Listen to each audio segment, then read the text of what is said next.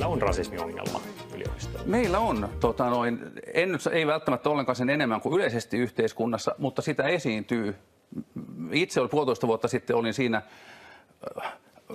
näin sen nyt naivina käsityksenä, että silloin usko, että eihän meillä sellaista ole, mutta nyt tässä kun toimin tasa-arvotoimikunnissa ja näin, niin olen nähnyt kyselytutkimuksia ja, ja et, et kyllä sitä meillä esiintyy ja näkyyhän se esimerkiksi yliopiston johdossa, meillä se ei vastaa se prosentti yliopiston johdossa etnisesti eri taustaisista ihmisistä meidän muuta prosenttia, mikä on henkilökunnassa. No.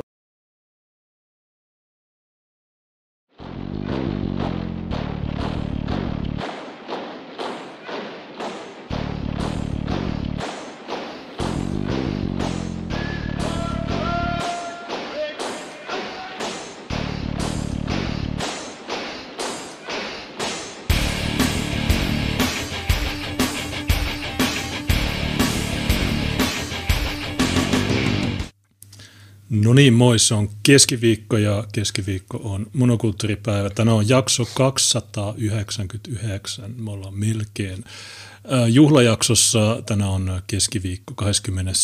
lokakuuta ja pääaiheena on Afrikan tähti. Ähm,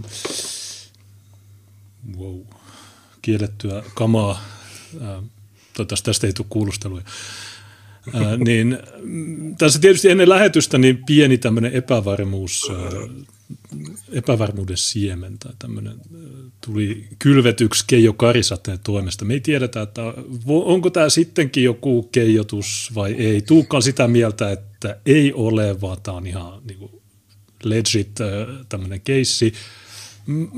Voi olla kumpaakin, että Fanta, Jasmin Fanta taiteilijan nimen käyttävä henkilö, niin – hän, on sulke, hän sul, aloitti poistamalla Twitter-tilinsä. Tänään tai eilen hän on poistanut Instagram-tilinsä. Me ollaan yritetty tavoitella häntä, me ei olla päästy siihen, mutta valtamedian korkeasti koulutetut toimittajat ovat olleet Facebookissa hänen kanssaan yhteydessä, niin kai ne on tarkistanut faktat, vai onko? Niin onko yliopisto tarkistanut faktat? Kukaan ei tiedä, kukaan ei ole niin. koskaan nähnyt tätä. Mutta joo, kerro sä, mitäs mieltä sä oot? Joo, tämä on erittäin mielenkiintoinen case. Mä itse on, seuraan tätä ihan yhtä äh, suurella mielenkiinnolla kuin tekin. Tämä kyseinen tili niin on vissiinkin tehty helmikuussa 2021, joka poistettiin Twitterissä. Ja tuota, äh, sanoisin, että jos tuota, tämä olisi ollut puhdas keijotus, eli tämä kyseinen naishahmo on esimerkiksi palkattu näyttelijä, niin hän olisi ehkä nytten päivän parin sisällä, kun kohu olisi vielä edennyt, niin tuonut tämän mustan näyttelijän keijopaita päällä, joka olisi ollut tosi eeppinen keissi. Mutta toisaalta sitten se, että kun mitä me tiedetään varmaksi on se, että Fuksit on osallistuneet tämmöiseen peliin ja, tai tämmöiseen Fuksi-tapahtumaan ja heillä on ollut tämä teema ja tämä heidän opiskelijajärjestönsä irtisanoutui siitä tuota, välittömästi. Ja sitten myös tämä Helsingin ylioppilaiden ylioppilaskunta itsessään ainakin on väittänyt, että se on ollut yhteydessä tähän saksalaiseen henkilöön. Ja sitten jos Helsingin yliopisto Twitter-tili virallisesti irtisanoutuu tästä tempauksesta, kutsuu sitä rasistiseksi, ylioppilaskunta tekee sen, niin se antaisi semmoisen kuvan, että joku olisi jossain vaiheessa tarkastanut, että onko meillä edes tämmöistä opiskelijalistoilla.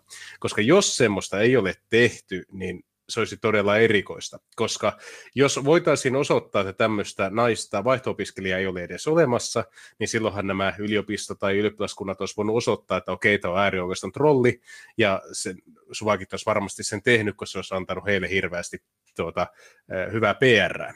Joo, totta kai, että mutta... Kaikkia, niin mutta ehkä kun tosiaan miksi tämä kausti syntyi, niin on erityisesti siitä johtuen, että nuo kaikki yliopiston ihmiset, ne on valmiiksi sitä mieltä, että jotain kolonialismia ja Afrikan tähti pitää kieltää ja kaikki pitää kieltää, meidän pitää tuhota meidän maa ja niin edelleen. Ja, mutta ne ei voi tuoda semmoista rastatukkasta Hanna Särkkisen näköistä tytteliä sanomaan, että mä en tykkää tästä pelistä, vaan nyt kun ne sai mustan ihmisen, saksalaisen, niin ne pystyy sitten käyttää tätä. Ja voi olla, että niille tuli tämä vauhtisokeus ja ne ei, niin kuin, ne ei pysähtynyt tarkistaa sitä. Kun ainakin tietojen mukaan niin hän ei ollut paikalla, hän ei kuulu ilmeisesti laitokseen ja mitään muutakaan, niin me ei... Se oli myös jännä, että kun äh, tuota, tosiaan eräältä toimittajalta kyseltiin sillain, että oliko hän oikeasti nähnyt tätä, kun hän oli haastatellut, niin hän, haastattelu oli tehty FaceTimein kautta, mikä on vähän erikoista, koska yleensä niin kuin, toimittajilla on tapa, että jos ei kasvatusta haastatella, niin sitten ne soittaa puhelimella. Niin tuo, että haastattelu tehdään FaceTimella, se on vähän omituista. Ja tosiaan onko, FaceTime, tämä... onko FaceTime videopuhelu? Joo, no se on vähän niin kuin Hangouts tai sellainen. Hmm. Ja se tinki on, että mikäli sun puhelinnumero ei ole Suomessa, niin että sä silloin haluaisi puhelimitse mitään tuommoista keskustelua käydä, mutta että se ehkä voisi myös viitata siihen suuntaan, että se henkilö ei ole Suomessa. Ja tämä käyttää näitä lainausmerkkejä saksalaisittain ähm, ja tämä on aikaisemmin postannut tuon kuvan, mutta sitten tällä viikolla se postasi se uudelleen, niin tämä voisi olla myös, että Keijo oli, että ei, ei saatu tarpeeksi näkyvyyttä. Instagramissa se on poistanut tilinsä, mutta koska mä en koskaan sulje mun välilehtiä, niin mulla sattuu olemaan näitä. Niin täällä on esimerkiksi tämä Demands for the University of Helsinki, niin täällä on esimerkiksi tämmöinen kuin N Campus Where Students, niin toi N Campus, niin se on vähän niin kuin Trolling is Art, jossa niin kuin näet, niin – kun nyt, nyt etsitään niin kuin sillain Pepe Silvia tyylisesti, että onko tämä keijoa vai ei. Mutta oli tai ei, niin joka tapauksessa suvakit on niitä oikeita idiootteja. Hmm. Ja me kerrotaan miksi. Myös, äh, tai äh, tässä on ollut tämmöinen kahtiajako suvakeilla, että jotkut, kuten Oula Silverstein, äh, Dmitri Gurbanov, äh, Dimitri Ollikainen, Pyyrelukka, niin ne on niin kuin yrittänyt vaieta tämän, mutta – sitten taas toiset on täysillä tässä, sulla on paljon proffia. Eilen oli MTV, se insertti, joka oli tuossa, niin siinä oli joku jälkikolonialismi perehtynyt tutkija, joka kertoo, että totta kai tämä on kolonialismia. No kiistetäänkö me se, että se on kolonialismia? No ei se, tai siis okei, okay, se on tapahtunut kolonialismia aikaan. Peli on julkaistu 51 ja useimmat Afrikan maat itsenäistyi vuonna 60, niin joo, totta kai se oli, mutta tarviiko meidän käydä sitä, kaikki suomalaiset tietää tuon peliä, että miten siinä mennään, niin äh, katsotaan se. Mutta Dimitri Ollikainen oli paheksunut sitä, että, että monet muutkin pelit niin on rakennettu kolonialistisen teeman ympärille, ja hän harmitteli sitä, että kukaan ei ole tehnyt peliä, joka selkeästi dekolonisoiva monokulttuuri sanoi Hold My Beer, ja Tuukka ähm, on kehittänyt pelin, niin pysykää linjoilla. Me esitetään se peli teille. Se on todella äh, dekolonisoi, se on, se on käänteinen Afrikan tähti. on... Kyllä. Mutta tota, e, sitten vielä mietin, että tämmöinen musta naishenkilö on ainakin oikeasti olemassa, koska tämä nainen on niissä videoissa esiintynyt. Voihan mm. tietenkin olla, että se on palkattu näyttelijä. Se on sitten, tuota, se on pitänyt olla sama näyttelijä ja se on pitänyt olla semmoinen, joka on kyennyt vastaamaan toimittajalle. Tai, tai sitten toimittaja on puhunut, se, toimittaja ei ole tiennyt, kenen kanssa hän on puhunut. Yliopisto ei ole tiennyt, kenen kanssa hän on puhunut. Ylioppilaskunta ei ole tiennyt, kenen kanssa hän ovat puhuneet. Ja jos tämä menee niin näin monesta seulasta läpi semmoisenaan, niin faktan tarkistajat ei ole olleet kovin hereillä. Niin, mutta se on kun mietin niiden huumaa, että niin. se on vähän niin kuin no meidän puolella, että joku sanoo, että joo, ne oli matuja ja sitten kaikki lähtee, että ne oli matuja ja sitten kukaan ei pysähdy niin tarkistaa, paitsi me tietysti, niin mm. tämä on, tämä on Niin, mutta eihän kukaan niin kysynyt sitä kysymystä, että niin että kun, vaikka se tiedettiin, että tämä muija ei ollut edes paikalla siellä fuksiaisissa, niin silti kukaan ei kysynyt tätä kysymystä, että onko tämä edes opiskelija siellä. No mä kyllä kävin kaikki eilen. Mä niin kuin, me puhuttiin Juneksen kanssa, että mitä alaa tämä opiskelee, että kun sitä ei tunnuta mainitsevan missään, että ja ylipäätään niin tietoja tästä naisesta kerrotaan mediassa aika vähän, niin siitä me vähän puhuttiin, että, että minkäköhän alan opiskelija tämä on. Niin, se, siinä videolla sillä on pieni saksalainen aksentti, joten se voisi olla joku Keijo Karisateen tuttu, että itse asiassa Keijo olisi ollut itse vaihdossa Saksassa ja se olisi tutustunut tähän. En tiedä miksi, mutta hän olisi tutustunut tähän muijaan ja ehkä tämä muija on sittenkin superälykäs ja se on sittenkin meidän, tai no, one struggle-tyyppinen, että hän haluaa tehdä, ja ne, ne suunnitteli tämmöisen jutun, mutta me ei tiedetä, me ei tiedä. Keijo on mysteeri, hahmo, ähm, niin ehkä, ehkä se sun Keijo teepaita juttu, ehkä se muija tulee jossain vaiheessa. Actually. Me ei tiedä, kaikki on mahdollista, mutta tämä on siinä mielessä hauskaa ja itse asiassa toi, ähm, se sun valitsema aloituskuva, eli Activate Clown Vision, niin kukaan ei tiedä. Me edes, me, tämä on just semmoinen, että kukaan ei tiedä, mitä tässä tapahtuu. Suvakit on täysillä tässä, paitsi Oula, Oula on vaiennut, kun nyt se tietää, että nyt, nyt, nyt niillä on antirasismi ja Oulahan on epäiltynä viharikoksista, niin hän on... Tämä on siinä mielessä vaikea tilanne suvakeille, koska tuota, ne, ne ei voi suoraan kuitata tuota sillä, että e, e, joo ei saatana, nyt meni liian pitkälle. Tämä on ihan vitun typerää, koska ne ei ihan oikeasti itse usko samoihin juttuihin. Ne käyttää ihan samaa kieltä, ne näkee ihan samaa problematiikkaa joka puolella, jolloin on vähän niin kuin pakotettuja käymään semmoista taistelua, missä sä et kerta kaikkiaan saa isoa joukkoa ihmisiä sun puolelle, vaikka sä kuinka yrittäisit vakuutella. Ja tämä on sitten johtanut siihen, että ne muutamat harvat, jotka on yrittäneet löytää pieniä voiton siemeniä tästäkin aiheesta, Taneli Hämäläiset ja kumppanit, niin ne on sitten yrittäneet vetää sen, minkä vassarit osaa parhaiten, eli semmoisen hampaat irveessä jäpittämisen ja saarnaamisen, että kuinka tämä on ihan oikeasti vakava aihe ja kyllä tästä ihan oikeasti pitää puhua. Ja me tiedetään, että nämä suvakit, vassarit, mi, mi, miten, saa, miten me halutaan heitä kutsuakin, niin he eivät kykene hyväksymään sitä, että he ovat pilkan ja huumorin kohteena. Se on niille kaikista pahinta kryptoniittia. Niin tämä on sitten ainoa, miten ne pystyy tuohon reagoimaan. Ja nythän me ollaan saatu semmoisiakin tota, mahtavia twiittiketjuja, mitä mullekin on, ollaan laitettu Twitterissä, että joo, kato tämä, missä joku kaveri kertoo orjalaivojen tervasta ja siitä, että miten Suomikin hyötyi tuota, kolonialismista, koska ö, Ruotsilla oli siirtokuntia. Niinku, että se on jouduttu niinku, kaivautumaan tosi syvälle, että sieltä löytyy joku, millä yrittää rationalisoida täysin järjetöntä kohua. Olli Puumalainen. Se on Joo. tutkii faktoja. Mutta joo, se on totta, että tietysti se peli, niin mikä Kari Mannerilan äh, keksimä vuonna 1949 ja julkaistu 51, se oli parikymppinen, kun se teki tuon. Se on itsekin sanonut, että okei, tuo oli vähän lapsellisesti tehty, mutta se on just siisti. Maailman yksinkertaisin peli, siinä ei ole mitään vihollisia, siinä ei ole mitään äh, sun ei tarvi, silloin kun sä saat se Afrikan tähden, sun pitää viedä se Kairoon tai Tangeriin. Ja ei siinä kukaan voi, tai siis muut pelaajat ei voi enää tehdä kai mitään, ei ne voi ryöstää sua. Ää, voi, jos jollakin on hevosen kenkeä, se ehtii ennen sua ah, niin. niihin kaupunkeihin. Okei, okay, niin, niin siinä on semmoinenkin. Joo. Niin. Mä oon pelannut sitä viimeksi äh, jouluna Haukiputaalla. Siitä aika monta vuotta, niin mä muista ulkoa niitä, mutta mulla on nyt uusi oma versio. Tai itse asiassa mulla ekan kerran on 80-luvulla pelannut tätä.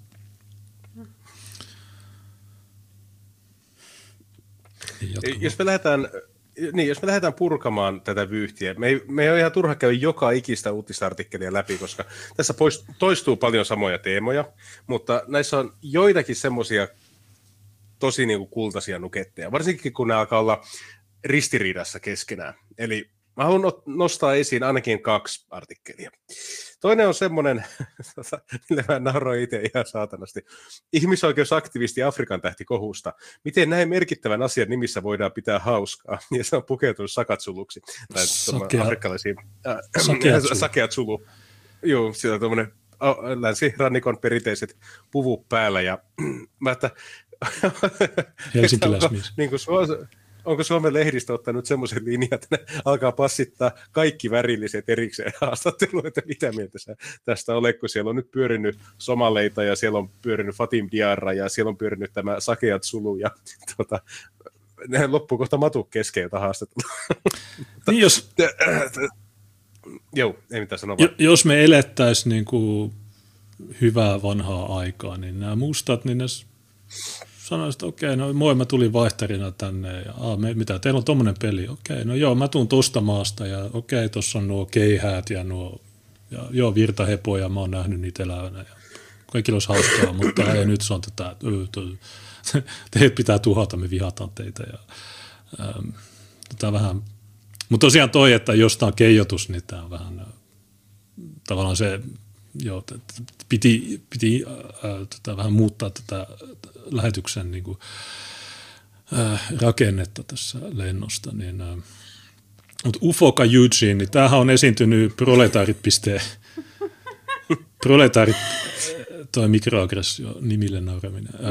Proletaarit, Orkissa oli, niillä oli YouTube... En mä naura nimelle, mä nauran tälle ihmiselle. Mm. siis, niin miettikää, että meillä on tämmöinen niin kuukeri, joka tulee niin larppaamaan sakat sulua Suomeen ja minkä vakuuttamaan meille, kuinka helvetin hieno paikka Afrikka on, kun se ei itsekään pystynyt elämään siellä. Se ei halua elää siellä niiden muiden afrikkalaisten kanssa. Se haluaa tulla tänne, missä ele, pääsee elämään valkoisten rauhallisessa, mukavassa, vauraassa, vakaassa yhteiskunnassa. Ja sitten se leikkii sulua täällä se, se, on, se on siinä mielessä eeppistä, että kun on seurannut tätä Suomi on Euroopan rasistisimmaa mustia kohtaan ja niin edelleen, niin se on semmoinen hauska juttu, että se kaikista rasistisuudesta huolimatta suomalaiset kohtelee mustia paremmin kuin mustat kohtelee toisia mustia. Niin. että, että se, on, se on jotenkin se silmäänpistävä ristiriita, joka näistä tulee aina läpi. Että okei, saatat löytää joitakin suomalaisia, jotka ei erityisemmin pidä sinusta, mutta ei ne syö sua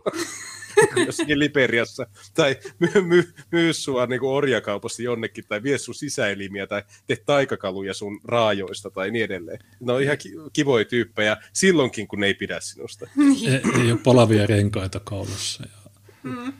Joo. Tota, mutta niin, tämä Ufoka Eugene, niin ilmeisesti tämä on se sama tyyppi, joka oli proletarit.orgissa ähm, silloin, kun oli BLM viime vuonna kesäkuussa, niin Helsingissä oli tietysti isompi senaatin torikeissi, mutta sitten siellä oli tämmöisiä sivutapahtumia, nämä oikeat Stalinista, tai mitä, mikä niiden juttu on, mutta kuitenkin, ja tämä taisi olla yksi puhujista.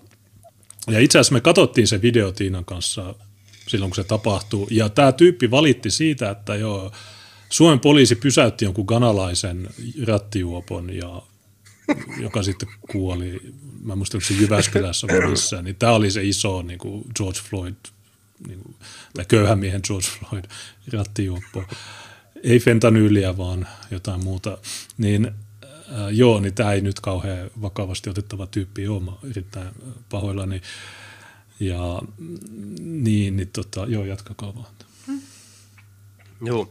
Saksalainen vaihto-opiskelija nosti esille, tai ö, mahdollisesti saksalainen vaihto-opiskelija. Nyt me, meillä, on, meillä pitää antaa se mahdollisuus, että meitäkin on keijotettu. No ei se, se, ei Mutta, se ole mikään saksalainen. Hmm. Saksalainen, eli siis yksi niistä, jotka kantaa Saksan kolonialismin taakkaa. Saksallahan oli usein lukuisia siirtomaa-alueita Afrikassa ja, holokaustin taakkaa. Hmm. Tällainen ihminen tulee meille saarnaamaan. Meillä ei ole ikinä ollut mitään siirtomaita niin. Afrikassa. Missä ne Lapin... Meillä ei ollut kaasukan myötä täällä. Lapin poltosta ne korvaukset. Mm. Fantaa. Ö, Tumma nainen videolla nosti esille, että Helsingin yliopiston maantieteen opiskelijoiden opiskelijatapahtumassa käyttäydyttiin sopimattomasti, kun yksi opiskelijaryhmä pukeutui tapahtuman ohjeiden mukaisesti Afrikan tähtipelin nappuloiksi. Tummaihonen opiskelija tummaihoinen nainen video, Instagram-videollaan kirjoittaa, että Afrika tähtipeli toistaa rasistisia ja stereotyyppistä Afrikka-kuvaa ja on malliesimerkki kolonialismista ja sen romantisoinnista. Pelin pohjimmaisena ajatuksena on, että pelaaja tulee Afrikkaan, kiertää pitkin mannerta etsimässä jalokiviä. Suurimman ja arvokkaimman Afrikan tähden löydettyä pelaaja palaa eurooppalaisten hallitsemaan pohjoisen suurkaupunki Tangerin tai Kairoon niin nopeasti kuin mahdollista. Tota, niin, tässähän on, että yksi ryhmä sai pukeutumisteemaksi Afrikan tähden. Me ei tiedetä, mitä ne muut ryhmät sai, mutta en tiedä, voidaanko sanoa, että tämä, tämä ryhmä, joka sai tämän Afrikan tähden teeman, niin niille jäi musta pekka. Koska, se, koska kaikki se, se kriisiapu, josta ne puhuu, niin ainakin rivien välistä mä oon ymmärtänyt, että se kriisiapu on niille tarkoitettu – Okei, me voidaan Juu, vitsailla niin, siitä, niin, mutta, niin. mutta kun niiden kuva julkaistiin, niin nyt tietysti kaikki Helsingin yliopistossa vihaa niitä ja Antifa varisverkosto on jo selvittänyt niiden henkilötunnukset ja polttanut autot, niin ne on varmaan se tai ne on tarvinnut sitä kriisiapua. tai en tiedä. Joo, siis siitä, niin, siitähän tuli tuota juttu, mikä on tämä tuota, tämä Iltalehden kaikista järkevin toimittaja, eli tämä Mika Koskinen, niin se on kaksi aika mahtavaa artikkelia tähän mennessä kirjoittanut tuosta tapauksesta. Niin siinähän sanoo, että Helsingin yliopisto itse maalittaa omia opiskelijoitaan. Eli ainakin hän antaa semmoisen kuvan, että se olisi nimenomaan tämä, mitä nämä nyt oli, maantieteen opiskelijat, jotka ovat olleet sen ryöpytyksen kohteena. Ja totta kai, jos sä mietit Helsingin yliopiston supersvakkeja, ja sitten jos lähtee kohu päälle, niin se saattaa privaviestit ja opiskelijaryhmä chatit täyttyä kaikennäköisistä sodanjulistuksista. Joo, ei natseja siis Helsinkiin, kanssa... ei natseja minnekään. Se oli myös aika hauska piirre tässä, että kun näitä kysyttiin, että kenelle, kenelle se niiden anteeksi pyyntö on niin suunnattu, niin ne sanoo, vastasivat, että se ei ole suunnattu erityisesti kenellekään, vaan se on ainoastaan, niin kuin käsittelee tätä yhteiskunnassa olevaa rasismia. Eli siis me, me ei tiedä, keneltä me pyydetään anteeksi, mm. mutta me pyydetään nyt anteeksi koko yhteiskunnalta sitä, sitä että rasismi. Me, me, mikä, se, Mut mi, missä... me, me, me pyydetään yhteiskunnalta anteeksi sitä, että yhteiskunnassa on rasismia. Että siis... Missä mielenosoitukset? A-ryhmä, haloo. Niin, ja siis eikö tämä tarkoita jo sitä, että kaikki Helsingin yliopiston rasistiset palkatut työntekijät, niin ne pitää saada päitä vadille, että miten, miten tämmöinen voi olla mahdollista.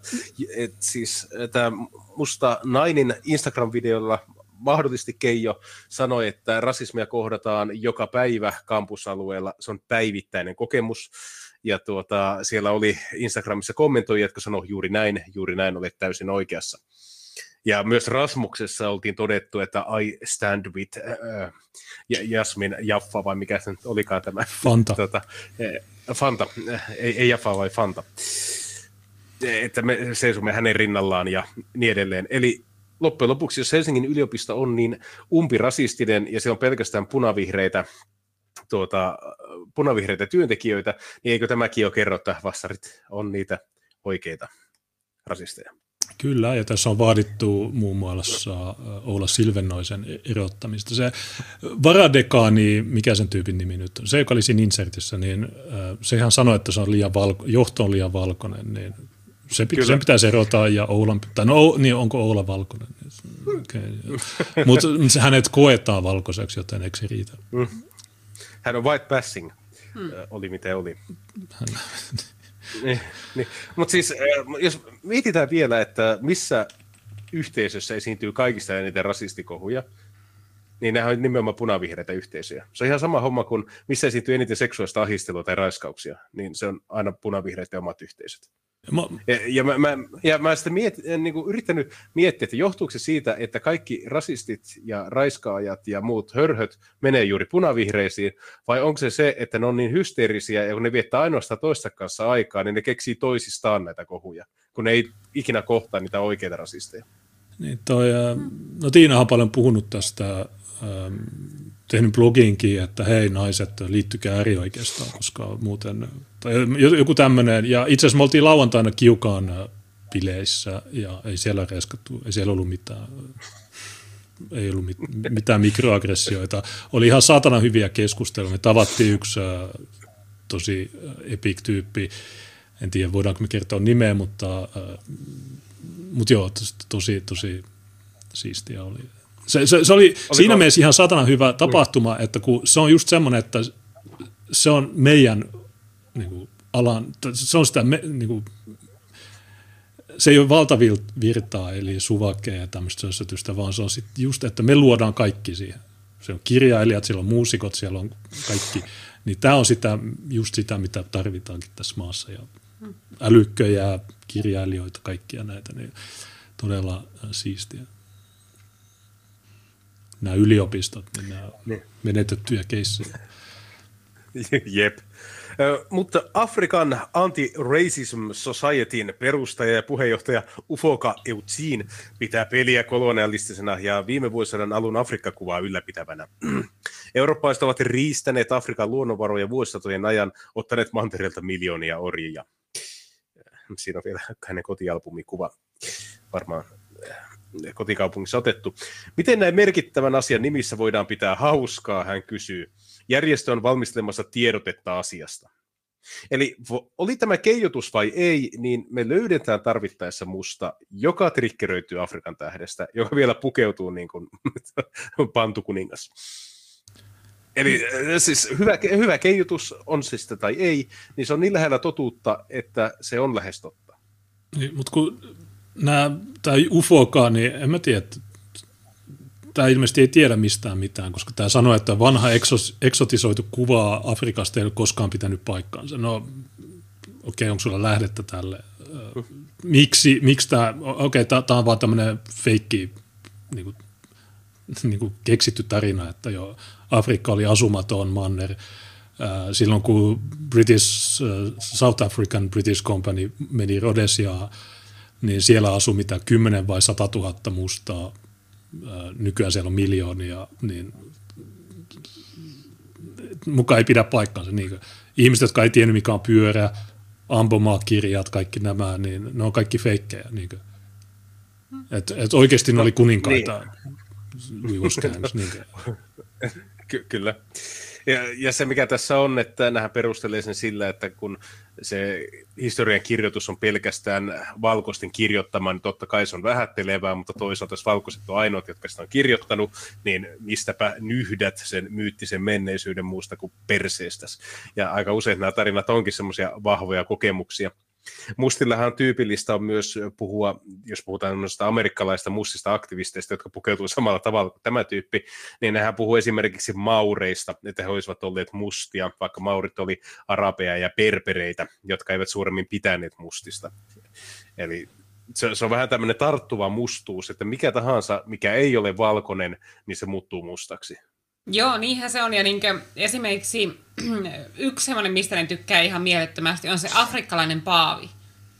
Että niin kuin, joskus tuota, joitain vuosisatoja ajanlaskun alun jälkeen oli tuota, Afrikassa syntynyt paa, paavi, ja se, sitä tykätään esittää, että se oli niin musta henkilö. Mutta siis kyseessähän oli berberi ja joka kaikissa kuvauksissa kuvataan ihan niin samannäköiseksi kuin mikä tahansa välimeren alueen ihmiset, eli valkoiseksi. Kun berberithän nykypäivänäkin on semmosia, että niitä usein on vaikea erottaa valkoisista, niin kuin vaikka Zinedine Zidane, sehän on berberi, mutta se äkkiseltään näyttää ihan valkoiselta, että ei sitä arvaisi, että se, se on niin joku pohjoisafrikkalainen. Niin se justiinsa, että ne niin kuin, tykkää pölliä niin kuin, sitä, myöskin sitä niin Pohjois-Afrikan niin sekä perperien että arabien kulttuuria. Niin kuin, mä näin esimerkiksi yhden jonkun Suvakin videon, jossa se vakuutteli, että kuinka hirvittävän hienoja sivilisaatioita niin mustilla on ollut. Ja se sitten esitteli vilaukselta mustien kirjoitustaitoa ja debunkkasi sen tuota, rasistien väitteen, että mustilla ei ole ollut kirjoitustaitoa. Ja se, mitä siinä vilahti, ää, oli arabiankielistä kirjoitusta. niin, että se oli jotakin niin arabien, tuota, mitä oli arabien tekstiä, tuota, ja se esitteli sitä niin mustien luomuksena sinne, vaan vilautti niin nopeasti, niin kuin, että ehkä se joihinkin suvakkeihin menee läpi, jotka niin kuin, ei pysäytä sitä kuvaa ja katso, että hei, mitä kieltä tuossa niin no, oikein tuossa, olikaan. Että. No, kulttuurillisesta omimisesta puheen ollen, niin äh, mä näin pari viikkoa sitten kun Ranskassa asuvan tämmöisen ufoka-tyypin, niin se sanoi, että joo, mä oon ihan varma, että Beethoven oli mustaa, teidän pitää kaivaa se maasta ja tehdä DNA-testit. Eikö mä sanonut Mozartista samaa, että joo, Mozartkin oli mustaa ja näin edelleen. Että se on vähän, sanotaan, aika sakeeta ja tosiaan kaikki nämä mediat ja nämä ihmiset, niin ne tietysti mukana siinä, että ne tekee näistä historiallisista hahmoista mustia. Ne Miksi? No se on, me tiedetään miksi. Maantieteen opiskelijat ry ja Helsingin yliopiston ylioppilaskunta ovat pahoitelleet tapahtumaa ja kertoneet keskustelevansa asiasta yliopiston kanssa. Suunnitelmissa on muun muassa antirasismikoulutusta, jotta vastaavaa ei jatkossa tapahdu. Pelistä ja opiskelijatapahtumasta noussut kohu on hyvä mahdollisuus keskustella tärkeästä aiheesta, hän sanoo. Maltillinen vuoropuhelu on kaikkien tärkeintä. Hän sanoo ja pitää ikävänä sitä, miten kaukana keskustelu on siitä Twitterissä ja muualla somessa. Keskustelun aloittanut vaihto-opiskelija on saanut jyrkkää palautetta ja kertonut Twitterissä pelkäävänsä reaktioita. Hän on poistunut sen takia Twitteristä. Rasismista ja etenkin institutionaalisoituneesta rasismista on Suomessa vaikea keskustella, Eutsiin sanoo. Hän pitää ikävänä myös sitä, millaisen asemaan Afrikan tähti Teevan mukaisesti pukeutuneet fuksit ovat joutuneet. Okei, kiva kädenojennus sieltä. Afrikan tähti on julkaistu alun perin vuonna 1951. Pelilaudalla muun muassa lannevaatteisiin pukeutuneita afrikkalaisia tanssimassa. Manner näyttäytyy eksottisena villieläinten ja kenties myös villi-ihmisten mantereena, jonka satumaisia luonnonvaroja pelaaja etsii. Okei, okay, ja öö, niin, no, sitten täällä niin kuin. Okei, okay. niin, cool story niin, bro, niin. mutta mitä sitten? Sitten mä yritän katsoa vaan, että onko tässä joka ei suoraan liity tähän peliin, koska joka ikisessä jutussa kerrotaan, mikä on Afrikan tähti, me kaikki tiedetään, mikä se on.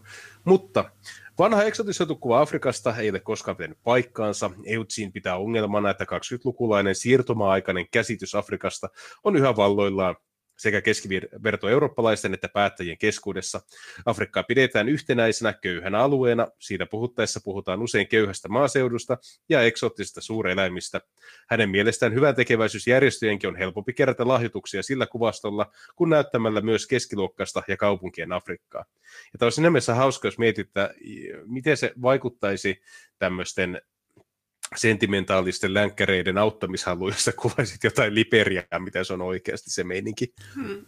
Tai, tai jos kuvaisit jotain Somalimaata, miten ne kohtelee toisiansa. Ja Niitä miten ne, niin, miten, miten ne ylläpitää omia kaupunkeja, miten ne huoltaa omia kaupunkeja, miten ne tekee sillä omaisuudella, mitä länsimaat heille lahjoittaa. Totta kai sä voit ottaa aina sen tuota, isosilmäisen afrikkalaislapsen, jota korppikotka vaanii, ja sä voit sillä ehkä tiristää viimeisiä fyrkkää, mutta jos otat sinne jonkun 30 viidakkoveitsi jengit, jolla, jotka tylsyydessään teurastaa jonkun eläimen, koska se on hauskaa, niin et sä saa sille rahaa. Ja nämä tietää se itsekin. Ja musta tuntuu, että nämä hyvän tekeväisyysjärjestöt miettii itsekin, että ei saatana, että meidän pitää ihan oikeasti miettiä, minkä ne kuva me näistä annetaan, koska jos, jos ihmiset saisivat semmoista Afrikka Adieu-tyylistä videomateriaalia näistä kavereista, niin ne ei välttämättä halua lahjoittaa mitään näille. Mm. Niin. No tuossa pelissähän on Cape Town, ja no siitä, on eniten, siitä pisteestä on eniten suuria lentoyhteyksiä muihin paikkoihin mutta ei siinäkään näytetä, että jo Cape Townissa on valkoisten maa. Ja se näyttää, mutta tämä sanoo keski, keskiluokkaa ja kaupunkia Afrikka. No okei, no afrikkalaiset kaupungit, no ei ne käynyt, tai okei, no, mutta mikä se, mitä sitten, niin kuin, mikä se pointti on, että, että perusta oma peli. Tee semmoinen, just, niin. Niin kuin, mitä sä haluat. Niin kuin, mikä se ongelma on? Tämä on 51. Niin, näillä ei ole aikakäsitystä, tai ne ei, ne, ne ei ymmärrä, miten asiat niin etenee. Ihmiset puhuvat Afrikasta ikään kuin kyseessä olisi yksi maa eikä 54 valtiota, jotka yhdessä muodostavat maailman toisekin suurimman maanosan. Terveisin Black Lives Matter. siis, okei, okay, me ei saada puhua Saharan eteläpuolesta Afrikasta yhtenä könttänä, mutta toisaalta niin me voidaan kaikkia pitää kollektiivisesti valkoisten uhreina – vaikka ne ei olisi koskaan ollut siirtomaita. Niin. No, kyllä mä olettaisin. Ja, ja, ja, ja samaan aikaan valkoiset on kollektiivi. Suomalaisetkin kantaa tuota, Afrikan orjakaupan tuota, taakkaa harteillaan. Ihan vain siksi, koska me oltiin osa Ruotsin imperiumia. Vähän samalla tavoin kuin Intia oli osa brittien imperiumia ja britit harjoitti orjakauppaa, eli intialaiset käytännössä siis ylläpitivät hmm. transatlanttista orjakauppaa milloin Intia maksaa velkansa. Niin. Ei, ei, ei me ole nähneet vielä dollariakaan. Ja mä en tiedä, kuin moni puhuu Afrikasta yhtenä maana. Että, okei, mä voin heittää sen läpäällä, koska se just ärsyttää suvakkeen, mutta luulisin, että hyvin moni tietää, että niin Afrikkaa, niin siellä on useita maita ja ne on eri tasoisia ja ne on... Niin, ja nämä on niitä ihmisiä, jotka itse puhuu valkoisista yhtenä niin, ryhmänä. No, niin kuin Tuukka just niin,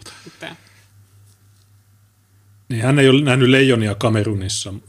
No entä jos, mä, mm. entä jos minä aloittaisin tämän kanssa keskustelun kamerunilaisesta kulttuurista, että että mikä se on se vitun tissivankelointihomma mm. teillä siellä? Että mikä se on se tissien homma? Että, mikä, että, että, että, kun nyt tässä kumminkin eletään 2000-lukua ja teilläkin päin on päästy pois sieltä kivikauelta niin eurooppalaisten ansiosta, niin voisiko se olla aikaa, että te lopettaisitte sen, lopettaisitte sen teinityttöjen tissien turmelemisen ja sillä lailla, että ei tuossa oikein ole mitään järkeä. Ja Otti kuulemma tuoneet sen mukana ainakin, ainakin Britannia, että siellä on ollut näitä tissimankelointitapauksia. Niin mikä tämä on tämä homma? Että puhuttaisiko me vaikka tästä kulttuurillisesta erityispiirteestä? Niin tai tu- vaikkapa siitä, että kamerunilaiset on Suomessa heittämällä yliedustetuin ryhmä raiskauksissa. Oliko sitten niin 47-kertainen yliedustus kantaväestöön nähden sen po- poliisin, mikä se, se poliisiopiston No mä en nyt muista tarkalleen, mutta se... Paul Amkin tutkimus. No mä en, en, en muista, mutta Tuukka, tiedätkö tämän tissimankelointijutun? En, en tiedä. Joo, no siis jossain päin Afrikka, varmaan Kamerunissa. No se on Kamerunissa. Niin siellä äh, naiset tai niin jos niillä on liian isot äh, tissit, niin kuin tällä Fantalla, niin ne, ne puristaa ne, koska jos ne on liian isot, niin sitten ne kun on kotimatkalla tai menossa kauppaan tai jonnekin, niin sitten tulee raiskaus. Niin, ja ei se pelkästään sillä, että ne on liian isot, vaan ihan vaan sillä, että kun teinitytöillä lähtee tissit kasvamaan, niin ne runtelee ne esimerkiksi niin polttamalla tai murjomalla ne jollakin kivillä tai sillä tavalla niin, että se kudos tuhoutuu ja ne rinnat ei kasva. Niin, semmoinen. Mutta ja Britanniassa on ollut myös näitä tapauksia, että ne on niin maahan tuoneet tämän hienon perin, kansallisperinteen tissimankeloinnin niin myöskin Eurooppaan. Afrikan tähti voisi olla hyvä alusta keskustella Afrikasta. Kun Helina Rautavaaran museo teki pelistä ammentavan kiertonäyttelyn, sen pohjaksi tehtiin Afrikan tähti pelilaudan kääntöpuoli julkaisu koululaisille – Antropologi Katja Uusihakalan tekemässä julkaisussa kerrotaan pelin paikoista todenmukaisesti ja todetaan, että pelistä voi saada väärän kuvan Afrikasta. Ei, trigger warning. Tämä ei, tämä ei ole tuota, historiallinen dokumentti, tämä on lautapeli. Cancel-kulttuuri ei Eutsinin mukaan ole terve vastaus, vaan sen sijaan kannattaisi päivittää tuotteita. Martinex julkaisi keväällä uuden 70-vuotispainoksen pelistä. Siinä kartta on päivitetty, se kuulostaa Eutsinin mukaan jo paremmalta. Tietämättömyyttä ylläpidetään vanhentuneella Afrikka-kuvastolla. Koulussa ei juuri opeteta Afrikasta ja sen historiasta, vaan opetus on Eurooppa-keskeistä. Eutsinin mukaan valtasuhteet ovat sekaisin, kun orjuudesta ja siirtomaista puhuttaessa ei painoteta, että eurooppalaiset olivat mukana sortajina. Okei, okay, kaikki, siis Afrikasta ei voi puhua yhtenä könttänä, mutta suomalaiset on osa sitä orjavaltaa. Mm. No jos Suomesta ei olisi tuottanut tervaa, niin ei olisi laivoja maailmalla. Että millä, millä kyllä. kuskaat näitä. Niin ja Eugenehan on, kukaan ei estä Eugenea menemästä sinne Afrikkaan nauttimaan vapaasta Afrikasta, jossa valkoista ei ole sortamassa. Ja me, mennä, menee sinne jonnekin Afrikan maaseudulle elämään sitä heimoelämää. Siellä ei yksikään valkonaama ikinä häiritse sitä. Mutta jostakin syystä se mieluummin kumminkin haluaa elää täällä sortavien valkoisten keskuudessa. Ja mä veikkaan, että jos... Öö, me tarvittaisiin Eugenelle vaihtoehto, no okei, me, meillä on aikakone ja tuota, me voidaan palauttaa, niin kuin, tuottaa vaihtoehtoinen historia, jossa eurooppalaiset ei ole ikinä astuneen jalallakaan Afrikkaan. Ja sinä et sitten myöskään ole täällä tietenkään, koska mitään tällaista kanssakäymistä ei ole, vaan sä oot siellä Afrikassa, että sä oot siellä niin syömässä juuria ja matoja ja muuta vastaavaa, asut jossakin olkimajassa, niin passaako sulle tämä? Olisiko sä tyytyväinen tähän, että tähän diiliin. Niin mä veikkaan, että ei, ei se varmaan haluaisi. Se on vähän sama juttu kuin näillä mustilla amerikkalaisilla, jotka niinkö vikisee orjuudesta, mutta ne itsekin erittäin hyvin tietää, että orjuus on ainoa asia, mikä on pelastanut ne ihan hirvittävän paskalta elämältä jossakin Länsi-Afrikassa. Ja että jos, jos sitä orjuutta ei olisi koskaan tapahtunut, niin niiden elämä olisi paljon kurjempaa. Niin, se on niin. QFC-paradoksi. Hmm. niin. Olisi tärkeää muistaa, että vauraut, vaurautta on rakennettu kaikkialla Euroopassa, Suomessakin kolonialismin avulla. Aha, okei. Okay. Mä luulen, että meillä oli nälähätiä sun muita, mutta ei meillä, ei meillä ollut. Se, se oli kolonialismi. Se ei ole sinun syysi. Kukaan meistä ei ollut siellä 200 vuotta sitten. Mä haluan tietää, missä suomalaiset oli 200 vuotta sitten. no, kyllä niitä oli vissiin tuota, Venäjän vallalla. Oliko Venäjällä Afrikassa siirtomaita? Ei ollut. Tätä kinkkinen tilanne. Mm. Meidän sukupolvemme todella ansaitsee parempaa. Institutionaalinen rasismi on hänen mukaansa Suomessa yleistä, eikä sitä usein tunnisteta. Hän sanoo muun muassa, että tarpeettomat kielivaatimukset työpaikoilla aiheuttavat ongelmia. Maahanmuuttajien kanssa keskusteltaessa vaaditaan hyvää suomen kielen taitoa, vaikka muu kielitaito olisi työssä olennaisempaa. Nyt löytyi kun puhutaan rakenteellisesta rasismista, eh, joka ikinen vetoaa siihen, harva haluaa sitä määritellä, koska jos se määriteltäisiin ja rajattaisiin, niin silloinhan sitä pystyttäisiin mittaamaan, että onko sitä vai eikö sitä ole. Mutta nyt kun tämmöinen eh, kun sanotaan, että suora rasismi on sen verran vähäistä, että se ei riitä enää selittämään tietyn ryhmän epäonnistumisia. Silloin tilalle on tullut rakenteellinen rasismi, eli se on jotain semmoista jossain piilossa, tosi hämyinen. Se vaikuttaa kaiken aikaa, kaikki alla, mutta kuka ei näe sitä jokainen kasvaa osaksi sitä. Uu, sitten on muutamia semmoisia niin ylipappeja, jotka kykenevät näkemään. Tämmöisiä on manaajia, voisi sanoa. Manaajat näkee niitä pahoja henkiä jossa, että missä sitä rakenteessa rasismia on. He ovat niin sen ryhmän auktoriteetteja. Ja nyt se on löytynyt. Suomessa vaaditaan suomen kielen taitoa. No itse asiassa, jos sä katsot, mitä yhdenvertaisuusvaltuutettu sanoo tästä kielitaitovaatimuksesta, niin se on välillistä syrjintää sen mielestä, tai se käyttää sitä termiä. Tämä, tämä vet, sanoo, että se on in, rakenteellista rasismia. No okei, okay, no miten kielitaito on rasismi? Tämä on taas tämä, että okei, okay, alun perin rasismi oli jotain, ja sitten nyt se on mitä tahansa. Lautapeli, se on kielitaitovaatimus. Okei, okay, jos mä menen, jos mä menen tuonne Kameruniin, ja mä en osaa niiden heimokieltä. Mä en osaa mitä siellä nyt puhutaan, en muista. En osaa sangoa. Okei, ne, joo, aha, te olette rasisteja. Niin, toimiiko tämä? Ei. Just hyvän toisinpäin. Ei, ei toimi. Niin tämäkin, tämä ihan siis, ja ongelma ei ole kielitaito, vaan se, että ei sillä ole, ei sillä ole mitään osaamista. Hän kertoo maistereista, jotka siivoavat, koska eivät löydä muuta töitä, ja somalinaisista, jotka ei mene ulos, koska he pelkäävät kadulla kohtaamansa vihaa. Onko nämä somalinaiset nyt täällä huoneessa tällä hetkellä? He, kerro, kerro meille suomalaisista, jotka pelkää äh, raiskaajia. Meillä on Helsingin, tai poliisi on julkaissut vähän aikaa sitten just tilastot, oliko se 15 prosenttia tai joku prosentti osuus, aika iso, äh, joka pelkää mennä ulos. Ei, ei koe oloaan turvalliseksi, niin mistä tämä johtuu? Kerro mulle tästä Eugene. Sitten tämä, että kertoo maistereista, jotka siivoavat, koska ei löydä muuta töitä, niin sekin on vähän, että eihän maisteruus itsessään valmenna sua yhteenkään valmiiseen työtehtävään. Ja se, että jos olet suorittanut jossakin afrikkalaisessa opistossa tuota, yliopistotutkinnon, niin se ei todennäköisimmin lasketa Suomessa korkeakoulututkinnoksi. Ihan vain siksi, koska se ei täytä niitä laatustandardeja, mitä meidän korkeakoulutuksella on. Ja tämän johdosta, jos sä tulet jostakin afrikkalaisesta yliopistosta, joka vastaa meillä lukiota tai vastaavaa, jos et osaa sanakaan suomea, niin se on suhteellisen rajattu se niin kuin, sektori, missä sä voit työskennellä. Niin on just tämmöiset, että okei, että hän on maisteri, hän on kaikessa ihan vitu hyvä, mutta Suomessa hän on pakko siivota, koska hän on musta. Niin on semmoinen, tämä on semmoinen niin myytti, mitä ne uskottelee itselleen, koska kyllä ne tietää, mikä se tosiasia on. Ne tietää, että ei tämä koulupaperi ole minkään arvoinen, me en osaa yhtään mitään. Siksi mä siivoan. Joo, tämä on ihan selvää, että ne on jo huijareita, että ei siinä... Ja sitten niillä on nämä hyvät liittolaiset, jotka sitten, joiden kanssa tekee yhteistyötä tässä. Miksi ne tekee? Niin, mä tiedän, no, sä näit sen klipin, missä on se Varadekaani. Niin, Joo. Nämä ihmiset, mietin niin kuin, millä taso, millä taso, tämä on niin kuin pahempi kuin Ruotsi käytännössä. Melkeinpä. Eutsin on opiskellut diakonia ammattikorkeakoulussa sosionomi-diakoniksi. Hän työskentelee perheohjaajana. Yleensä Suomessa on hyvä olla, mutta ei aina.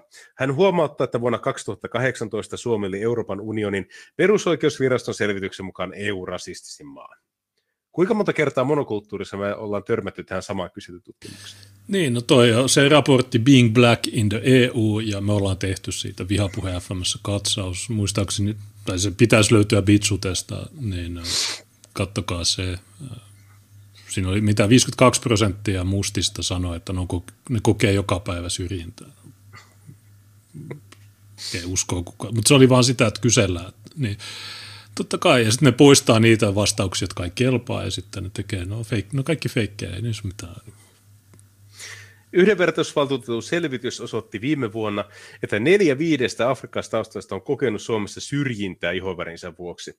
Ja tässä pitää ottaa huomioon se, että niin kun rasismihan on tämmöinen avoin vihamielinen aktio näiden papereissa. Sitten jos puhutaan, että on kokenut syrjintää, niin se on jo huomattavan paljon laajempi ilmiö.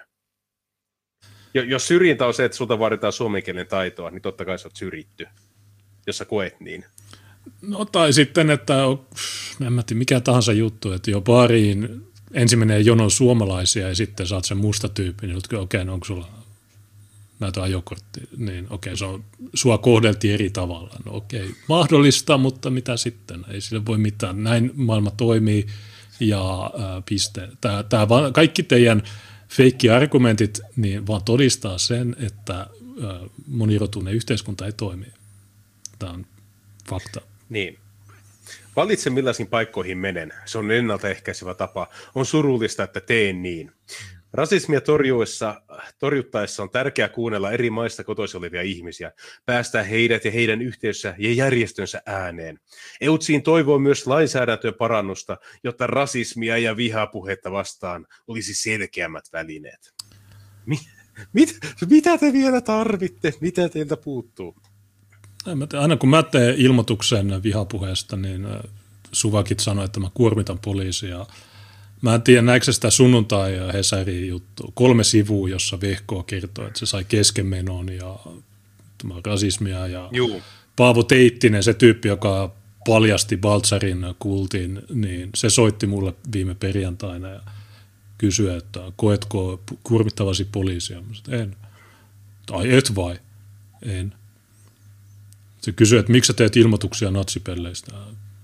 Se on vihapuhetta. Sitten viiden sekunnin hiljaisuus. Se, mä oon julkaissut puhelu, sen puhelun Telegramissa, jos haluatte kuunnella sen. Joo. Sitten se sanoo, haluatko elaboroida tätä? Mä sanon, että no, ettekö teki siellä Hesarissa taistele tätä vihapuhetta vastaan? niin siinä kolmisivuisessa sunnuntai Hesarissa niin on kolme sanaa multa. Se on vihapuhetta.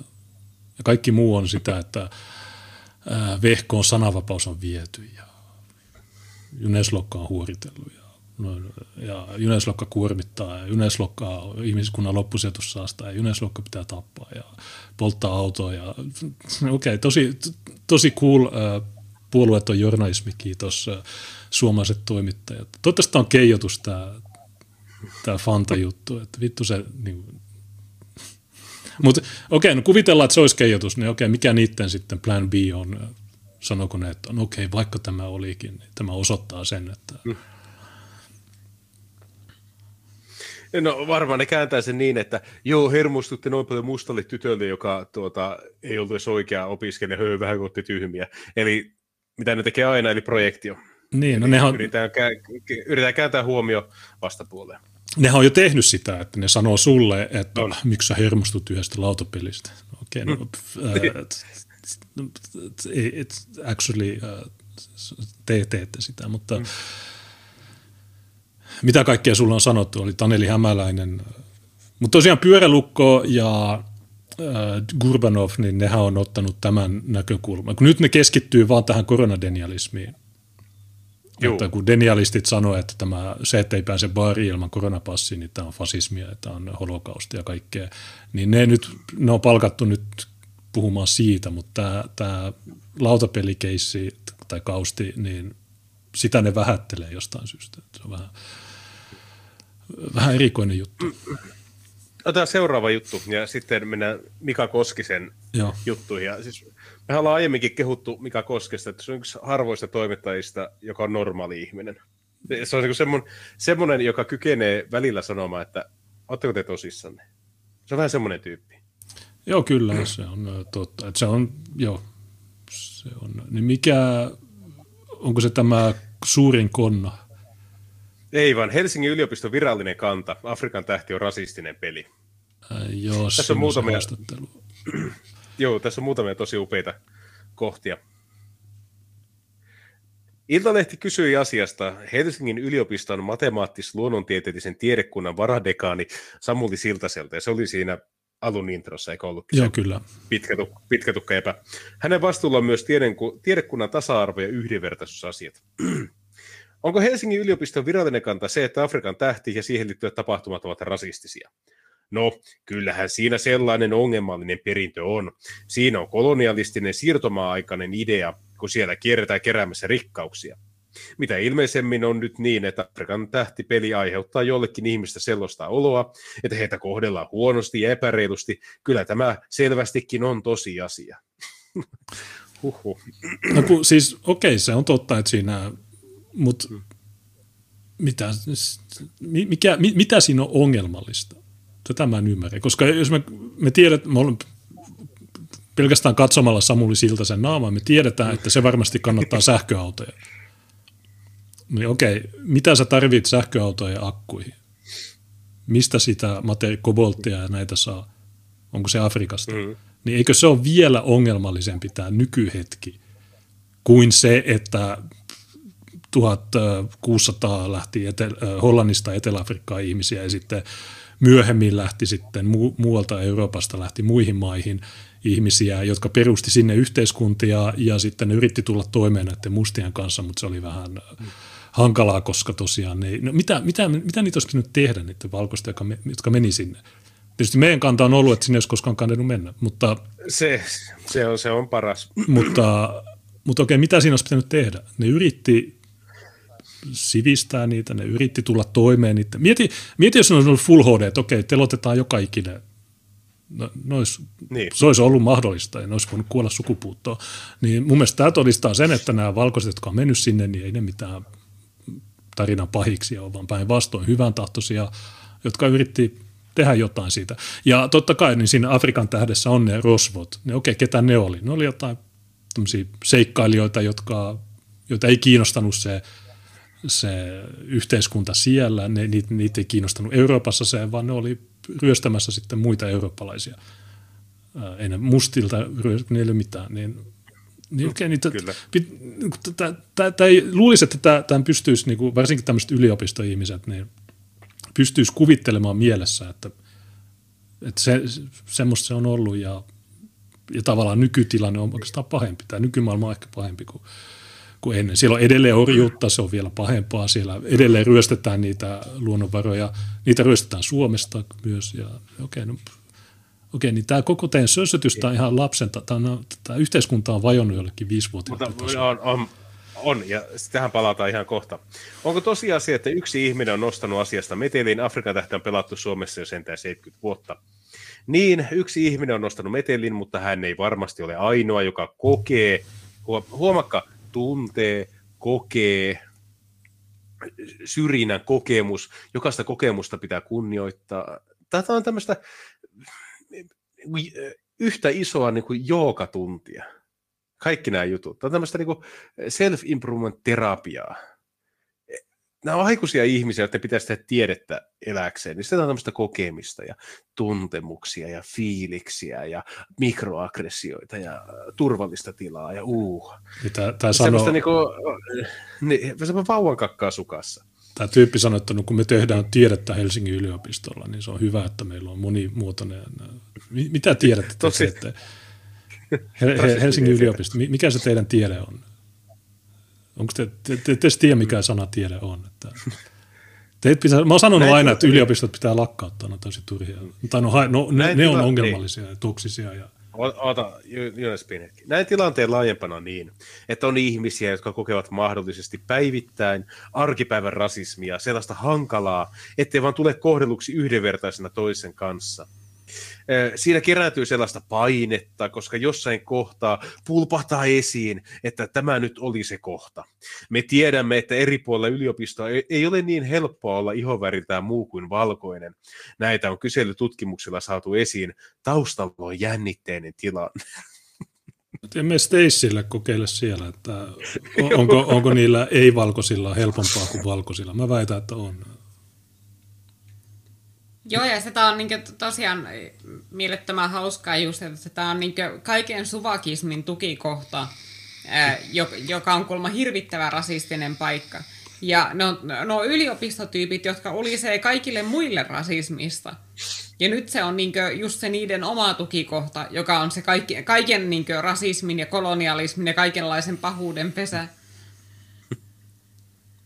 Pitääkö aina mennä pienen vähemmistön ehdoilla? Huomaatteko, toimittaja niin kysyy, että Oletteko ihan, ihan, niin kuin, ihan miettinyt loppua sitten tätä hommaa? On, onko tämä ihan teidän oikea linja? Ja vastaus. Tässä pitää mennä ihmisten reilun tuntuman ehdoilla. Herra Jumala, me puhutaan yliopistosta eikä päiväkodeista.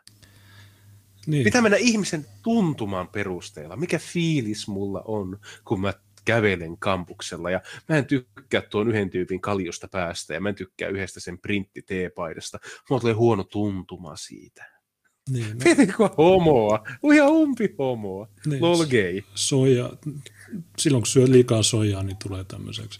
Plus se, että jos sä oot mukana tuossa. Mutta mietin tosiaan niin kuin entisaikaan, niin yliopistot oli just se paikka, että ihmiset on eri mieltä ja ne väittelee ja tai en tiedä onko, koska on, ehkä tämä on vaan semmoinen romantisoitu ää, kuva yliopistoista, että siellä on ollut jotenkin mielipiteen vapaus ja sitä kautta on sitten parhaat ideat voittanut ja niin edelleen. Mutta tosiaan niin ongelmallinen niin. romantisoitu ja sitten toisintaminen, niin nämä on termejä, joita heti jos joku käyttää niitä, niin se tietää, että okei, okay, tämä tyyppi on kommunisti se on semmoinen. Joo, joo, ja siis äh, mä en tiedä, onko yliopistossa ikinä ollut, ainahan on ollut valtakausia, kun joku koulukunta on ollut valtavirta, ja se on aina niin kuin korvautunut jollakin toisella ja niin edelleen. Mutta tuota, jos mennään Suomessakin vajaa sata vuotta taaksepäin, niin mikä oli suurin ylioppilasjärjestö? Akateeminen Karjala-seura. Niin. Eli suur, suurin osa yliopistoaktiiveista oli siihen aikaan maanpuolustusaktiiveja ja todella rankkoja tuota, aitosuomalaisia, vastustivat ruotsin kieltä, vastustivat juutalaisten maahantuloa, vastustivat Venäjää, vaativat Karjalan palauttamista tai Itä-Karjalan liittämistä Suomeen. Ja nyt me mennään sata vuotta eteenpäin, ja tämä on niin se lopputulos. Tämä on se mädätys. että kun, jos katsot Eurooppaa, niin 60-luvulla jo niin oli näitä niin sanottuja vallankumouksia, niin ne oli järjestettyjä keissejä. Mutta Suomessa oli tämä mikä, ylioppilastalon valtaaminen ja tämmöiset typerät performanssit. Niin luulisi, että jos tämä tilanne oikeasti olisi semmoinen, niin, tai että jos, jos yliopistoissa olisi oikeasti mielipiteen vapaus, niin sulla olisi opiskelijoita, jotka järjestäisi mielenosoituksia, ne menisi vittuille tuolle satana dekaan sanoisi, mitä vittua sä selität täällä. Ja ne valtaisi ton paikan tai sitten edes äänestäisi näissä edustajiston vaaleissa. Jos sä katsot yliopistoja, niin äänestysaktiivisuus on 19 tai joku tosi pieni. Niin sitten sinne pääsee just tämmöiset ihmiset, jotka on, no, niin opis, jos, jos on opiskelijoita, jotka kuuntelee ja jos te haluatte parantaa sitä, niin perustakaa joku oma lista, masinoikaa sinne vaaleilla näiden ylioppilaskuntiin äh, täyteen meidän tyyppejä, jotka sanovat, että okei, okay, Fanta, ihan kiva tarina, mutta tämä, joo, ei.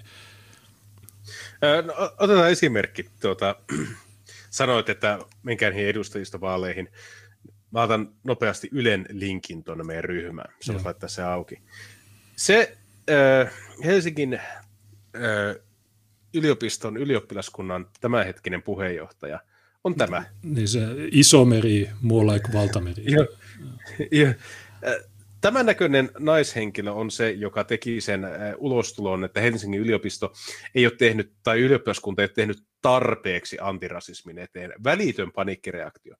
Ja tämä on juuri niitä henkilöitä, siis ylioppilaskunta on pakko kuulua, jos sulla haluat, sulla on opiskeluoikeus yliopistossa, ja näillä on ihan poliittisia linjauksia. On siitä, että ne on feministisiä, nämä kannattaa monikulttuuria, ja niiden sääntöjen perusteella ne epää, epää muun muassa tilojen antoa kansallismielisille järjestöille, ne tuota, vaikuttaa siihen, että mitä nämä rahoittaa, minkälaisia asiantuntijatahoja nämä kutsuu omiin tapahtumiin. Tämä on ihan täyttä mädätystä, ja tähän on pakko kuulua Suomessa, ja tätä on pakko rahoittaa. Ja, ja sen, sen takia monet kansallismieliset ovat yrittäneetkin ajaa sitä läpi, että voisiko näistä ylioppilaskunnista erota. Että pitäisi olla vapaaehtoista näiden jäsenyys, koska esimerkiksi ammattikorkeakoulussa tämmöistä ei tarvitse rahoittaa ollenkaan. Niin. No tuossa eikö viime tai toissa viikolla tullut korkein hallinto-oikeus tai joku näistä, jotka sanoi, että no actually uh, teidän on pakko vaan kuulua tähän, ei sille voi mitään. niin, jolloin se toinen vaihtoehto on se, että sun pitää lähteä asettua itse ehdolle, ottaa kavereita siihen mukaan ja tuota, etsiä äänestäjiä teidän mm. asialle. Ja jotkut on yrittäneet sitäkin tietä, mutta sitten mä tiedän jos muistat akateemisista kansallismielisistä Viljamin, niin Viljam on monesti sanonut sitä, että siinä vaiheessa, kun pitäisi omalla nimellä ja naamalla lähteä tekemään jotain, niin tekijöiden määrä on yllättävän pieni. Hmm. Et paljon, on, paljon on niitä ihmisiä, jotka tulee kertomaan, että hei, mä oon samaa mieltä, tosi hyvä linja, kan, joo, tee näin, mutta ei sitten tee mitään sen eteen. Ja se, mä oon sanonut monta kertaa tämä, että just tämmöiset Jessica Isomeret ja kumppanit, jotka vetää tosi, tosi studialinjaa, ei ne häpeä sitä, mitä ne tekee vaan ne nimenomaan pyrkii, hakeutuu joka ikiseen tehtävään, missä pystyt jonkun rahahanan tai jonkun kiinteistön käyttöoikeuden päällä istumaan, niin nämä hakeutuu aina niihin, koska ne tietää, että se hyödyttää heidän asiaa. Meidän puolella ihmiset on nössöjä, mä oon sanonut tämän. Ja tosiaan on poikkeuksia, kuten Viljami, mutta miten, miten meidän tyypit ei vaivaudu edes äänestämään näissä jutuissa? Kun äänestäminen on salainen tapahtuma. Ei ne ei ne ota sun, tai jos, ne, jos sä pelkäät, että ne ottaa sun sormenjäljet tai DNA, niin käytä jotain kumihanskoja, kun käyt äänestämässä. Ää, tässä oli hyvä tämä Twitter-juttu, että onko tämä joku parodiatili, ei ole. Joku kysyy, miksi ei, niin emme toistaiseksi ole kokeneet tarvetta perustaa parodiatiliä. Niin. No en minäkään näe mitään tarvetta parodiatiliä. Tuohan te- tekee jo täysin sen tehtävän. Niin... Tuota on hyvin hankala parodisoida. Niin. Että vaikeapa tuota olisi rökittääkään, niin miksi, miksipä vaivautua? Mutta niin, meilläkin yliopistossa pitäisi kaikki asiat, opetus ja tutkimus, järjestää niin, että kaikki meidän porukka, kaikki meidän porukka, tämä on varmaan hauskasti translitteroitu, kaikki meidän porukasta tuntee olonsa tervetulleeksi. En silloin näe, että tätä tehtäisiin vähemmistöehdolla, vaan yhteisön hyvinvoinnin ehdolla. Tämäkin on semmoinen, jos mietitte, että opetus, kaikki pitää järjestää niin, että kaikilla on tervetullut olo. No sehän ei käy, koska jos otat yhden tyypin, joka on kansallissosialisti, jos otat yhden tyypin, joka on tuommoinen sakatsulu, niin miten sä järjestät asiat niin, että kummakin on tervetulleita? No, no se, se ei, todellisuudessa se ei tapahdu niin, vaan sieltä nimenomaan lähtee se valkoinen nationalistinen edustus aina pois. Se on se, joka ei kuulu siihen kaikkiin. Niin, no eikö tämä ole Karl Popperin paradoksi? Ja sama juttu kuin sananvapaus. Ne. Joo, sananvapaus, mutta jos, men, jos menee vihapuheeseen, niin sitten ylittää rajat. Okei, okay, kiva juttu. Sama juttu tässä. Mä muistan, miten ne tämän perustelee. Että joo, me ollaan superinklusiivisia. Mutta niin, niin, koska jos me otetaan nationalistit mukaan, niin sitten jos niille antaa sormen, niin sitten ne valtaa koko jutun ja ne ei suvaitse meitä, joten me lennetään pihalle. No okei, okay, no eikö se ole näin, että niin sanottu Karl Popperin äh, paradoksi, mutta eikö se ole parempi, että nationalistit hoitaa, siis niin kuin edes niin kuin normaali älyiset ihmiset, eikä tämmöiset satana sojalla kyllästetyt äh, idiotit, jotka äh, antaa kaiken muusta tai värillisille ja häpeää omaa olemassaoloaan. Ei, ei tämä... Niin ja ihmisten rekisteröi välttämättä sitä, että kun nämä puhuu tästä turvallisesta tilasta, niin se on niille aktiivinen keino sulkea ei-miellyttäviä henkilöitä pois semmoisista tiloista, mitkä pitäisi olla kaikille opiskelijoille, kaikkien opiskelijoiden käytössä. Et siinä vaiheessa, kun sä sanot, että okei, tämä ja tämä henkilö, tämä ja tämä tapahtuma, niin se loukkaa turvallisen tilan periaatteita. Se tarkoittaa sitä, että niitä tiloja saa käyttää, niitä yhteisiä tiloja saa käyttää ainoastaan suvakismin levittämiseen. Mm. Että, että se turvallinen tila on käytännössä sitä, mikä hyödyttää tietyn ryhmän poliittisia päämääriä. Se on turvallinen tila. Ja niin, niin kauan kun ö, kansallismieliset jotenkin näkee tämän tämmöisenä perinteisen konservatismin näkökulmasta, että okei, hei, peli pitää olla reilu ja pitää olla ideoiden markkinat. Ei se toimi niin. Niitä pitää olla ihan yhtä häikäilemättömiä, mitä nuokin. Siinä vaiheessa, kun ne pääsi ensimmäistä kertaa johonkin vallankahvaan, niin linja pitää olla nimenomaan se, että okei, että epäisämaallisesti toiminnalle ei myönnetä mitään tiloja. Ei mitään rahoitusta. Ne ei saa toimia meidän tiloissa. Ja li, linja olisi tuo. Ja sitten jos joku uikuttaa, niin sanoo, että okei, miksi sä vihat Suomea? se pitäisi olla ihan yhtä härski se linja, koska se, se toimii. Niin, sä, sä oot puolueohjelmassa paljon puhunut siitä, että kiihottaminen kansaryhmää vastaan, niin se, se pitäisi muuttaa siten, että se olisi suomalaisvastaista toimintaa, josta tulee tuomio. Niin itse asiassa siinä klipissä, jossa on se tämä tyyppi, niin se toimittaja kysyy, no okei, okay, kuka on joutunut pyörteeseen tässä, ja sitten se sanoo, että ky, muutama kymmenen ihminen. Niin eikö voida pidä, pitää tätä Fantaa, Jasmin Fantan juttua kiihottamisena, koska se julkaisi kuvat, se maalitti ja nyt sen äh, ulinan takia niin sitten nämä suomalaiset opiskelijat on joutunut äh, vihapuheen kohteeksi ja emme tiedä, että mitä kaikkea niille voi tapahtua, niin äh, eikö se ole kiihottamista? Tai juttu, jos, me, jos tilanne olisi toisinpäin, niin sitä olisi kiihottamista. Somessa käydyn keskustelun perusteella näyttää siltä, että moni pitää koko kohua naurettavana. Eikö silloin ole epäreilua enemmistöä kohtaan, että jostain Afrikan tähdessä tehdään rasismisymboli? Vastaus. Se, että Afrikan tähti nousi esiin Fuksirastin kautta on minusta vähän kuin sattumaa. Taustalla on isompi ongelma. Peli nosti sen nyt esiin. Eli kuten June sanoi aiemmin, että ne on etsinyt jo pitemmän aikaa keinoa aloittaa tämmöinen kausti, mutta ne ei ole uskaltaneet sitä tehdä, koska ne joutuu sitten tulilinjalle, koska se on tosi typerä se kausti ison yleisön silmissä. Mutta silloin kun tämä musta henkilö niin kun avaa sen Pandoran lippaan, niin silloin nämä uskaltuu itsekin tulemaan siihen. Ja tämä vaikuttaa juuri siltä. Taustalla oli enemmänkin näitä, ja nyt tämä vihdoin nosti tärkeät kysymykset kaikkien nähtäville. Össensö. Sitten, onko rasismia kaikki se, jonka joku väittää olevan rasismia? Tämä on aika hyvä kysymys.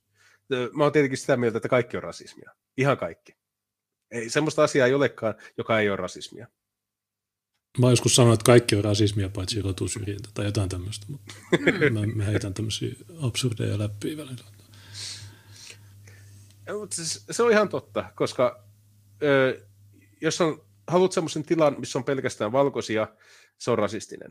Oikeastaan valkoisuus missä tahansa muodossa on rasistista. Musiikki, jota pääosin valkoiset ostaa, on rasistista musiikkia, koska se raha menee valkoisille artisteille eikä mustille artisteille. Kaikki on rasismia. Ihan kaikki. Kuka omistaa Ra- levyyhtiöt? Ki. Kyllä. Ki. Rajallisten resurssien maailmassa kaikki, mikä hyödyttää valkoisia, on rasismia. Tämä on niin kuin nyrkkisääntö. Jos se hyödyttää valkoisia, tai jos se ei aktiivisesti haittaa valkoisia, niin se on rasismi. Okei. Okay. Hyvä kysymys. Ei varmaan kaikki. Siis ei kaikki. No, no itse asiassa Iris Suomelastahan kans kuvaa Blackfaceissa, Kyllä. jonka se on itse julkaissut 62 viikkoa sitten tai jotain. Sitten kun se kuvakaappauksessa lukee näin, niin ei sen tarvitse pyytää anteeksi. Ja tämä on just se ongelmallisuus tässä näiden ulinassa, että jos me sanotaan, että okei, hei, Oula, Oula sanoi, että kakkama ja, ja sitä tätä Iris Suomella vetää blackfacea normina, niin jos me sanotaan, että hei, tämä on ei, sitä ei lasketa, niin tämä on just ärsyttävää tässä, että on täysin mielivaltaista skeidaa. Ja sitten jos tämä, tämä Fanta, Jasmin Fanta itse tulee, saa jo kaikki suomalaiset, jos ei ole rasismia.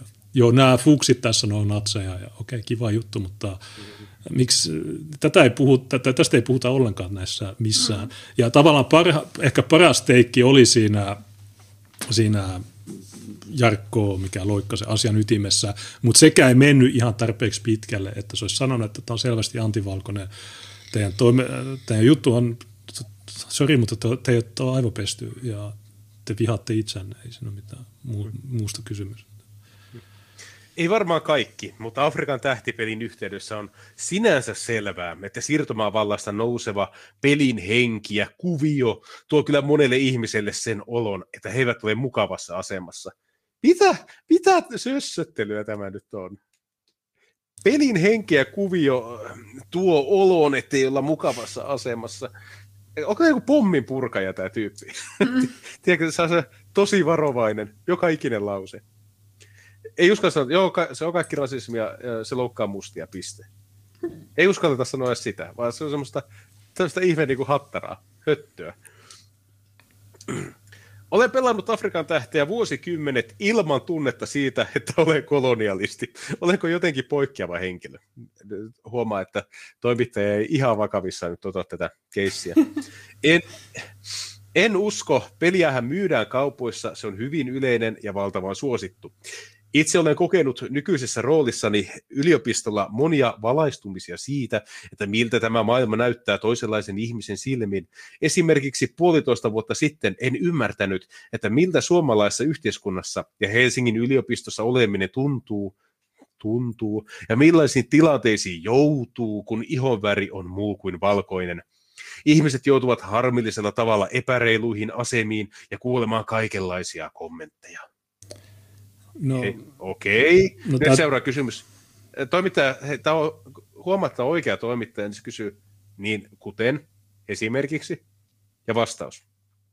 Esimerkiksi tummaihoiset luennoitsijat ovat meillä saaneet kuulla kommentteja ikään kuin he eivät osaisi sitä asiaansa, vaikka ovat alansa meritoituneita tutkijoita, tai urakehitys ei ole ollut niin nopeaa kuin enemmistön edustajilla. Eli se, että jos sun ihoväri on muu kuin valkoinen, niin se, se todellisuus olikin se, että mustista luennoitsijoista on valitettu eniten. Niin.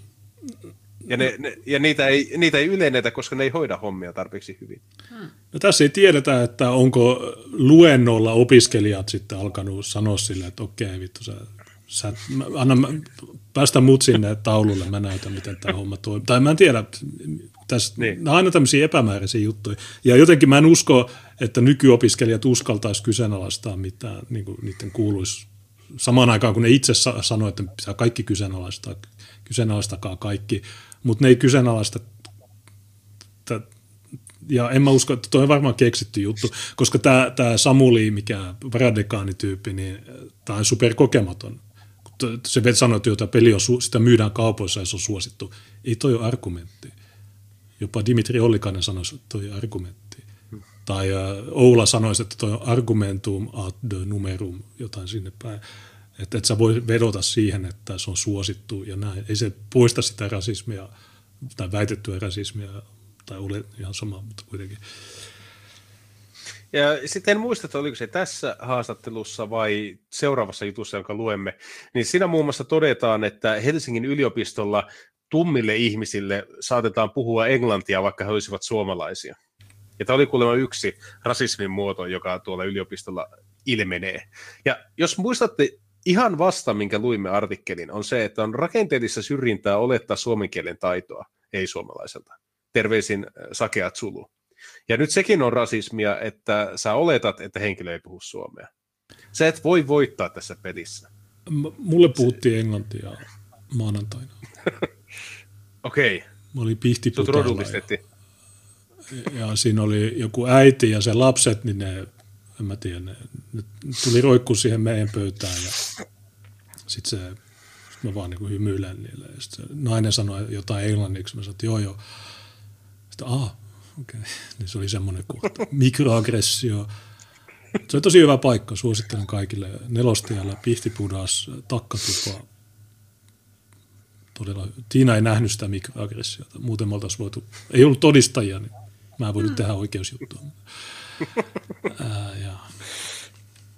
No, Sit, ä, ajatteliko sä, että tämä tapahtui puhtaasta pahuudesta, tämä lähestyminen? Joo, se oli.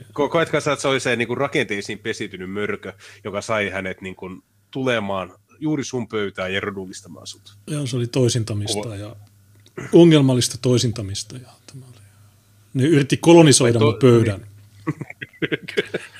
Että hei, tää on mun pöytä. Pennut vittuu siitä, mitä... Helsingin yliopisto kertoi maanantaina, että kohun tiimoilta on tarkoitus järjestää kriisiapua. Joko apua on annettu ja onko ollut paljon aputarvitsijoita? niin, no. Miksei kaikki toimittajat ole tämmöisiä? Tämä on niin hyvä. Parhaan tietoni mukaan ei ole vielä ollut, mutta on saatu opintopsykologi tähän auttamaan. Ymmärtääkseni kiinnostusta tätä kohtaan olisi ehkä jopa usealla kymmenellä henkilöllä, mutta eniten tarvitsevia ehkä voisi olla sellaiset kymmenkunta. Se, mikä tässä on hauskaa, että meillähän on Helsingin yliopistossakin äh, aika paljon kansallismielisiä ihmisiä. Okei, tuota, no onko se nyt ihme, Helsingin yliopisto on rasismikohujen kohteena, niin se ei ole ihme, että siellä on myös kansallismielisiä. Niin me ollaan yritetty rohkaista näitä henkilöitä, että menkää helvetistä tuonne kriisipalaveriin mukaan. Nauhoittakaa se, videoikaa se, esittäkää hyviä kysymyksiä. Heittäytykää täysin hysteeriseksi alkakaa itkemään ja sanomaan, että te ahistutte, jos näette valkoisia työntekijöitä. Vetäkää se ihan läskiksi. Kattokaa, niin. miten ne reagoi. Mä oon yrittänyt masinoida, mutta kun ei... Selkä kipeä ja ai, no, mun, ai, ai. mun pitäisi olla, pitä, meidän pitää muuttaa Helsinkiin. Että, että, ensinnäkin tuolla pitäisi olla mielenosoitus, miksi ei ole jotain, ei rauhaa fasisteille. Menisi sinne, laittaisi kajarit päälle ja repeatillä se, se muija huutaa. Niin. niin. Helsinki ilman natseja miekkari sinne tuota niin. dekaanin oven taakse. Lipasto ilman natseja. Kyllä. Mutta joo, tosiaan niin tässä ilmeisesti, kun se puhuu näistä kymmenestä henkilöstä, niin ne on todennäköisesti ne fuksit, jotka on siinä kuvassa. Niin. Kun ne on maalitettu. Tai ei, kun mä veikkaan, että tuo enemmänkin tarkoittaa, että montako se värillistä siellä on. Niin, no. Mutta tosiaan, jos tämä Fanta on tämmöinen näyttelijä, niin se ei varmaan, tai ehkä sekin on mennyt sinne. Mä, mä, kukaan ei tiedä. Ja mä luulen, että, tai olettaisi, että normaalit mustat, niin ei niitä, niitä kiinnosta tämä näiden kommunistien niin agitointi. Ne ovat, ai joku pelaa Afrikalla, okei. Okay. Itse asiassa semmoinenkin oli, oli tämä Jama Jamaa, joka oli tullut tunnetuksi mitä Tampereen Prismasta, että se on kassalla vuoden myyjä tai joku. Se sanoi, että no ei mun mielestä se mitään. Tämä, minä annan teille N-sana luvan, niin te saatte pelata Afrikan tähtiä. Nyt kun Afrikan tähti on nostettu tikun nokkaan, tulee mieleen, että edessä on loputon suo. Jatkossakin voidaan keksiä ihan mitä vaan. En allekirjoita, että ihan mitä vaan. Kuten aikaisemminkin sanoin, Helsingin yliopistossa on käynyt ilmi, että näkyvillä vähemmistöillä, näkyvä vähemmistö, eli neekeri, on, on vähän hankalampaa ja se on epäreilua. Tämä epäreiluus tuntuu heillä luissa ja ytimissä. Oi her, huhu. Epäreiluus tuntuu heillä luissa ja ytimissä, tulee varmasti nousemaan esiin niin kauan kuin sitä epäreiluutta on onko tämä niinku tosi semmoista infantiilia retoriikkaa? Se on lapsen omasta, että ärrimurri keksejä ja päikkärit jäänyt väliin ja on tosi mälsää ja sataa vettä ulkona ja ei pääse pelaa jalkapalloa pihalle. Niin, no se on, no yliopistot on tämmöisiä. Siinä... Joo, niin. Mutta tässä on... Tuli Kaiheessa sano... niin, hei, mullahan tuli Kaiheessa sanomaan, että te kommentoitte näitä vain siksi, koska teillä on alemmuskompleksi yliopistoja kohtaan. Niin Okei, okay, no siis, mä, äh, siis mä, mä, mä, mä, oon, mä oon suorittanut vaihtovuoden yliopistossa, mutta siitä huolimatta mä, mä, en oikein ymmärrä, että mitä vittua siellä tapahtuu. Tai ehkä se oli vain yksi vaihtovuosi, niin sitä ei lasketa. Mä oon ollut yliopistossa kahdessa ja mutta niin, kun sä olit Turkissa vaihtarina, niin menikö sä sanoa, että hei, mikä tämä Atatürk on? Että, haloo, äh, voitteko te päivittää tämän Atatürkin nykypäivään? Se olisi, kun olisikaan mennyt sanomaan siinä, että, että on muuten hyvä paikka, mutta mä koen vähemmistöstressiä, että on liikaa turkkilaisia ja ahistaa tätä turkin kieliä. Se joutuisi itse käyttää sitä kieltä ja kaikki ei puhu englantia ja kaikki elokuvat ei ole englanniksi ja mainokset ja palvelu ei ole englanniksi. Ah, ah. Olisi sitä voinut järjestää joku tämmöinen, tuota, mikähän voisi olla hyvä, tämmöinen antiracist action ja ainoa ehto on se, että siellä pitää olla mahdollisimman vähän turkkilaisia, mahdollisimman paljon eurooppalaisia. No, siellä olisi varmaan otettu vastaan hyvin tämä. ois, ois. Mä, mä epäilen, että kukaan ei olisi niin kuin, käynyt minun käsiksi missään vaiheessa. Ja jos, jos, jos yhtään muistan niitä opettajia, niin musta tuntuu, että opettajat eivät olisi puuttuneet, vaikka oltaisiin käyty käsiksi. Olivat aika kansallismielisiä. Se on Turkissa vähän niin kuin pakko, että jos olet julkisesti Turkin hallintoa vastaan, niin sä et voi toimia julkisessa tehtävässä. Suomessa taas on elinehto, että se on, se on pakko vihata järjestäytynyttä yhteiskuntaa, että sä voit toimia noissa tehtävissä, mikä on mun mielestä vähän outoa. Niin. Tota, niin kuin tämä sanoi, että en allekirjoita ihan mitään vaan. No, tämä ei ole mikään uusi juttu. Ja tosiaan silloin viisi vuotta sitten, kun me aloitettiin monokulttuuri, niin ihmiset aina kysyivät, miksi te puhutte tuosta feminismistä ja näistä, näistä, näistä. No, hmm. nyt me ollaan tämän alan asiantuntijoita, me nähdään tämä, me ei, me, me ollaan, että okei, me tiedetään, mistä on kysymys.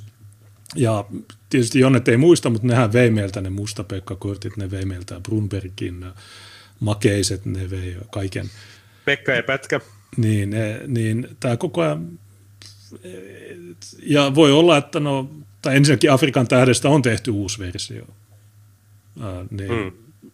Jostain syystä nämä molemmat on rinnakkain olemassa, mutta ei olisi mikään niin kuin, ihme juttu, että no yhtäkkiä ne vaan sanoo, okei, no joo, nyt me ymmärretään, että tämä tulee joku puhelu jostain, että niin ja jo, jos jo, puhelu Tel Avivista, että nyt niin. pitää päivittää. Ja.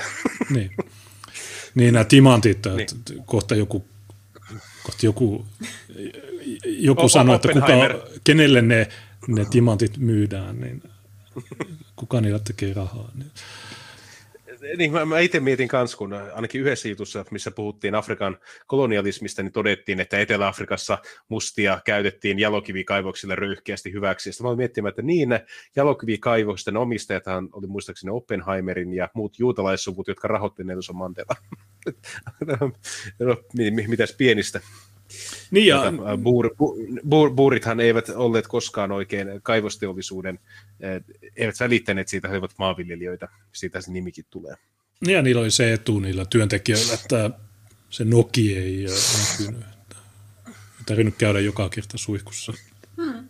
Mutta apartheidin aikaan niin Etelä-Afrikkaan hakeutuu ainakin 100 000 mustaa maahanmuuttajaa toisista Afrikan maista, koska siellä on hyvät palkat ja siellä pystyt, okei, vaihtoehtona olisi ollut, että okei, sä jäät sinne savimajaan, ja sä et pääse nauttimaan nykyyhteiskunnan mukavuuksista ja näistä, niin okei, mitä nämä haluaa? Ja nykypäivänä kiinalaisethan kolonisoi sitä vielä pahemmin, vielä julmemmin, niin okei, mitä sitten, mitä, no, okei, no, kielletään se peli ja historia pitää kieltää, mistä ei saa puhua, okei, no Okay, no mikä niin, ja se, se, ero, se ero on myös siinä, että Kiina kykenee tekemään sitä samaan aikaan, kun Kiina on käytännössä mahdotonta muuttaa ulkopuolelta. Siellä ei ole niin kuin vastamuodostuneita vähemmistöjä lähes lainkaan. Ja vaikka siellä on se 1,3 miljardia ihmistä, niin 92 prosenttia niistä on kiinalaisia.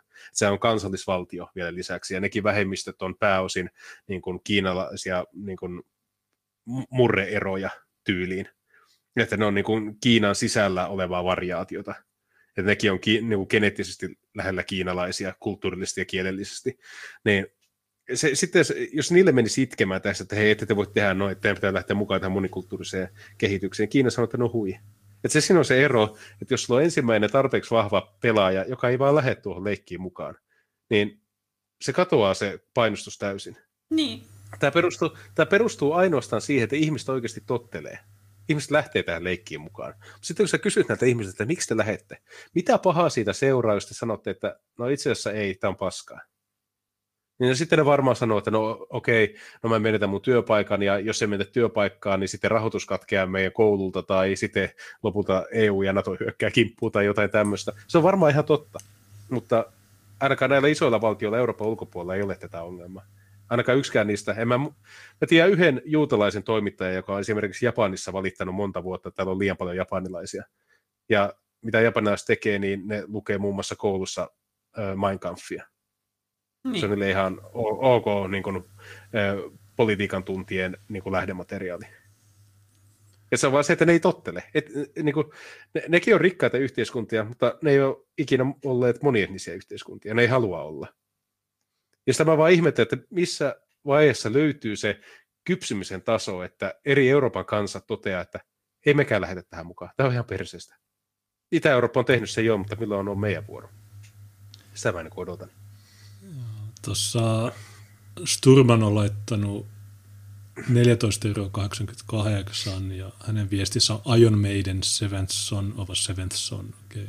Okay, Tämä on varmaan meidän loppu, tun, loppupiisi, kiitos tuosta. Mutta tosiaan joo, muistutan, että jos, te, jos teillä on jotain hyviä huomioita tai kysymyksiä, niin meille voi laittaa superchatteja. Me luetaan ne, niin kaiken ei tarvitse aina olla piisejä. Se, mutta tosiaan, jos haluaa, niin kympin superchatilla ninjakinilla tai sitä isommalla, niin voi laittaa piisitoiveenkin. Joo. Ja Mutta, tuolla on näköjään jonkun verran timanttejakin tullut. Öö, Joo, Hartz oli laittanut yhden ja sitten Finn Wrath on laittanut yhden. Ja... Okei, okay, niin kiitti noista. Olemme ryhtyneet antamaan henkilökunnalle antirasistista koulutusta ja järjestämään workshoppeja, jossa pystyy pääsemään paremmin sisään siihen, miten tätä asiaa voi ajatella ja järjestää tilaisuuksia sillä tavalla, että ne ovat kaikille ok. Tähän havahduttiin jo vuosi sitten, mutta se oli aika hidasta näin isossa putiikissa. Joo, mä näin Twitterissä, että ne sanoi, että nyt meillä on kolmi, olemme laittaneet pystyyn kolmipäiväisen antirasistikoulutuksen.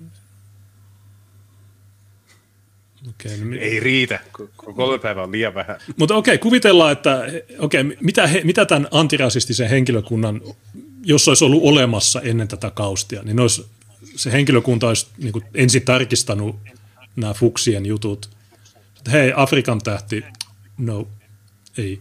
Ja itse asiassa ne olisi voinut soittaa meille, että aiheut, tuleeko joku juttu aiheuttaa kaustin, niin me voidaan neuvoa niitä – koska me ollaan vielä parempi kuin varisverkosto. Me tiedetään jo, me nähdään niin kilometrien päähän, mikäli joku juttu aiheuttaa joku kaustin, olisivat soittaneet meille.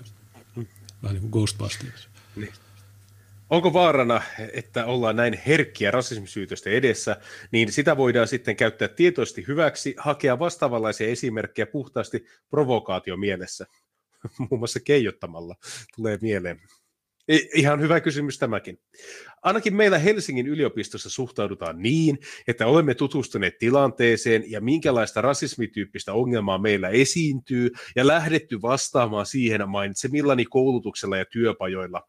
Voihan siihen tulla provokaatioitakin, tai sitten näitä voi nousta enemmän tai vähemmän tarkoitushakuisesti, mutta niin minä tämän nyt näen, että kun me teemme työtä antirasismin eteen, niin tilanne rupeaa paranemaan ja tarve ulostulolle vähenee, olipa niiden motiivi mikä tahansa. No edelleen, niin sä muistat, kun muutama viikko sitten oli tämä keissi, että antira, olen antirasisti.fi. Ja Juu. oikeusministeriö vaatii tekoja ja nyt heti ja nyt on pakko. Niin sinnehän pystyy ilmoittautumaan. Niin mä en ole tarkistanut, mutta olettaisin, että sieltä saattaa löytyä Helsingin yliopisto. Niin eikö tämä todista sen, että ne on vaan, joo me tehdään antirasismitekoja, mutta sitten todellisuudessa ne, te, ne ei ole tehnyt mitään. Ja nyt ne sitten tekee, koska ne reagoi tähän potentiaaliseen keijotukseen. Ja vielä kun sitten kysytään, että no miten keijotukset, no ei me semmoisia lähetä. No mitä jos tämä onkin? Niin. Tämä on, niin, ja tuota, jos mietit, että mikä on tulosvastuu antirasistisella toiminnalla. Sehän menee niin, että annetaan massia, että Oulat ja muut pystyy tuolla toimimaan, tai sitten tämmöiset kiintiösomalit ja sitten kun äh, rasismi sen kun lisääntyy sitä mukaan, kun maahanmuuttaja perseilee, niin sitä perustellaan, että ei ole ollut tarpeeksi antirasistista työtä. Jolloin ajatellaan, että se lisärahoitus niin on hyvä keino tähän. Ja siinä vaiheessa, kun maahanmuuton ongelmat johtaa siihen, mihin mikä tahansa monien yhteiskunta lopulta ajautuu, eli siihen sisäiseen kaaukseen, missä kukaan ei enää luota toisinsa, niin silloinkin perustelu on se, että on liian vähän rahaa antirasistisella työllä. Niin tuohon on todellinen kultakaivos mikä tahansa järjestö, joka lähtee tuommoiseen mukaan, tietää, että mitään ei tarvitse niin kuin saavuttaa, niin. kun massia tulee. Ja mitä, ja mitä enemmän ne tyypit, mistä me ei tykätä, on äänessä, niin sitä enemmän meille kilahtaa massia. On, onko noin hyvä, siis onko noin hyvä työpaikkaa olemassakaan? No, se aika vittomasti niin kuin, levittää valheita, vaikka siinä olisikin hyvä palkka, mutta monille ihmisille tuommoinen sopii tosi hyvin. Tämä, tämä kohta, jossa kysyy, tämä kysyy, että oliko tapaus Afrikan tähti myrsky vesilasissa, niin tosiaan pitää, jos joku ei ole... Itse asiassa kun mä tänään kävin Tokmanilta hakemassa tuon Afrikan tähti jutun, mä, me heti kassalle sanoin, että okei, mistä lautapelit on? Tuolta tuonne. Sitten mä haen sieltä sen, ensin mä näen, mä näen sen Gepardi-version, mutta sitten mä löysin sen alkuperäisen. Sitten mä menen sinne takaisin kassalle ja sitten lyö. Ja kun mä, samalla kun maksan, niin mä sanon sille kassaneidille, että onko sä kuullut tästä kaustista, että tämä on kuullut, se, että en ole. Sitä ajaa. No, ne sanoo, että tämä on, tämä on uusi rasisti juttu. Se vaan nauro.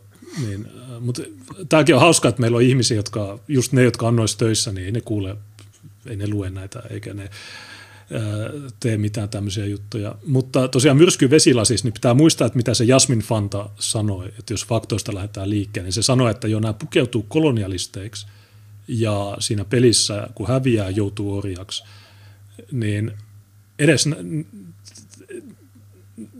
niin ne ei ole oikassu, että ei kun anteeksi nämä fuksit pukeutuu rosvoiksi ja niin edelleen. Niin ei, nämä ei ole tarkistanut edes näitä juttuja, joten siksi voi hyvinkin olla, että se Jasmin Fanta, niin ne ei ole edes tarkistanut, että onko hän oikeasti niin. siellä. Että tosiaan, jos ainoat yhteystiedot oli, jo, Twitterissä se oli, että J, A.K. The German Nola uh, Darling. Ja Instagramissa oli, mikä tämä Jasmin Fanta kahdella aalla, niin miten ne olisi voinut löytää sen? Olisiko ne katsonut oikeasti rekisteristä, että jo Saksasta Erasmus opiskelija, joka näy... Onko niillä kuvia edes näistä opiskelijoista? Ei välttämättä. On. Mutta okay, no... ainakin, ainakin silloin, kun mä olin Erasmus-vaihdossa, niin yliopistolla oli tarkat tiedot, että ketkä siellä opiskelee. Hmm. Siellä oli naamakuva ja yhteystiedot ja olihan niillä mun puhelinnumero ja kaikki. No joo, mutta helpompi on laittaa ig että hei Jasmin, sori, en mä tiedä, mutta... Saako olla puoli miljoonaa? Joo, kyllä. Ö, sitten Helsingin yliopiston virallinen kanta on se, että Afrikan tähti lautapeli sisältää rasistisia elementtejä. Kysymysmerkki. Kyllä, näin on. Joo. kyllä. Okay. Ja sitten kun, sitten kun tämä ö, otsikoitiin, että Helsingin yliopiston virallinen kanta, Afrikan tähti on rasistinen peli, niin Taneli Hämäläinen tuli, no, itse asiassa otsikko on virheellinen, hän ei sanonut niin, että Afrikan tähti on rasistinen peli, hän sanoi, että se on peli, jossa on rasistisia elementtejä. Oi no, vittu. No, no, se, on, se on vä, vähän niin kuin viime perjantaina, ei siis milloin, äh, torstaina, kun äh, Yle teki jutun, että Helsingin poliisi on estänyt – katujengeihin liittyvien henkilöiden joukkotappelun Helsingissä. Ja siinä vangittiin Milan Jaf ja joku Mohamed jotain sinne päin. Niin siinä ylejutussa vaan sanotaan, että katujengeihin liittyvät henkilöt. Ja tietysti me sanotaan, että no miten, katuje, miten kukaan voi liittyä katujengiin, koska niitä ei ole olemassa. Mutta sitten mä näin tänään sen, tai myöhemmin poliisin sen tiedotteen, niin siinä poliisin, Helsingin poliisin tiedotteessa sanotaan katujengit. Ei puhuta katujengeihin liittyvistä henkilöistä niin tämäkin on, että joo, actually sitä, tätä, niin joo, Taneli Hämäläinen, niin se on niin nolotyyppi, että... Mä käyn nopeasti kuule joo. kusella, mä tuun ihan kohta takaisin. Okei, odotellaan äh, Tuukan paluuta. Ja, ja, ja Odotetaan ennen kuin lähet. Kan... Niin, niin, juuri joo, laitto 690, hän sanoi, että Afrikan tähti on rasistinen, eihän kaikki valkoiset olleet kolonialisteja. That's right. Kyllä. Okei, okay, tuu takaisin. Ja, ja, ja, kiitos siitä. Tuota, seuraava juttu, jota käydään läpi, jatketaan hyvällä toimittajalla kerrankin, eli Mika Koskinen ja kommentti Helsingin yliopisto on Afrikan tähtikohun suurin konna. Mä tuun ihan kohta takaisin. Okei. Okay. Okei. Okay. Okei, no mitäs me tähän äh, Tuukkaa odotellessa, niin äh, haluatko puhua siitä kiukaan jutusta vai äh, sano sä jotain? Se on tullut vähemmän äänessä. Mulle viime lähetyksessä oli audio-ongelmia ja äh, sanottiin taas, että mä puhun liikaa. Niin okei, okay, mä annan nyt Joo, no se kiukan tilaus oli kyllä kiva ja tuota, oli mukava nähdä, että siinä oli tullut hyvin laajalla tuota, otanalla erilaisia kansallismielisiä paikalle, että se oli ihan tuosta maltillisen siiven edustajista hyvinkin radikaaleihin tyyppeihin paikalla kaikki sulassa sovussa keskenään, niin ne on jo siitä ihan semmoisia kivoja tapahtumia. Ja tuota, tosiaan kun tämä oli tällaisessa paarissa ja varsinkin kun siihen sisältyi niin metallikeikka ja sellaista, niin mä vähän jotenkin arvelin, että me lähdetään siellä joskus 10-11 maissa tuota takaisin, mutta sitten löytyikin sen verran hyvää juttu seuraa tuota illaksi, että yllätykseksi niin sitten yhtäkkiä hoksasinkin, että perkele sehän on sulkemisaika, että meidän pitää lähteä ja tuota, tulikin sitten oltua koko ilta. Joo. Sitten kannattaa tulla ehdottomasti noihin tapahtumiin, kun niitä on, niin siellä on mukava. Joo, se, se alkoi sillä, että Timo Hännikäinen piti viisivuotispuheen, jossa hän kertoi ja kritisoi valtamediaa ja valtaa näitä kustantamoja ja löytyy VKsta ja Delivestä ja niin edelleen. Pitkästä aikaa tämä Mitä? lähetys näkyy Twitterissä. Että mä sain korjattua sen ongelman, kun jos jotkut kyselee, että miksei, miksei ole enää Twitterissä, niin tämä lähetys on Twitterissä. Okei, Tuukka is back. Joo, niin, uh, Helsingin... semmoinen, väli, väliä, niin, semmoinen väliaikatieto, mikä tuli vaan mieleen tuossa, kun äh, kävin äh, tyhjentymässä, että näillä kohuilla on tietty hyvä puoli. Tässä äh, niin kuin aiemmin ollaan monokulttuurissakin valiteltu siitä, että mihin meinasi tyrehtyä tuota sähköinen kannattajakorttikeräys. Paperisia on tullut hyvin siinä mielessä, että Biffilläkin on kun naureskeltu sille, että no, miksei kerrota, että paljonko niitä tulee per keräys, niin voi sanoa, että nyt niin näitä kannattajakortteja, paperiset ja sähköiset mukaan luettuna, niin pyöritään varmaan vajassa kolmessa ja puolessa tuhannessa. Mm-hmm. Eli, eli suunta on aika hyviä siltä osin, että aletaan mennä sen tuota, kahden kolmasosan paremmalle puolelle.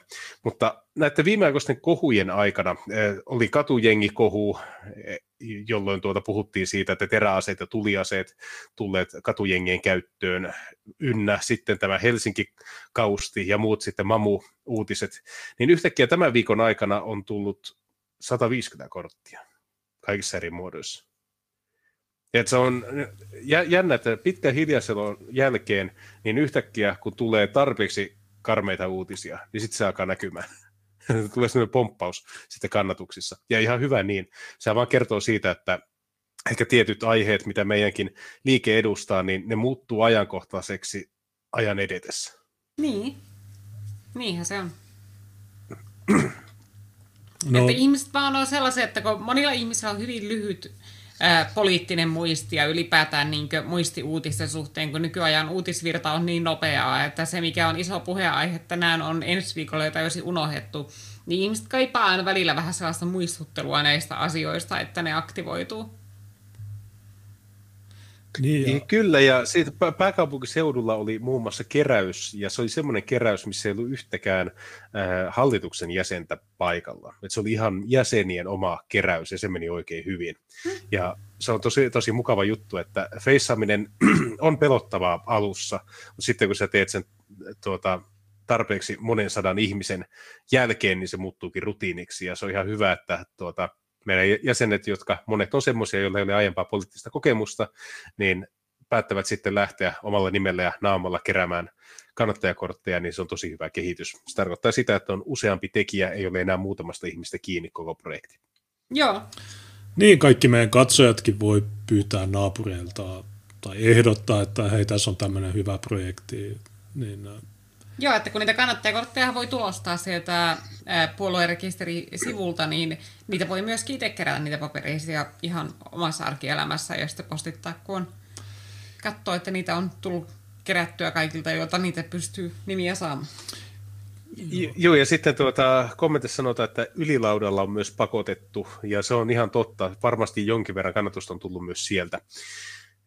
Ylilauta on vähän semmoinen, mä en tiedä, se on tosi iso keskustelualusta, ja tuota, tietenkään annetut kommentit ei aina kerro sitä tuota, yleistä mielipidettä, mutta kyllä kieltämättä osa tuosta piikissä syntyy siitäkin, että niistä katujengi aiheista tehtiin ylilaudalle lankoja joidenkin ihmisten toimesta. Joo. Joo, niin tota, jeesatkaa tuukkaa, se tarvii nuo kurtit. Tässä äh, Keijon uusin twiitti on, että no Helsingin yliopisto, iltapäivälööpit, teidän siirtonne, vai pitäisikö sanoa nupan heitto, hashtag Afrikan tähti. Mä en tiedä mitä tässä... Keijo pitää meidät jännityksessä vielä. Mäkin olen tätä päivitellyt ja katsonut, että milloin tulee uutta tietoa. Ja tässä joku sanoi, että, että Jasmin Fanta oli liittynyt helmikuussa ja sen twittaa joku bio oli, että angry feminist and blacktivist, she kautta niin äh, tämä on kyllä kova, jos tämä on, koska no, tämä on kova niin monella tasolla, että mä en tiedä, ehditäänkö me käydä kaikkia niitä tasoja. Mutta tosiaan otetaan tämä suurin konna juttu. Meillä on 1300 katsojaa, tämä on äh, ihmisiä Joo. kiinnostava aihe. Joo, ja mulla oli myös erittäin kova Twitter-ketju tästä aiheesta. Varmaan tekin olette molemmat nähneet sen puumalaisen 14-osaisen Twitter-ketjun siitä, miksi Afrikan tähti on rasistinen, ja se oli ihan mielettömän hauska, niin Joo. otetaan se kanssa jossakin vaiheessa. Siis se oli aivan eeppistä tavaraa. Joo, ja se on tehnyt lisää niitä ketjuja. Ei, ei, ei. Siis se ekakin oli jo 14-osainen. Niin, mutta kato, kun Vassari, Vassari on painoin väärin, tota, niin se tuo... Okei, niin suurin konna. Joo. On hämmentävää, että yliopisto lähtee mukaan yhden ihmisen tulkintaa leimaa samalla joukon opiskelijoita, kirjoittaa Mika Koskinen. Totuus, sivistys, vapaus, yhteisöllisyys. Siinä Helsingin yliopiston arvot, samalla yliopiston strategian kulmakivet. Tiistaina 19. lokakuuta tapahtui jotain hyvin poikkeuksellista. Helsingin yliopisto pani tieteeseen perustuvan totuuden sivuun. Afrikan tähti pelistä nousi rasismikohu Helsingin yliopistolla, kun saksalainen vaihto-opiskelija toi sosiaalisessa mediassa esiin peliperustuneen leikin Fuksi-tapahtumassa. Viikonloppuna maantieteen opiskelijat ry pyysi anteeksi tapahtunutta. Sitten koko yliopisto heittäytyi täysillä mukaan näytelmään, joka leimasi Fuksit. Fuksit pukeutuivat opiskelijatapahtumassa Afrikan tähden pelinappuloiksi. Jotkut ovat pukeutuneet jopa rosvoiksi, joka pelissä on valkoihoinen. Saksalainen vaihto-opiskelija arveli, että valkoiset suomalaiset rakastavat pukeutua kolonialisteiksi. Saksalaisen vaihto-opiskelijan mukaan Afrikan tähti on rasistinen, kolonialistinen peli, koska pelissä kerätään timantteja Afrikassa ja tuodaan ne Kairoon. Se on rasismia ja kolonialismia minulle, nainen kommentoi Iltalehdelle. Tietääköhän tämä jotain tuosta naisesta, kun tämä on itsekin Iltalehden toimittaja? Ähm, siis mi- mi- mitä? Eikö tämä nainen, niin, niin tarkoittaako se tätä niin, opiskelijaa vai ne, jotain toista? Joo, joo, joo, joo siihen opiskelijaan se viittaa. Mä vaan mietin, että tietääkö, onko tämä toimittaja ollut niinku tekemisissä tämän naisen kanssa mahdollisesti. No siis onko tämä se justiinsa, joka, oli tuota, joka sanoi, että se oli FaceTime-keskustelun sen kanssa käynyt? Onko tämä se? Tarkistetaan. Mä en tiedä, mä en ole lukenut, Sami... yhtä, mä olen lukenut vaan sen ylilautaketjun, että niin kuin näin. Sami Koski on Iltalehden toimittaja, kyllä, on sama lehti. Voi perustaa samaan, samaan juttu. Okei. Joo. Okei. Saksalainen on perustellut Afrikan tähden rasistisuutta silläkin argumentilla, että pelin häviäjät, häviäjät joutuvat orjiksi. Jokainen peliä pelannut tietää, että väite on väärä. Hän on myös sanonut, että Fuksi-tapahtumassa toiset opiskelijat esiintyvät orjien omistajina ja toiset orjina. Väite on väärä. Tapahtumassa osa opiskelijoista esiintyy rosvoina ja osa ryöstettyinä. Suomi on vapaa maa. Täällä kuka tahansa saa ilmaista mielipiteensä asiasta kuin asiasta. Mutta mm. sen jälkeen voi tulla seuraamuksia, kuten Junes hyvin tietää. I cannot guarantee freedom. Tuolla kysytään chatissa, miksi te kutsutte tätä saksalaiseksi. No, hei, ymmärrä, me luetaan tässä suvakkimediaa, niin, ja jokaisessa jutussa, ja tämäkin on yksi syy, miksi miksi tämä, tai no, tar, mediat on tarttunut tähän, koska ne voi jokaisessa otsikossa hieroa suomalaisten naamalle, että saksalainen opiskelija, saksalainen opiskelija. Tämäkin on yksi normalisoinnin juttu. Mm. Ja kaikki, me kaikki nähdään, että se on, niin. tai ainakin mä oon katsonut sen videon. Se oli, mä näin, että se ei saksalainen. Okei, se on pieni aksentti, mutta... Täällä kuka tahansa saa myös kertoa, miten minkäkin asian kokee luissa ja ytimissä. Luut ja ytimet on nyt tullut kahteen kertaan peräkkäin. Hyvä ilmaus. Mm. Yliopisto ei sen sijaan voi lähteä täysillä mukaan yhden vaihto-opiskelijan mielipiteeseen ja henkilökohtaiseen kokemukseen. Mm. Helsingin yliopiston viralliselle Twitter-tilille ilmestyi maanantaina kirjoitus, jonka mukaan yliopisto järjestää parhaillaan tapaamisia eri osapuolten kanssa ja selvittää konkreettisia toimenpiteitä, jotta kukaan meistä ei enää olisi luomassa rasistisia tilanteita yliopistoyhteisössämme. Viestistä voi vetää sen johtopäätöksen, että yliopiston mukaan maantieteen opiskelijoiden Afrikan tähti teemaan liittyvä tapahtuma oli rasistinen. Helsingin yliopiston matemaattis-luonnontieteellisen tiedekunnan varadekaani Samuli Siltanen sanoi lehden haastattelussa, että Afrikan tähti on rasistinen peli. Siltä se vastuulla on myös tiedekunnan tasa-arvo- ja yhdenvertaisuusasiat. Samalla kun yliopisto jakoi julkisia tuomioitaan, se työnsi ensimmäisen vuoden maantieteen opiskelijat kylmästi pussinnalle. Olisi kiva tietää, kuka yliopiston johdossa viime kädessä kantaa vastuun opiskelijoiden leimaamisesta rasismin kanssa flirttailijoina. Tiistaina Helsingin yliopisto kertoi, että se järjestää opintopsykologien kanssa kriisiä keskusteluapua kriisin keskelle joutuneille opiskelijoille. Samalla yliopisto voisi palkata ulkopuolisen asiantuntijan kertomaan, mihin omien arvojen vastainen toiminta johtaa ja miten kriisiviestintää tulee kriisitilanteessa harjoittaa. Mutta on hyvä, kun ne järjestää tapahtuman osapuolten välillä, ja sitten jos se muija onkin feikki. Niin. ja sitten jos Keijo on pyytänyt sitä nauhoittamaan kaikki ne jutut, niin todella ko- Mutta se on nyt poistanut se Instagram-tilin. Niin ja se Instagram-tili oli vähän jännä, että siellä ei ollut kuin muutama postaus. Äh, Joo. Että... Mulla on ne tässä. Äh, sillä oli tämä ensimmäinen kausti oli, että kun se vi, tri, Triggervarnung rasismus ja siinä se itkee, että Helsingistä ei löydy kampaajia, jotka osaisi, niin kuin, löytyy vain valkoisia semmoisia, jotka hoitaa tuon hiukset. Sitten täällä on joku äh, Black Flinta have always been the victims of attacks. Sitten tässä on tämä itse video, ja sitten täällä on joku Afrikan tähti googlaus tai joku. Sitten tässä on video, jossa, tätä mä en ole nähnyt. Ja sitten täällä on tämä Demands for the University, niin tämä on hyvä. Äh, siinä on vaatimukset.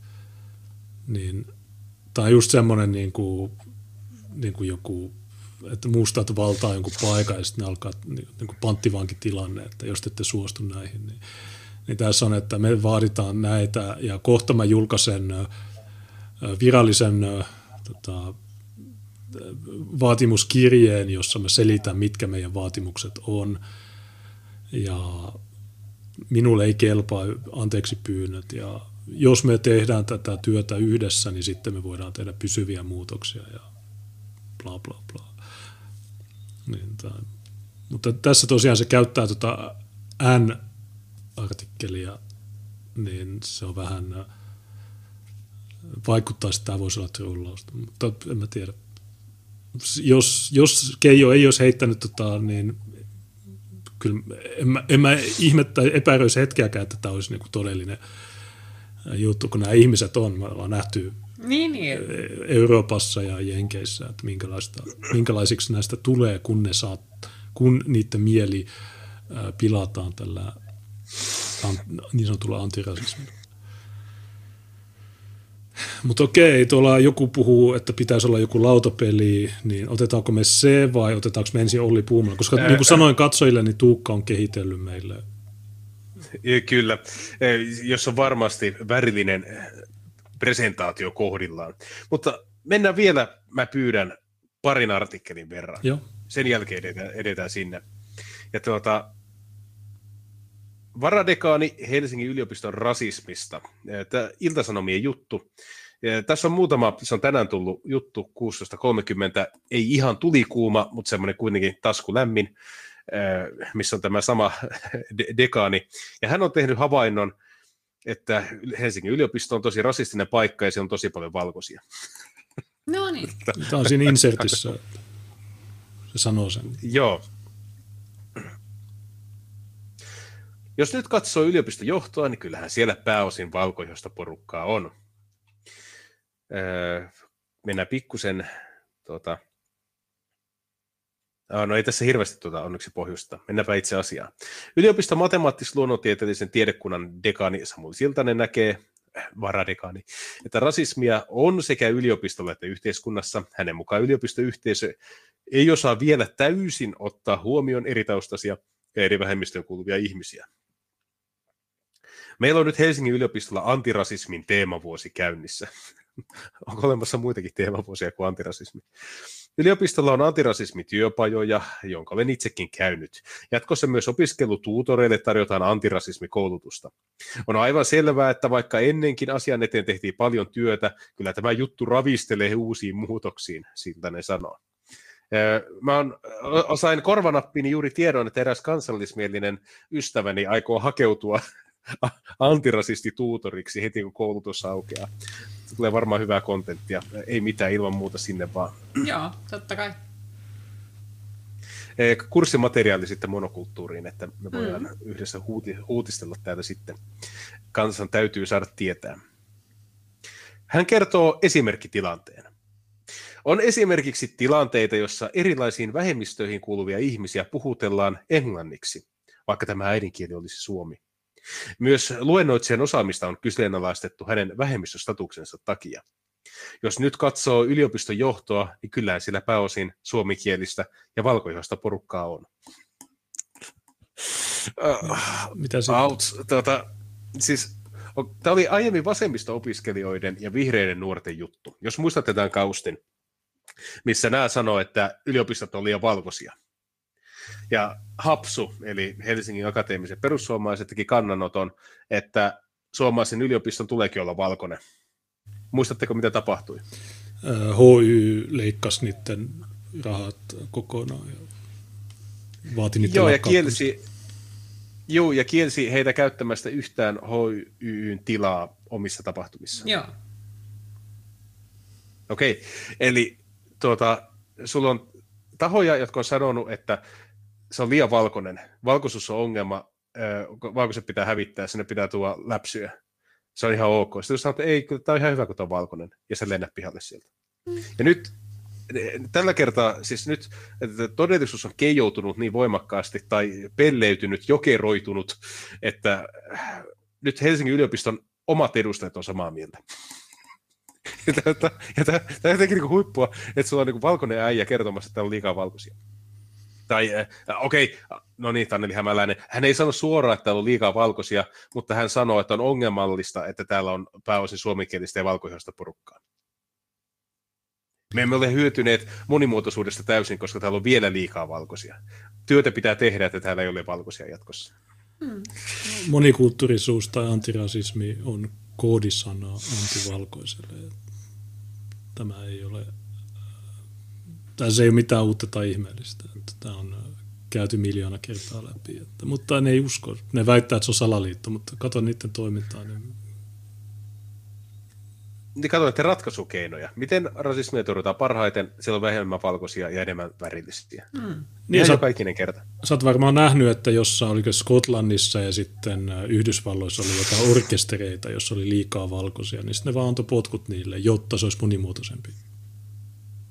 Niin. niin joku sanoi, että ei ole syrjintää. Ei ole, se on positiivista syrjintää, jos se on ok, se ei ole laitonta. Joten tämä on, tämä on se ikävä totuus, että näin se menee. Ko- niin. Kohu sai alkuunsa, kun saksalainen maantieteen vaihto-opiskelija, maantieteen. Ai onko se... No siis se... Onko se? No en mä... Mulle, tai siis mun käsitys oli, että Mistä? se ei ollut paikalla, mutta onko se sitten? Miko siis, jos se olisi maantieteen opiskelija, eikö se sitä ole, että se olisi ollut paikalla? Minä ei se olen käsittänyt, että ne maalitetut opiskelijat eli maantieteen opiskelijat, mutta tämä ei ollut. Voihan tuolla saman tiedekunnan edustaja. Se on vaan nähnyt jälkeenpäin, että mihin hänen oma porukkaansa on osallistunut. Niin, ja kun se on vaihto-opiskelija, jos, niin jos, se ei välttämättä jos on fuksi. oikea ihminen. Et se ei ole, niin, sekin on. Niin, koska se ei ole fuksi, niin, mutta toisaalta kyllähän ei-fuksitkin voi mennä noihin. Se... Mutta mihin perustuu se, että se on maantieteen vaihto koska sitä ei kerrottu Instagramissa? No sitä mäkin ihmettelen, että mistä ne, taitaa olla väärinkäsitystä, ne on vaan olettanut, että se on maantieteen, koska se liittyy maantieteen tiedekunta, että ne ei tajunnut, että se muija ei ole omin silmin nähnyt sitä tilannetta. Tämä muuttuu liian jännäksi. Miten mä saan yöllä unta? No. Mut mä, mä voin kertoa, kertoi että minkälaista mm. tollilla oli, niin me mentiin Haaparannalle ja sieltä Lapinkullan tehtaalle ja sitten sieltä Övertornea ja siellä oli leirintäalue ja sitten lauantai-aamuna niin tehtävänä oli syödä hapansilakkaa ja juoda mellan yli, jota oli lämmitetty boilerin päällä.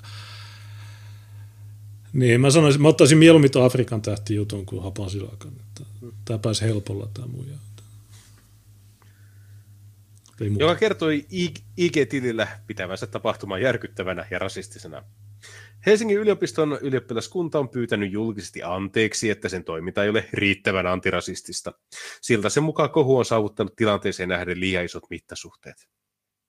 Asiaan on liittynyt monenlaisia väärinkäsityksiä niin asianosaisilla kuin ympärillä velluneessa some- ja julkisessa keskustelussa. Esimerkiksi verkossa tehdyssä ulostulossa on sekä väärää että oikeaa tietoa. Sanoisin, että joka puolella on pienempiä ja suurempia mokia. En mene väärinkäsitysten yksityiskohtiin, sillä ajattelen, että tämä kohu heijastelee enemmänkin isompaa sisäistä ongelmaa, kun taustalla on epäreiluutta ja painetta, jossa joissain kohtaa se tulee esiin. Siltanen on käynyt asia, asiasta keskustelua tällä viikolla vaihto-opiskelijan ja muiden asianomaisten kesken. Siis, onko tämä Siltanen oikeasti ollut tuonkaan jutussa? No, varmaan Facebookissa tai videopuhelulla tai jotenkin näin. Tai en mä tiedä, voi olla. Mutta, mutta ja sitä voi se olla, että tämä vaan selittää, koska tämä tyyppi on mikä matematiikan varadekaani, niin luulisi, että tällä kun on no, päässä siis jotain. Sitä keskusteluahan käytiin alualkai siellä Instagramissa sen muijan kommenteissa niin, että siellä oli Helsingin yliopiston väkeä paikalla sekä opiskelijoita Oliko? että henkilökunnan jäseniä. Ää, niin se voi olla sitäkin, että ne viittaa somessa käytyyn siellä Instagramin kommenttiosiossa käytyyn kommunikaatioon. Niin, mutta tämä Siltanen, niin en mä tiedä, jos tämä olisi rehellinen, niin tämä, ei tämä selittäisi, että en joka puolella sitä, että tämä, niin ei se vaan se, se kävisi niin kuin matemaattisesti, loogisesti se jutun läpi, mutta en mä tiedä, jos tämä on sen selvittämistaso, että hän on tasa-arvoyhteisö tai niin ei tämä ole mitään asioiden selvittämistä. Kohun laajuus on, on aivan valtaisa. Mittasuhteet ovat tilanteeseen nähden liian suuret.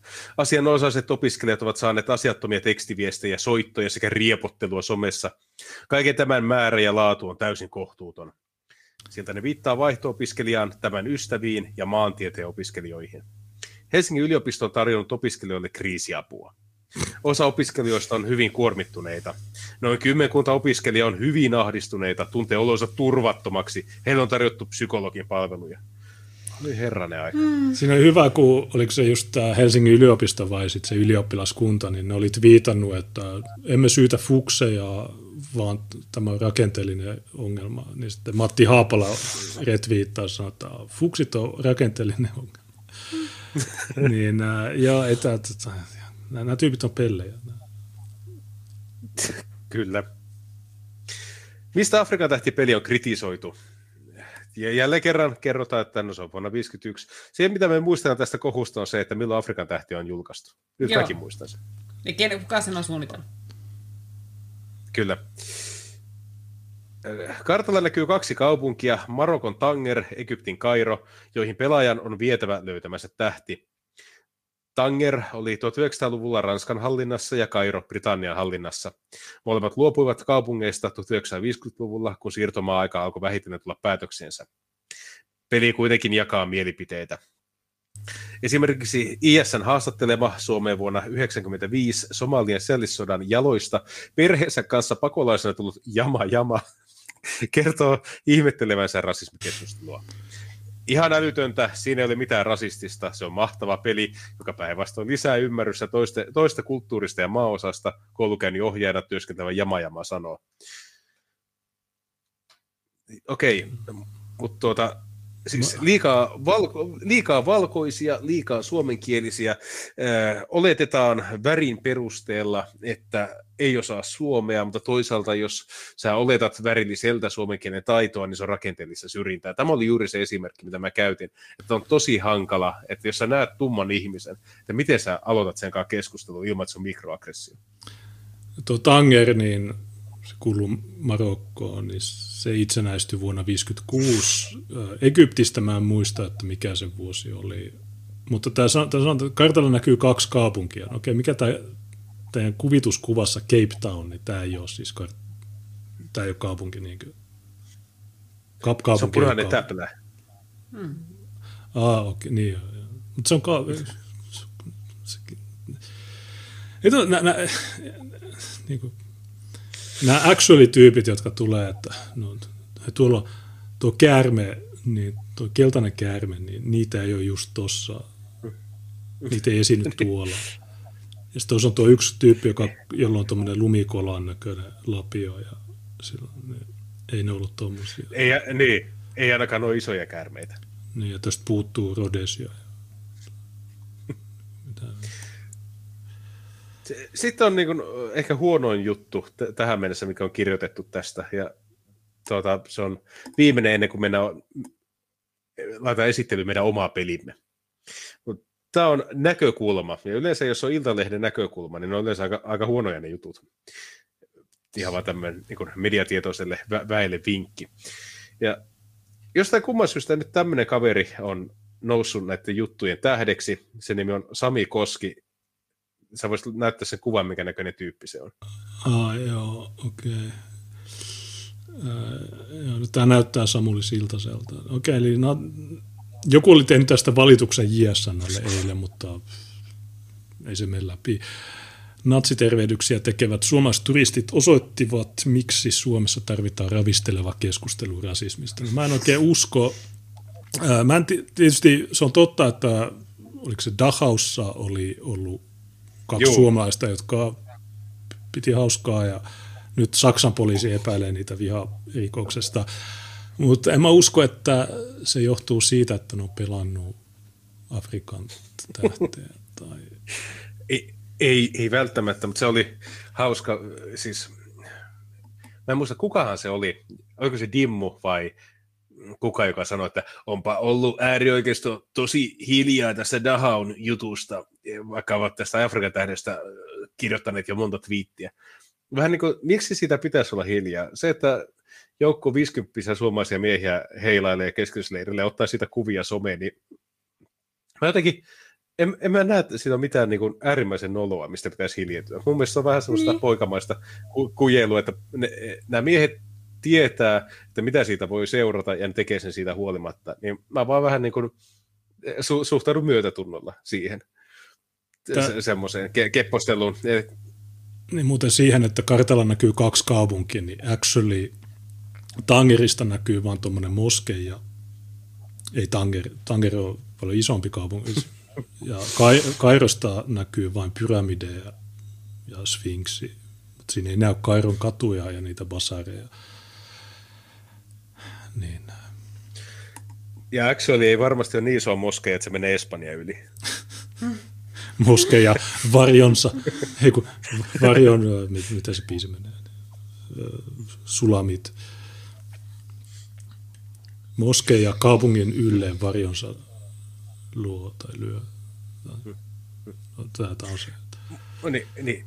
Mutta mut kuitenkin, niin kyllä me saamaan siitä tuomion ja se, että sä menet keskitysleirille tekemään tuommoisia tempauksia ottamaan siitä valokuvia somea varten, niin siinä on jotain, se, se, on, niin, se on niin röyhkiä, että se menee niin kuin taiteen puolelle hieman. Ja varsinkin kun ne kaverit sanoo, että kännissä ja läpällä. se on niin kuin ehkä paras, paras osa siitä tarinaa, että okei, okay, että kun kaverit saadaan mahtava idea Saksassa, että hui, hei, nyt lähdetään sinne ja nyt tehdään tämä. Ja ne varmaan tiesi, että vittu, jos tässä jää kiinni, niin tulee sanomista. Ja mennään, mennään, mennään Harlemiin, äh, otetaan kylttiin niin kuin Die Hardissa. Ja, mm. ja, no, miksi, te teit, miksi te ette puhu tästä? No, koska se on Chad, Chad move.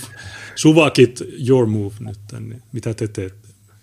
Niin, no te pyöritätte yhteiskuntaa, mutta niin kuin, mutta joo, no, suvakit on tämmöisiä satana niin kuin ärsyttäviä tyyppejä, ne ei ole hauskoja. Afrikan tähti vitsejä, pöyristymistä, saksalaisen vaihto haukkumista. Näihin kolmeen kategoriaan voisi jakaa keskustelun, joka on noussut esiin vaihto tyrmistyttyä, kun opiskelijat poseerasivat Afrikan tähtipelin hahmoina. Jossain vaiheessa Jodeliin, Twitteriin kuin muihinkin somen alustoihin ilmestyi kuitenkin joku, joka kommentoi, mielestäni kohu on turha, mutta onhan tämä Afrikan tähtipeli maailmankuva aika vanha-aikainen. Afrikan tähtipeli sai nimensä vuonna bla bla bla bla bla. Timantit ylipäätänsä liittyvät oleellisesti kolonialismiin. Esimerkiksi siirtotyöläisyys timanttikaivoksilla oli erottamaton osa Etelä-Afrikan kaivosteollisuutta ja rotuerottelupolitiikkaa. Kauhistuttavaa. Kuka ne kaivokset omisti? Hmm. Hmm. No, ei mennä sinne. Timantti- ja kultakaivosyhtiöt palkkasivat työvoimaa kaikkialta eteläistä Afrikasta. Työsopimukset tehtiin aina määräajaksi. Näin estettiin mustien työläisten järjestäytymistä hidastettiin heidän asettumistaan valkoisten kaupunkeihin ja taattiin valkoisille parhaat työpaikat. Kulttuuria, sosiaaliantropologian tutkija Katja Uusihakalan Afrikan tähti, pelilaudan, pelilaudan kääntöpuoli teoksessa kirjoitetaan. On syytä huomata, että kritiikkimyrsky on ollut opiskelijoiden näkökulmasta kova, erittäin kova. He ovat joutuneet ilman omaa syytään kohun keskelle, johon heillä itsellään ei ollut päätäntävaltaa olisi aika paljon vaadittu, että ensimmäisen vuoden opiskelija tietäisi hauskaa iltaa viettäessään, millaisen kohun ilta aiheuttaa. Niin on nuo työ, määräaikaiset työsopimukset ja työläisten järjestäytymisen estäminen, että vähän niin kuin Hesburger, että ei tässä ole mitään uutta tai ihmeellistä. Mm. Mutta joo, niin joo. Tyypit kirjoittaa kirjoja jostain lautapelistä. Anna niin, no siis tuossa, tuossa pitää ottaa huomioon se, että Britithän alun alkujaan halusivat kaikki ne kaivokset itselleen. Ja silloin kun näissä buuri tasavalloissa tehtiin näitä jalokivilöytöjä ja kultalöytöjä, niin siinä alkoi tulla valtava määrä siirtotyövoimaa niille kaivoksille rikastumaan. Ja se oli oikeastaan se syy, joka ajoisti lopulta buurisotiin ja siihen, että britit otti ne alueet haltuunsa. Ja britithän halusi käyttää pelkästään englannin kieltä puhuvaa mustaa työvoimaa, eikä buureja. Ja siinä vaiheessa, kun apartheid-hallinto, joka oli siis buurien tai afrikaanereiden oma hallinto, nousi valtaan, niin ne pyrki estämään mustien työntekijöiden käyttämistä. Eli ne alkoi asettaa semmoisia rajoja, että ja se oli pääosin ammattiliittojohtosta. Eli ammattiliitto vaati, että jokaisen firman pitää käyttää vähintään tietty määrä työvoimasta tai pitää täyttää tietty määrä työvoimasta valkoisilla työntekijöillä, että sitä taloutta ei täysin ulkoisteta mustalle halpatyövoimalle. Eli mitä ne pyrki tekemään oli se, että ne pyrki vähentämään mustan halpatyövoiman käyttöä ja pakottaa yrityksiä käyttämään valkoista työvoimaa. Oikein. Tämä oli se, mihin tämä oli se, mihin Afrikan eri hallinto pyrki, koska siihen, me, siihen asti niin juutalaiset ja britit olivat ihan sumelemattomasti käyttäneet mustaa siirtotyövoimaa ja tuonut niitä puurien asuinalueille. Niin, ja intialaisiakin toivat. Mikä se alue, se missä oli nämä Suman mellakat, niin sielläkin britit oli, ne halusi käyttää intialaisia, mutta ilmeisesti nämä puurit, hollantilaiset, niin ne oli, ne oli niitä oikeita vassareita. Joo, apartheid lähti valkoisesta ammattiyhdistysliikkeestä, joka pelkäsi, että tuota, siitä tulee täysin niin kuin feodalistinen hallinto, jossa tuota, juutalaiset ja britit pyörittää kaivoksia ja ö, tuo koko Afrikan kaikki mustat niihin kaivoksiin ja samaan aikaan puurien omat maat jää tuota, niiden siirtotyöläisten alle. Tätä, voi, tätä voisi lähestyä myös siitä näkökulmasta, että puurit halusivat varmistaa sen, että heidän omille asuinalueilleen, jotka oli väkivaltaisesti liitetty osaksi Etelä-Afrikkaa, niin sinne ei asettuisi hirveän paljon mustia, koska he eivät alun perin keitä mustia sinne halunnut, toisin kuin britit halus. Niin se alue oli KwaZulu Natal, kiitos. Meillä on nimimerkki Buuri, actually, joka antoi Kyllä. Iltalehti haastatteli maanantaina rasismitutkija Anna Rastasta. Mistä tuo nimi on tuttu? No, Anna Rastas on aiemminkin ollut monokulttuurissa. No mä en nyt sitä muista, mutta on tämä hommafoorumilla ollut pitkään. Oliko tämä mahdollisesti se, joka itki siitä, että, tai sillä oli, että mistä hän leikkaisi niin sotaveteraaneilta, mille hän antaisi rahat pakolaisille tai joku tämmöinen. En mä tiedä, onko se se, mutta joo, toi on ainakin kymmenen vuotta pyörinyt tässä skeneessä.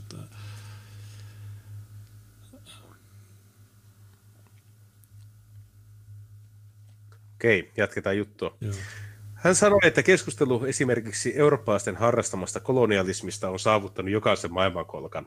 Siksi yliopiston olisi pitänyt tietää, että Afrikan tähtihahmojen esittäminen voi aiheuttaa kohun. Koulujärjestelmässä ja yliopisto-opetuksessa on jotain pahasti vialla, jos meillä on opiskelijoita, jotka eivät ymmärrä asioiden yhteyksiä rasismiin ja sen uusintamiseen, Rastas sanoi.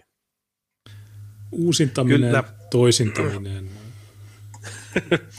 no, mm. Problemaattinen. Ja okei, okay, te just pitänyt tietää, että aiheuttaa kohun. No, okei, okay, no eikö yliopistot ole just se paikka, missä ravisutetaan, järkytetään ja kyseenalaistetaan. Ja ei, mutta nykyään tämä on tätä, että hei, te olisi pitänyt tietää, että me ei tykätä tästä. Et sä voi mennä sen, sen mukaan, että mikä aiheuttaa kohuja. Okei, okay, okay, media keksii kohuja. Okei, okay, no joo, no me sitten sanotaan, me ei puhuta mistään, me, me ei tehdä mitään. Pelimaailmaa äh, ei enää ole. Peli toisintaa maailmankuvaa, jossa suurin osa Afrikasta oli eurooppaisten hallussa. Iso osa suomalaista käytti afrikkalaista puhuessaan N-sanaa. So. Kauhistuttavaa N-sanaa. Vaikka peli pysyy todennäköisesti vielä pitkään suomalaisissa kodeissa, on hyvä ymmärtää pelin historia. Suomalaiset tutkijat ovat yrittäneet tätä ainakin viimeisen kymmenen vuoden aikana, mutta jokaisella kerralla yritys kuitataan pölynä. Nyt ne sai Ongelma on siinä, niin. Ongelma on siinä, että osa suomalaista ei ymmärrä, miksi peli maailmankuva on kolonialistinen. Osa suomalaista ei halua ymmärtää historiaansa. Maanantaina uutisoinnin perusteella osa suomalaista ei ymmärrä myöskään, miksi Dahaun keskitysleirillä viitsillä tehty natsitervehdys ei ole ok. Siksi näistä asioista pitää keskustella ja tullaan keskustelemaan. Jotain kohusta kertoo se, että juutalaisvastaisista kirjoituksista tunnetun Juha Kärkkäisen tavaratalon verkkokaupasta Afrikan tähti loppui maanantaina uutisoinnin jälkeen. Ei loppunut. No mitäs? Isa ja Ylivieskas ainakin on. Tota, ja vielä sitä Deluxe-versiota. Mm. Ei kun niin verkkokaupasta, ei siitä fyysistä. Okei, okay, no mahdollisesti. Mutta joo, Mitäs ei... kertoo? Tämä on sano vaan. ei kun tuo, että jotain kohusta kertoo se. Eli okei, okay, että eh, koska Juha Kärkkäinen, joka on pahis, niin se, se myy näitä ja pahat ihmiset ostaa näitä, niin se on osoitus nyt jostain. Me ei, me ei tunneta meidän historiaa ja holokaustia tai jotain. Ja pitää keskustella. Okei, no mikä se teidän niin kuin, sano, kakiska, kak, sanokaa nyt, mikä se teidän ongelma on. Mm. Joo, kolonialismi, okei, mitä sitten, mitä sitten, mitä sitten, mikä se pointti on. Niin kuin, tämä on hyvä, kun aina vaatii keskustelua, mutta ne ei voi koskaan sanoa, että mikä se ongelma on. Se on toisintaa jotain, okei, hyvä. Hyvä toisinnetaan. Rasismin tutkija muistutti maanantaina, että maailmalla Afrikan tähden kaltaisia vanhentuneita maailmankuvia on käytetty opetuksessa. Sellaisena Afrikan tähti toimisi myös Suomessa. Pelin kolonialistinen maailmankuva olisi hyvä tiedostaa. Todennäköisesti ennemmin tai myöhemmin osa suomalaista joutuu tyrmistymään siitä, että Afrikan tähtipelin valmistaja tekee nykypäivään sopivan version pelistä, siis vuotisjuhlaversion lisäksi. Keväällä jo ryöstäjien poistaminen aiheutti kohun. Kuten kaupunginvaltuusto, Helsingin kaupunginvaltuuston puheenjohtaja Fatim Diarra sanoi, että koko kohusta tulee mieleen Brumperin suukkojen nimenvaihdosta edeltänyt kohu. Silloin vaihdosta ihmeteltiin. Nyt ihmetellään sitä, miten oli mahdollista, että vuosituhannen vaihteessa kaupoissa myytiin neekerin suukkoja. Niin no... Okay. Kehitys kehittyy. Ja pitää tiedostaa. Okei, no me, me, tiedost, me tiedostetaan. Okei. Voitko sä nyt mennä pois? Me tiedostetaan. Kiitos. Äh, sun actually juttu. Afrikan tähti, äh, uusittu versio, niin aina kun sä heität noppaa, niin sit sä, lu, tässä on lue tämä vassarimeemi ja sitten, sitten voit mennä eteenpäin. Nämä ihmiset on, meidän pitäisi jakaa tämä maa kahtia. Yhteen menee nämä tiedostajat mm. ja Onko cancel culture uusin, liian pitkä? Niin. Nyt ne vie sitten uusin, uusinta menee sitten toiselle puolelle. Me voi sitten siellä uusintaa kaikkia vanhoja, vanhoja kiellettyjä malleja. Niin. Mutta nyt otetaan meidän oma peli, eli pyörälukko jäbä sano, että miksi ei ole tehty semmoista versiota, joka äh, kantaisi paremmin nykyajassa, jos olisi moderneja teemoja mukana. Ja mehän sitten tehtiin tämmöinen peli. Jones voisi laittaa siitä... Ota hetki, niin. mä otan ensin sen, äh, sen tweetin ja sitten mä otan... Sanotaan, joo, mä, mulla oli miljoona välilehteä, niin mä en ehtinyt laittaa näitä valmiiksi, mutta ihan pieni hetki. Ootas, missä se oli? Niin se vastasi Iikka, koomikko Iikka Kivelle. Myös tämä on sanonut, että rasismi on Suomessa iso ongelma. Sen käsittely Afrikan tähden kautta on kuitenkin on asetelmana niin rigged, että en tiedä edistääkö se antirasismia, vaikka argumentit olisi kuinka skarppeja. Joo, no niin, Iikka Kivi sanoi, että känkelöinti puheenaiheet kiertävät siinä määrin kehää, että uusinnoilla pärjää aika hyvin, bla bla bla, mutta tosiaan, mä otan tämän, ja itse asiassa mä en ollut ladannut sitä sun uusinta versiota, öö, hetki, niin tota, ihan snadi hetki, niin, okei, eli tämä näin, ja sitten lataa, ja öö, sitten avaa se selaimessa, Niin, minne se meni tonne.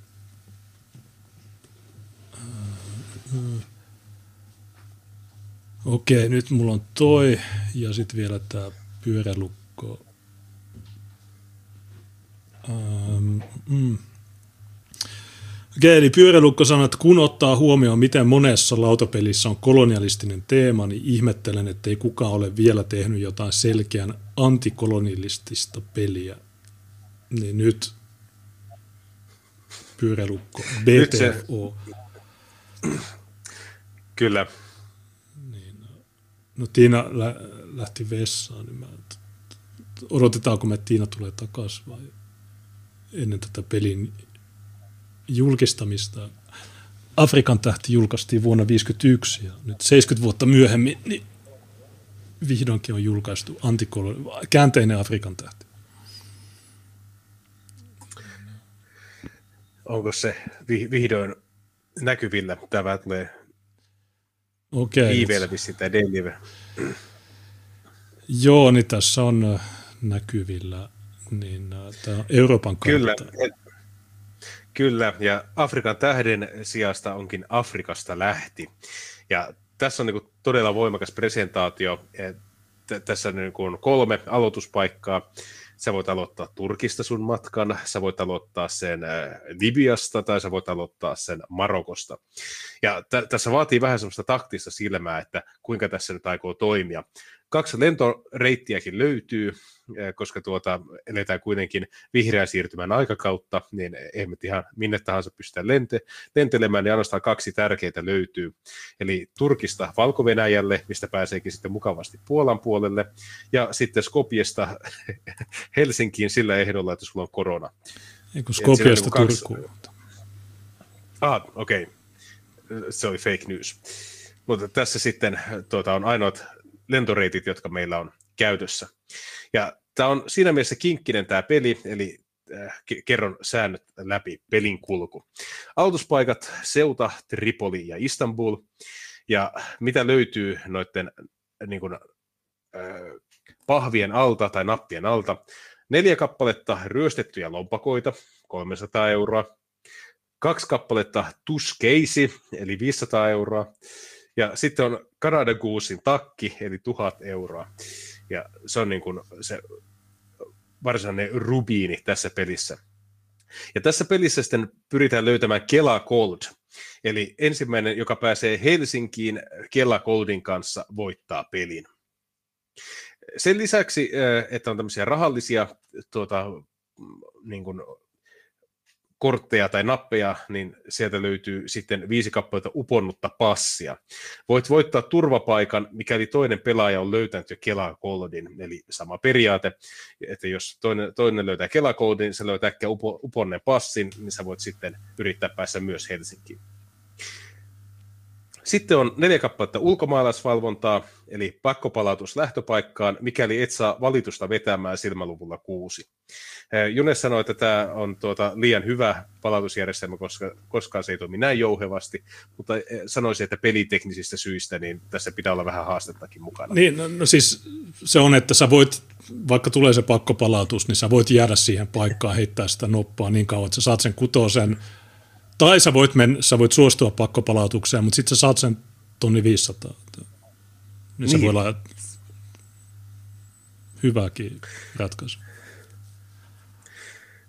Sitten tässä on tuota, tämmöisiä niin kuin, tiettyjä e-, erityisalueita tai kohteita, erityispisteitä.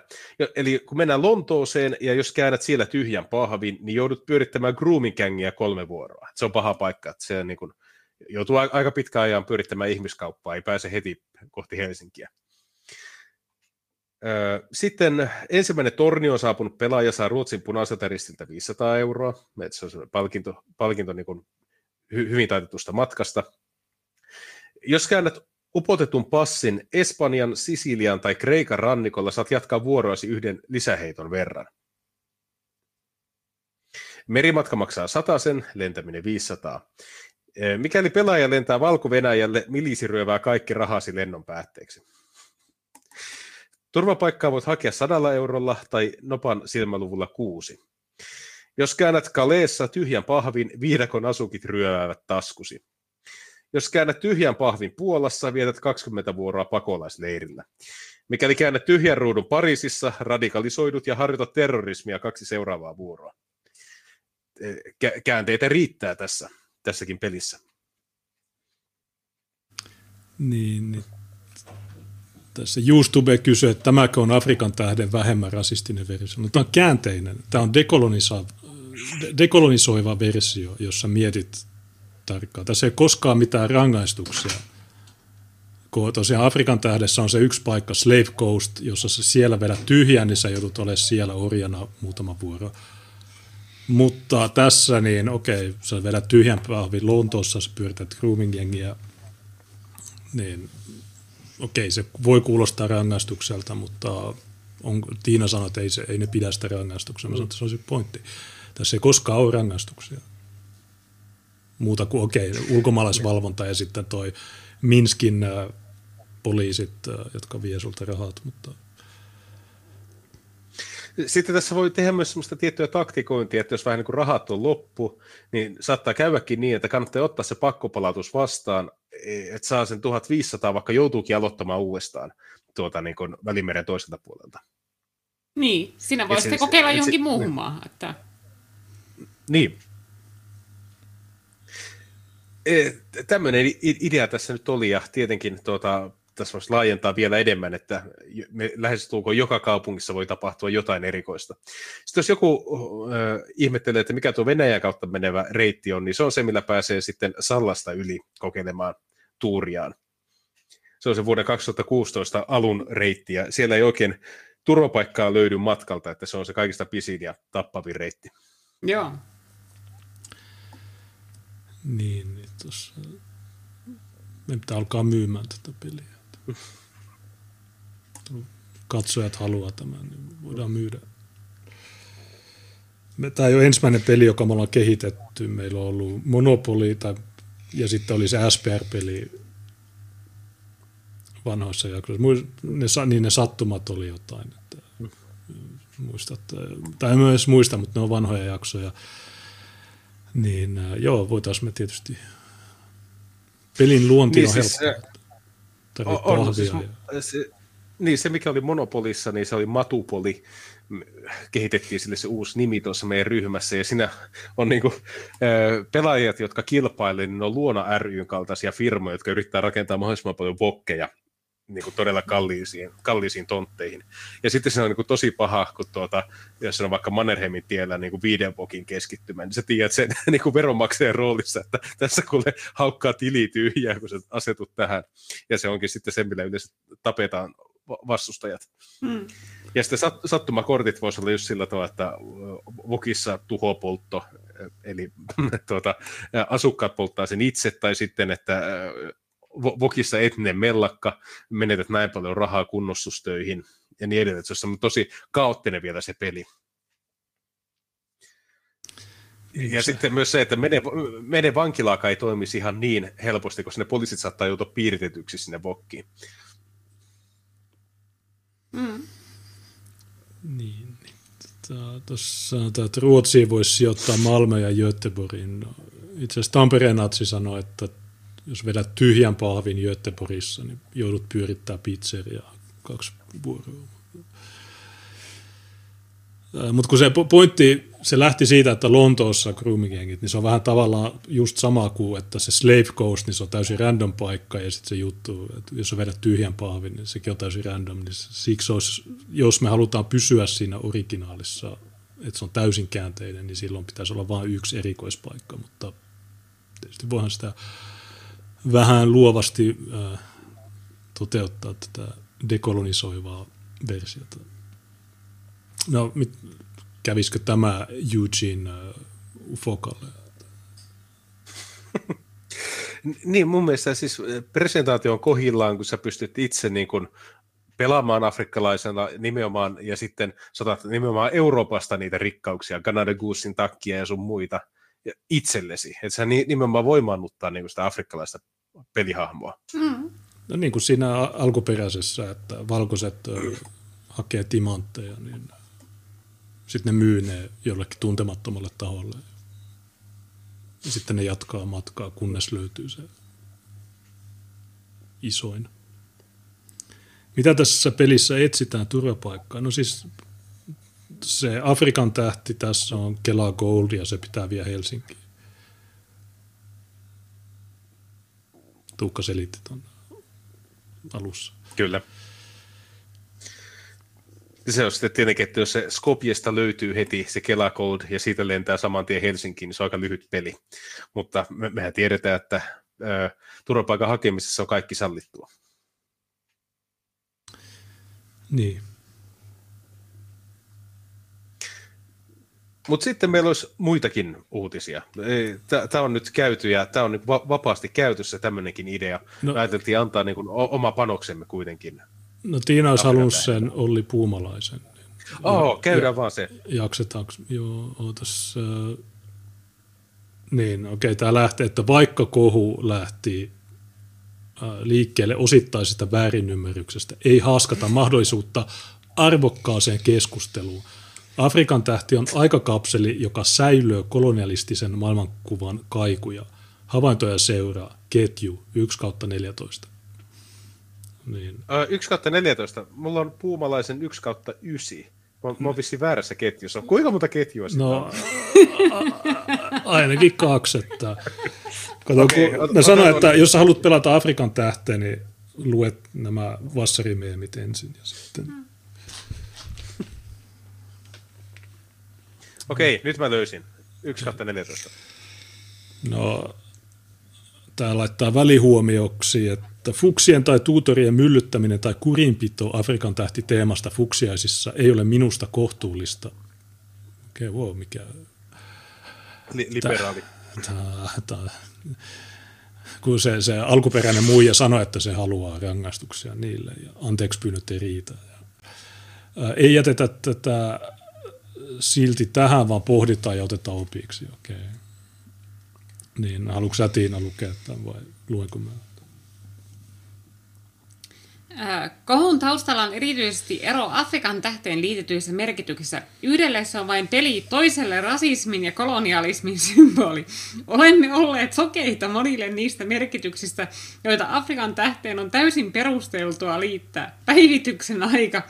Ja Yhdelle se on vain peli, toiselle rasismin ja kolonialismin symboli. Siis se ei olisi yhtään kenellekään mikään rasismin ja kolonialismin symboli, ellei, ellei tässä olisi niinkö kuusi Twitter-suvakkia, jotka yrittää väkisin siitä sellaista vääntää. Ja Helsingin yliopisto, joka menee täysin paniikkiin, kun ne suvakit vähän ulahtaa. Äh, ja joka heti ryhtyy anteeksi pyytelemään. Mitä sulla on uusnatsit, jotka pelaa tätä, ne, ne haluaa, että jes, nyt mä, haluan, nyt mä astun kolonialistin saappaisiin. Pelissä siirrytään kiista kolonialismin aikaan. Etsitään Afrikan tähti, mikä on suora viittaus 1905 löydettyyn Kallinan timanttiin, joka on nyt osa brittihovin kruununjalokivia, ja viedään se varsin ilmeisesti pois Afrikasta. No, se viedään Kairon tai Tangeriin. Siitä ei tiedetä, että mitä siellä että Afrikastahan siinä ei viedä pois yhtään mitään, että se pelilauta on Afrikassa kokonaisuudessaan, eikä sieltä poistuta missään vaiheessa, ei alussa eikä lopussa. Ja siis, ää, si, to, no varmaan siinä siirrytään kolonialismin aikaan, koska minä ymmärrän, että sillä pelin kehittäjällä ei ole ollut aikakonetta, jolla se olisi voinut nähdä vaikkapa, että miltä Afrikan kartta näyttää vuonna 2021 tässä se peli tehtiin aikana, jolloin niistä Afrikan valtioista juuri mikään ei ollut itsenäistynyt edes vielä. Oliko niistä mikään itsenäinen vielä? Öö, no, mä, 51, niin, mitä? Etiopia. Liberia ja Etiopia. Niin, öö, no ne. Marokko oli 56, Algeria 62 ja niin edelleen. Mutta onko tämä tyyppi koskaan pelannut sivilisationia? Tuossa siirrytään 4000 vuotta ennen ajanlaskua ja siinä käydään kaikki vuodet läpi. Niin onko se problemaattinen. Pelaajat tulevat ulkopuolelta. Nappulat eivät suoraan sitä kerro, mutta heitä voi hyvin pitää eurooppalaisena, ehkä britteinä tai miksei suomalaisena. Rosvot ovat myös valkoisia. Merkille pantavaa on, että afrikkalaiset ovat lähes täysin poissa peristä. Eli pelaajat tulevat ulkopuolelta. Ne on muovisia nappuloita. Ja tämä, tie, tämä osaa niistä muovisista nappuloista nähdä niiden kansallisuuden. Oota, kun mä... Että niitä on muistaakseni punainen, sininen ja ee, tuota, musta nappula ainakin oli. Niin, nämä, tämä on semmoista muovikaratioissa nähdä, että tämä on selvästi suomalaista edustava muovikaratio. Oota, mulla on tässä unboxing menossa. Katsotaan. Joo. Sä näet selvästi. Että, Tässä on violetti, musta, sininen, oranssi ja vihreä ja Että valkon. näitä voi hyvin pitää britteinä. No tuo musta näyttää brittimieheltä. Okay. Cool story, bro. Merkille pantavaa on, että afrikkalaiset ovat lähes täysin poissa pelistä. No siis jos sä voit nähdä näissä namiskoissa suomalaisen, niin miksi et sä voi nähdä afrikkalaisia näissä samoissa namiskoissa? No, Tuossa on no, no rosvot, niin joku sanoi, että ne on blackface-rosvoja, mutta tämä, no mitä jos tähän olisi laitettu mustia rosvoja? Jo joudut keitetyksi elävältä. Joku heimo kaappasi sinut. Rip.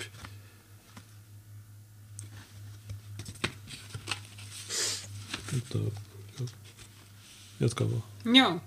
Äh, afrikkalaiset ovat mukana vain pelilaudan kuvituksessa ilman todellista roolia tai toimijuutta. Mm. Eli siis tämä näkee, että ne muoviset nappulat, niin ne on eurooppalaisia, mutta ne ei voi olla afrikkalaisia, ne muoviset nappulat. Mä en tiedä miksi ne, mutta tuota, okei, sovitaan niin, että no kuvitellaan, että ne noiden muovisten kartioiden sijaan ne pelinappulat olisi semmoisia pieniä neikereitä.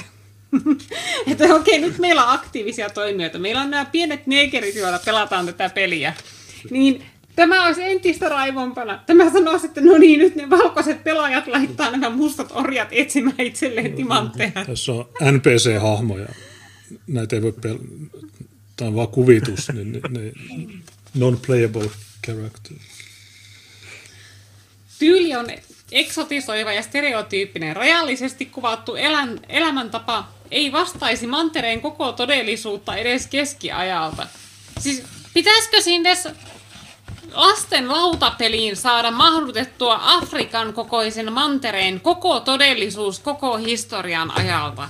Se onnistuu helposti, kun liitetään siihen peliin tämä, niin luet tämä.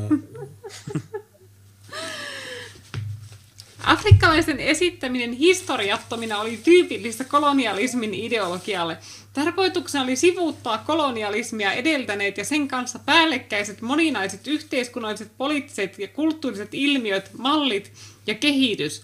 No siis nehän oli historiattomia mustat afrikkalaiset, koska historiallahan viittaa nimenomaan kirjoitettuun historiaan.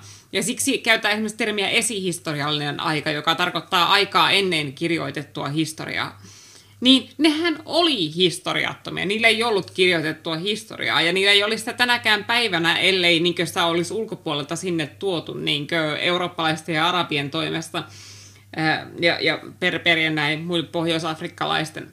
Niin tarkoituksena oli sivuttaa kolonialismia edeltäneet ja sen kanssa päällekkäiset moninaiset yhteiskunnalliset, poliittiset ja kulttuuriset ilmiöt, mallit ja kehitys.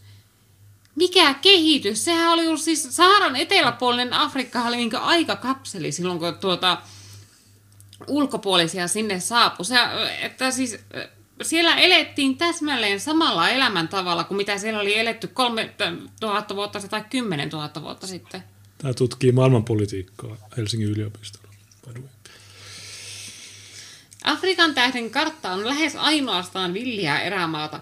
Tämä on kaikua kolonialistien ajatuksesta, että Afrikka olisi jopa jollain tapaa tyhjä eli vapaa otettavaksi. No, aika iso osa Afrikasta oikeasti on villiä erämaata. Jos sä katsot niin Afrikan maita, niin sellaisia maita, just vaikka niin Keski-Afrikka tai Kongo, niin hyvin pieni osa niistä maista on oikeasti niin esimerkiksi kaupunkia. Enimmäkseen ne on erämaata. No, Keski-Afrikka on kaksi kertaa isompi kuin Suomi, ja siellä on puolet vähemmän asukkaita. Niin. Niin jos Suomi on aika lailla autio, niin mitä semmoinen paikka, missä on neljä kertaa pienempi väestön tiheys, eikö se ole? Ja sitten se on nykypäivä. Me puhut kolonialismin aikaa, niin tiedän. Mm. Tämä on kaikua kolonialistisesta ajatuksesta, että Afrikka olisi jollain tapaa tyhjä, eli vapaa otettavaksi.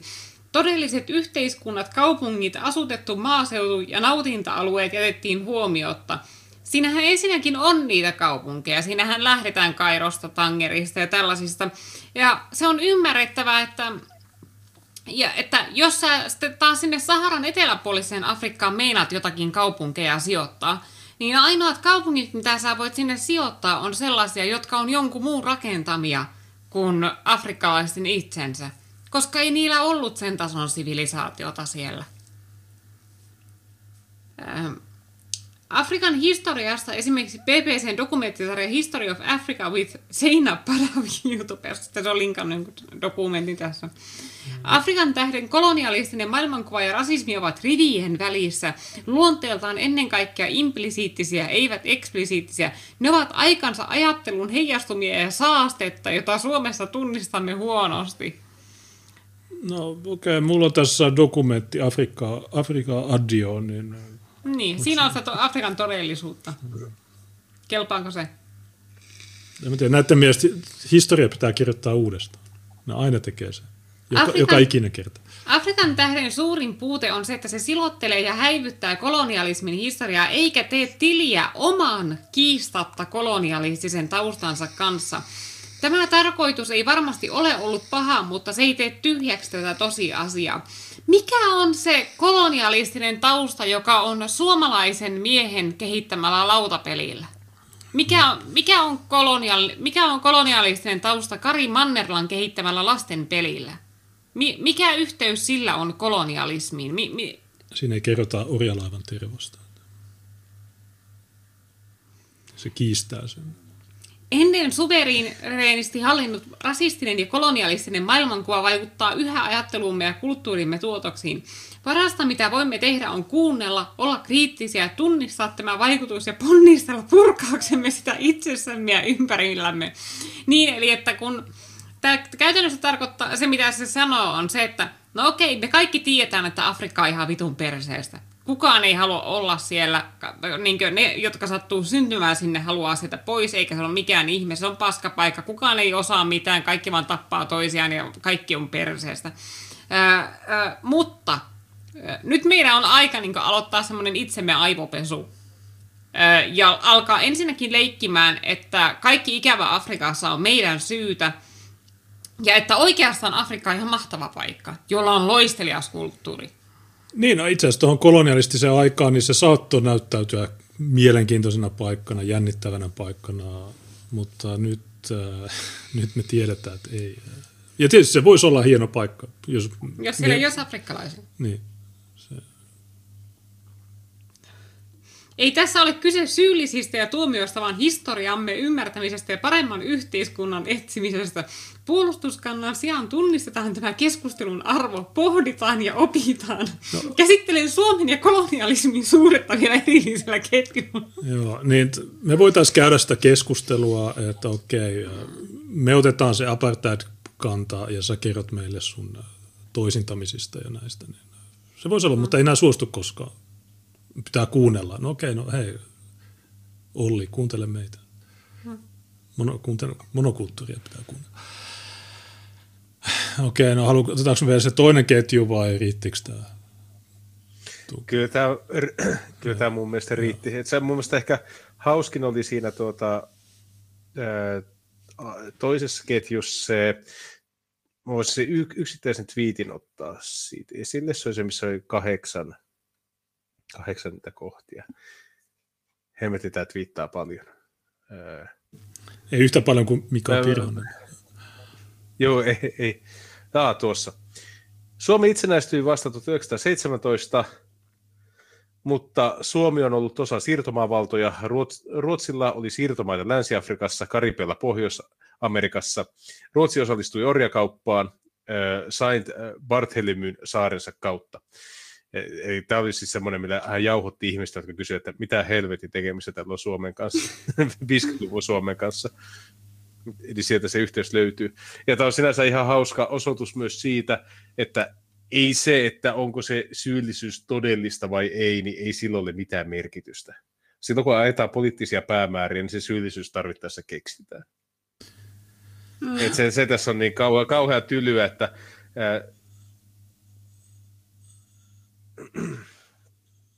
niin, niin, että se tarvittaessa keksitään ja sitten pitää käydä ihan samanlaisia korjaustoimenpiteitä, niin kuin britit on joutuneet käymään ja ranskalaiset ja niin edelleen. Eli, ja meillä on kaikista huonosti tilanne, että meillä ei edes ole sitä osaamista, me oltaisiin hyödytty siitä. nyt, me, nyt vaan kannetaan se syyllisyys siitä.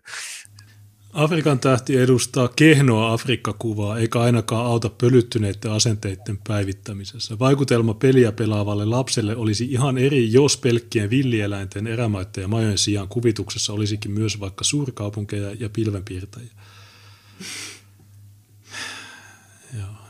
Hei, Olli Puumalainen, sä vaikutat loistavalta pelin kehittäjältä, niin Äh, Osta... Sano joku saaraan eteläpuolisen Afrikan sivilisaatio, joka on ikinä rakentanut pilvenpiirtäjän omin avuin.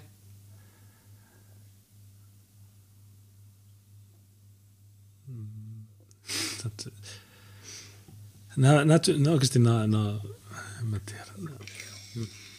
Näillä on mennyt ne kihomadot aivoihin asti näillä ja ne sitten suoltaa tämmöistä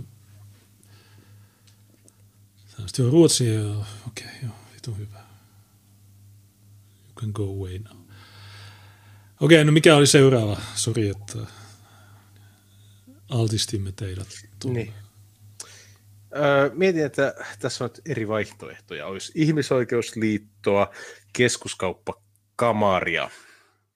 Kumpaa lähdetään lähestymään?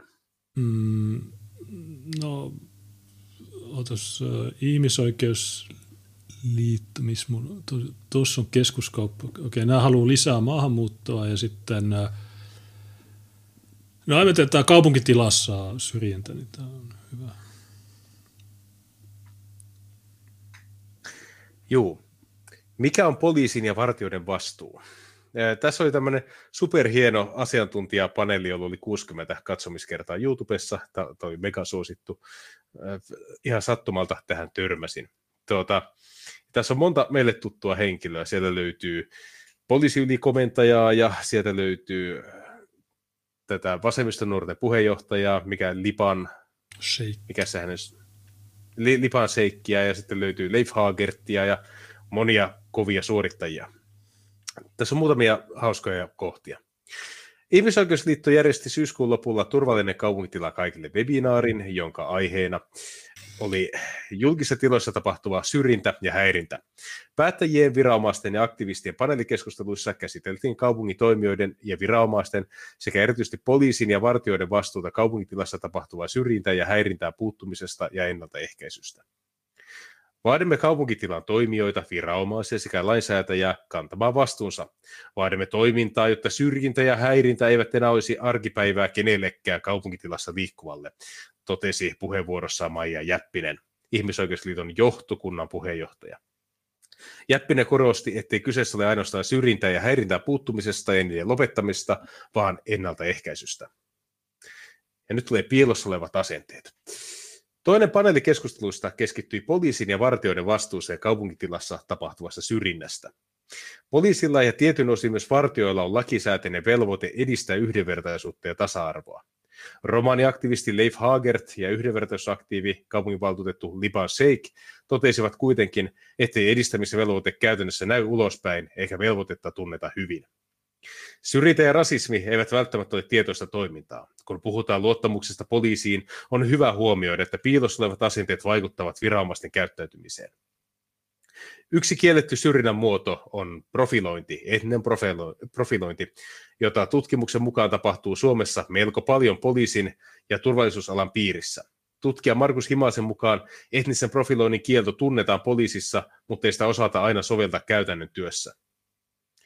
Etnisessä profiloinnissa ei ole kyse yksittäistapauksista, vaan rakenteellisesta rasismista. Avoimen tiedon tuottaminen poliisi- ja turvallisuusalan toiminnasta on avainasemassa rakenteellisen rasismin poistamisessa, Himanen totesi.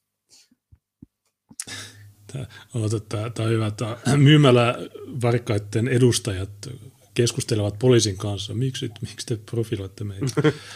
e, joo, cool story. Mä just huomasin, että Knatterton on laittanut kaksi superchattia liittyen tuohon Afrikan tähteen. Jos me vähän otetaanko me ne nyt, että... Joo, otetaan tota, vaan. Ne liittyy Afrikan tähteen. Niin Knatterton sanoi, laittoi neljä euroa sanoi, että, tai kysyy, miksi tämä ulina on jälkijättöistä. Pelissä etsitään, etsitään mikä alkokivi, joka pitää viedä tangeriin tai niin, jalokivi, joka pitää viedä tangeriin tai Kairoon. Peli on ollut olemassa 70 vuotta Tänä aikana kuka afrikkalainen diplomaatti tai Afrikan maan poliitikko ei ole noteerannut peliä mitenkään. Joo. Ja hän jatkaa, tämä möly ärsytti niin paljon, että maanantaina ostin Afrikan tähden Tokmannilta. Joo, mä tein sama. Huomasin, että joissain paikoissa arvellaan koko mölyn olevan pelkkä keijotus. Joo, se on totta. Ja jos sä katsot tämän lähetyksen alusta, niin sä näet, että me otettiin kaikki nämä Mäkin kävin ostaa tämän. E, jos tuo keijotusaspekti ei olisi tullut esille, niin mä olisin ehkä todennut, että tämä voi olla joku äh, tota, Kari Mannerlan gay op, jolla äh, tota, rahoitetaan tätä peliä ja sitten äh, paljastuukin, että kaikille raho- ne kaikki lahjoitetaan jonnekin karnevene-bisnekseen, mutta joo. Näin, äh, kyllä. Mutta okei, voidaan jatkaa nyt tätä. Kyllä. Myös Suomen vartioliikkeiden liiton puheenjohtaja ja Securitas Oyn toimitusjohtaja Jarmo Mikkonen korosti, että turvallisuusalan on toimittava entistä tomerammin rakenteellisen syrjinnän estämiseksi. Ö, tässä on semmoinen niin kuin hauska, että kun juttelee turvallisuusalan ihmisten kanssa, niin aika useat sanoo, että äh, että ainakin heidän oma kokemuksensa, kun nyt puhutaan kokemuksesta, kaikkien kokemukset on tärkeitä, että tämmöinen jatkuva valittaminen etnisestä profiloinnista johtaa siihen, että vartijan on helpompi olla puuttumatta tiettyihin tilanteisiin, koska vartija saattaa ajatella, että tiettyyn tapaukseen puuttuminen aiheuttaa ongelmia, siinä missä toiseen myymällä varkauteen puuttuminen ei sitä aiheuta. Se on tavoite. Ja kyllähän tämä sinänsä, niin, ky- kyllähän sinänsä ymmärtää, että jos joku romaani aikoo varastaa jotain, sä yrität estää sen varkauden, niin sitten siellä on oikeus hengittää miekkari, missä olla Silvenonen tykittelemässä. Niin ka- kaikki varkaat ei ole samanarvoisia. Jos on suomalainen narkkari, niin sä tiedät, että sä voit tehdä sille ihan mitä vaan. Sille ei ole mitään niin kuin uhrivaluuttaa. Mutta sitten jos on somali tai mustalainen tai joku muu tämmöinen suojaturyhmä edustaja, niin sä vähän niin kuin leikit tulella, jos sä lähdet puuttumaan siihen tilanteeseen. Ihmisoikeudet ovat rupusakkia varten. Kunnon ihmiset eivät joudu koskaan niiden kanssa tekemisiin.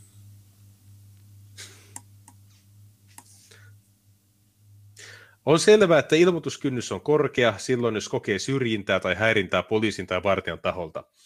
Syrjinnästä ilmoittamisen kynnys on ylipäätänsä korkea, ja tässä esimerkkitilanteessa syrjinnästä tulisi vieläpä raportoida kyseiselle syrjivälle taholle, totesi Linnea West, sateenkaaripoliisit ryn puheenjohtaja. Huhhuh, nyt on monenlaisia tahoja. Poliisin koulutus on erittäin tärkeää, jotta saamme osaamisen ja sitä kautta asenteet asianmukaiselle tasolle, totesi poliisilijohtaja Seppo Kolehmainen. Jännä, kun miettii, että puhutaan katuturvallisuudesta, niin tähän mennessä me ollaan luettu uutisia, missä jengi puukottelee toisiaan, jengit varastaa takkeja ihmisten päältä, jengi muiluttaa toisia kaupungin ulkopuolelle, on tämmöisiä moni, monietnisiä toisen polven maahanmuuttajajengejä, jotka vaikuttavat yleiseen turvallisuuden tunteeseen. Mutta sitten kun lähdetään puuttumaan, että miten kaupungin tapahtuvaa syrjintää häirintää turvallisuuteen voi puuttua, niin nämä käsittelee etnistä profilointia ja rasismia ja tuota, sateenkaaripoliiseja ja tai onkin jotain ihan, ihan muuta, mitä tässä ollaan torjumassa. Niin, nämä, nämä on valtion järjestämiä propagandatilaisuuksia, ei nämä mitään muuta ole. Okei, tässä on joku NGO, ihmisoikeusliitto, mutta ei tuossa ole tarkoituskaan tuoda mitään, ei tuonne koskaan eksy semmoinen musta tai värillinen tai manne, joka sanoisi, että no joo, mä tiedän, että totta kai nämä varkaat valittaa, mutta aina ne valittaa. Että järjestelmä on tämmöinen ja ne voi, voisi tehdä jotain muuta kuin pölliä kamaa joka puolelta, niin semmoisiakin löytyisi noihin keskusteluihin, mutta ei, ne, ei niitä päästetä. Sieltä voisi löytyä joku poliisi, joka sanoisi, no sori vaan, että näin, mitäs teet? se voi sille mitään, että mistä nämä tilastot johtuu? Sä näet tilastoista, että ne on yliedustettu. No mistä se johtuu? Se johtuu siitä, että ne on rikollisempia. Joten ei ole ihme, että niitä tarkkaillaan enemmän. Mutta tämä on loputon suo. Niin kauan kuin me ei, ei päästä niin. semmoiselle tasolle, että, että me voitaisiin suoraan sanoa noille. Siksi ne aina, aina pöyristyy, jos me sanotaan jotain, kun ne, ne tietää, että me ollaan oikeassa. Niin, että oli turvallinen kaupunkitila kaikille. Niin tämä on aika rajatun, rajatun porukan turvallinen tila. Hmm.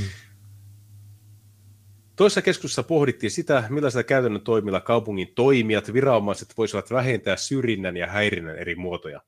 Keskustelussa sivuttiin niin seksuaalista häirintää kuin vammaisia henkilöitä kaupunkitilassa rajoittavia rakenteellisia esteitä. Seksuaalinen häirintä on valtava rakenteellinen ongelma, ja niin yleistä, että sitä voidaan pitää epidemiana. Seksuaalinen häirintä tulee kerta kaikkiaan ottaa vakavasti, sen ennaltaehkäisy pitää huomioida paremmin julkisissa tiloissa, sanoo tasa-arvovaltuutettu Jukka Marjanvaara. Muita enemmän häirintää ja väkivaltaa kohtavat vammaiset naiset ja tytöt. Helsingin kaupunginvaltuuston puheenjohtaja Fatim Diarra korosti kuntien ohjaavan, ohjaavan, ohjaavien asiakirjojen, kuten tänä syksynä laadittavien kuntastrategioiden merkitystä syrjinnän ja häirinnän ennaltaehkäisyyn ja niihin puuttumiseen. Konkretia on paras työkalu asioiden muuttamiseen. Niin, eli jotain papereita jossain valtuuston pöydällä. Ne, ne auttaa tosi paljon. Mutta okei, miten sä ennaltaehkäiset äh, seksuaalisen häirinnän? Sä pidät ne matut niin kuin liettua jossain suljetulla leirillä? Vai onko se joku muu keino? Sanot naisille, että pysykää, jos, jos olisitte pysynyt makuuhuoneessaan ja lukenut Korania, niin ei olisi, ei olisi reiskattu. Niinkö? On, onko jotain muita keinoja ennaltaehkäistä tätä seksuaalista häirintää? Keskustakirjasto Oodin johtaja Anna-Maria Soininvaara puolestaan kertoi kirjastossa toteutuista hyvistä käytännöistä. Hän piti tärkeänä, että käyttäjät otetaan aidosti mukaan kaupunkitilan suunnitteluun. Oodin turvallisemman tilan periaatteet on laadittu yhdessä henkilöstön ja kirjaston asiakkaiden kanssa. Periaatteet ovat näkyvästi esillä kirjaston jokaisessa kerroksessa. Ne käydään kaikkien uusien työntekijöiden ja vartijoiden kanssa läpi. Feministisen ja antirasistisen kansalaisjärjestö FemR puheenjohtaja Ulgar Akhajeva muistutti, että organisaatioiden on pohdittava, ovatko heidän käytännönsä representaatiota vai tokenismia. Rekrytoinnissa on vältettävä tokenismia, eli sitä, että työyhteisössä on vain yksi henkilö, joka on rodullistettu, vammainen tai kuuluu seksuaali- ja sukupuolivähemmistöihin. Sitten hänen odotetaan opettavan muulle työyhteisölle syrjimättömyydestä ja yhdenvertaisuudesta. Ei näin. No mitä? Tämä on paljon. Pitääkö niitä ottaa kaksi vai mm. olisiko nolla parempi? Mutta toi Oodin turvallisemman tilat laadittu yhdessä kirjaston asiakkaiden kanssa, niin mä en usko, että siinä on kuunneltu asiakkaita. Kun kaikki varmaan muistaa Oodissa se ryöstö se, tai tapon yritys, oli jotain huumebisnestä niiden vessoissa. Ja sitten niitä, yleensäkin nämä suomalaiset kirjastot tai pohjoismaalaiset kirjastot, jotka ennen on ollut todella laadukkaita, hiljaisia paikkoja, niin nykyään se on pelkkää monikulttuurista metelöintiä, niin en mä usko, että asiakkaalta on kysytty. Tuo on paskapuhetta, niin kuin ne aina tekee. Koulutuksesta työkaluja syrjintää ja häirintää vastaan. Molemmissa keskusteluissa korostettiin syrjinnän ja häirinnän olevan rakenteellinen ongelma. Vastuutahojen tulee ymmärtää, että ei kyse ole yksittäistapauksista, vaan rakenteesta ja vallasta. Tässä on hauska, kun kaikki valtaa pitävät on nimenomaan tuossa paneelissa. Ja sitten jokainen niistä valittelee, että rakenteessa on ongelmia. Te niin. olette se rakenne. Niin, hei, ja, tota, Anna-Maria Soininvaara, sä kuulostat liian valkoiselta. Miksi sä oot Oodin johtaja? Laitetaan sinne joku, joku mobutu tuolta Staceilta. Se hoitaa paremmin tasoja. Niin, ei ole sellaista klassismia, missä ainoastaan korkeakoulutetut ihmiset saa tiettyjä paikkoja. Niin. Ja tämä on hauska. Häirintä on vakava, laaja yhteiskunnallinen ongelma. Yksittäinen teko ei ole vain yksittäinen teko. Se, että teot kohdistuvat korostuneesti tiettyyn osaan yhteiskunnasta, on rakenteellinen ongelma, sanoi puheenvuorossa sisäministeri Maria Ohisalo. Antaa sellaisen kuvan, että hän saattaisi ehkä voida tehdä sillä asialle jotain, jos hän sen niin näkee. Tämä rakenteet on kyllä hurja. Varsinkin kun niihin vetoaa aina ne, jotka on itse osa sitä rakennetta. Joo, ja tosiaan tässä on äh, tämä YouTube-linkki, jolla tosiaan on, mä en ole katsonut tätä, mutta täällä on 60 katselukertaa. Kauan tämä on ollut? Mä sanon, että syyskuussa, niin tämä on ollut kuukauden ollut 60 katselua. Ei, äh, ei ketään kiinnosta näitä. Niitä pitäisi keksiä, tai siis en mä tiedä, miksi antaisi meille noin niiden massit ja me voitaisiin niinku selittää, että miten saavutetaan turvallinen kaupunkitila. ei taikalapasia, ei no-no square tansseja, neito, ei elmukelmulla, ei, ei mm. pärjää. Sitten tässä puhutaan koulutuksen tärkeydestä, laadukas järjestelmän koulutus tarjoaa työ. Te olette pilannut senkin. Että, mm. niin, kiitos. Ja se oli hyvä, kun lähti tämä YouTube liikkeelle, niin to, tai lähetys lähti liikkeelle, niin sitten tämä juontaja, joka hänkin oli, en, en tiedä mistä maasta hän on, niin tuota, hän sitten kävi vielä läpi turvallisen tilan periaatteet siinä vielä tuota shown alussa ja muistutti, että millä ehdoilla äh, saa kommentoida tätä tosi tärkeää ja hienoa paneelia. Ja siellä juuri kommentteja esitetty, sitä ei kukaan katsonut livenä, ja se jutustelu oli semmoista, että kun sä otat paljonko tässä on näitä ihmisiä, tusinan verran enemmänkin, niin saatat hirveän määrän ihmisiä, laitat ne samaan tilaan, kaikki on täysin samaa mieltä, juontaja voi niin kuin, johdatella mihin tahansa juttu. Eikö olekin niin, että rasismi on hirveän asia ikinä? Kyllä, tosi hyvä pointti, kyllä näin on. Ja sitten kysyt seuraavalta ja seuraavalta, niin se koko keskustelu on ihan turha. Se ei tuo yhtään uutta ajatusta eikä yhtään uutta toimenpidettä. Niin se on. Ja tämä just surkastuttaa noita mutta en, en, en mä tiedä, miksi ne edes järjestää näitä. Ei ne tarvii näitä. Niin kuin oikeasti, mitä ne tekee tällä? Niillä on jo se valta. Ei niitä tarvitse kuunnella meitä. Sitten tuossa ei, mitä, 73 ihmistä on nyt katsonut ton. Ää, tai siis on klikannut, tota. en usko, että kukaan on katsonut tota oikeasti, mutta joo, tämä on paska, puhdasta paskaa. Ne tietää se itsekin silloin kun me aloitettiin monokulttuuri, niin mä, mä ajattelin, että no okei, ehkä, ehkä tässä on joku, niin kuin, mutta mä en tajunnut silloin, että mit, mitä, niin kuin, millä tasolla me mennään tässä. Markus Himan, ei, niin tämä ei ole se, vai onko tämä se sininen kirja, en muista. Ja tosiaan tämä Anna-Maria Soininvaara, niin onko tämä Osmon joku tuttu, ja siksi on saanut ton paikan. Joo, ei, äh, ei näitä enää. Näitä pitäisi kaikita leikata rahat kokonaan pois. Puhdasta rahaa hukkaa. Sitten mennään keskuskauppakaariin, eli STTn uutinen. Juu. Heiti sen Joo, mulla on jo se tässä. Sinne. Niin. Suomi tarvii lisää matuja, D-viisumiesitystä, korjattavaa työntekijöiden perheenyhdistämistä helpotettua. Kuinka paljon sitä pitää helpottaa vielä? Se on jo automaattinen ja... Niin, ja, ja tämähän on, siis, tämä on hauska, koska työperäisillä maahanmuuttajillahan oli, oli se 2600 euroa, oli se raja, että he voivat tehdä perheen yhdistämisen. Ja tätä perusteltiin sillä, että okei, että meidän työperäiset maahanmuuttajat on nimenomaan niitä huippuspesialisteja, jotka tuota, tulee tekemään niitä tehtäviä, mitä Suomesta ei löydy, semmoista osaamista. Tämä oli se, millä sitä perusteltiin alun perin. Ja tuota, moni sanoi, että, tai uskotteli, että okei, okay, tuommoinen tuloraja, niin totta kai sen spesialistilla menee milloin tahansa yli 2600, ei se pitäisi olla ongelma eikä mikään. Mutta se ei sitten ihan mennytkään niin. Ja tämä avaa hyvin näiden näkemyksiä siitä, että mitkä kaikki työtehtävät pitää korvata maahanmuuttajilla. Mennään vähän pidemmälle. Keskuskauppakamari vaatii hallitusta edistämään kaikin käytettävissä olevin keinoin työhön ja koulutukseen perustuvaa maahanmuuttoa. Eduskunnassa käsittelyyn oleva D-viisumiesitystä tulee korjata siten, että sille olisi aidosti maahantuloa nopeuttava vaikutus. Myös työn perässä Suomeen muuttaneiden perheyhdistämistä pitää helpottaa, jotta osaajat eivät karkaa pois Suomesta. Ja moni sanoo, että okei, vassarit, monikulttuuri, bla bla bla. Tämä on nimenomaan sitä kovaa talousoikeistoa, ja nämä ajaa ihan samaa päämäärää. Kannattaa pitää aina mielessä, että se on niin kuin saman voileivän molemmat puolet tämmöinen kosher sandwich.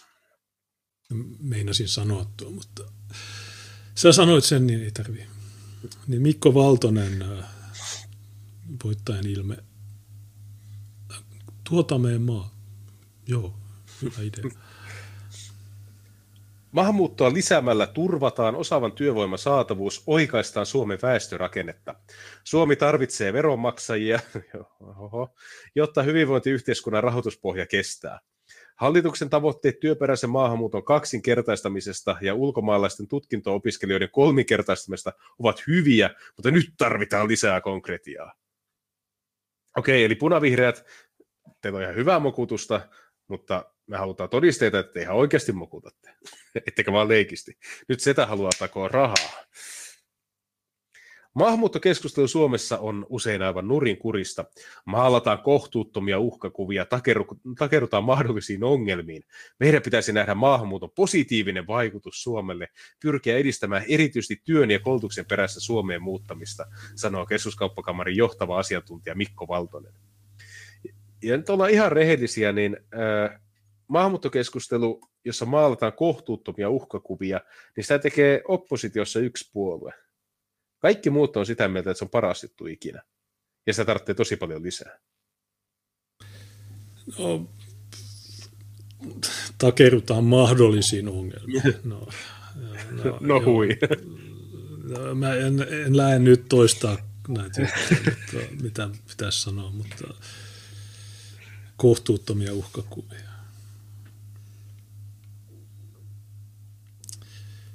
Niin tässä on välikysymys persut ja liike nyt, niin siinä nostetaan tikun Ei saa nostaa tikun se on maalittamista.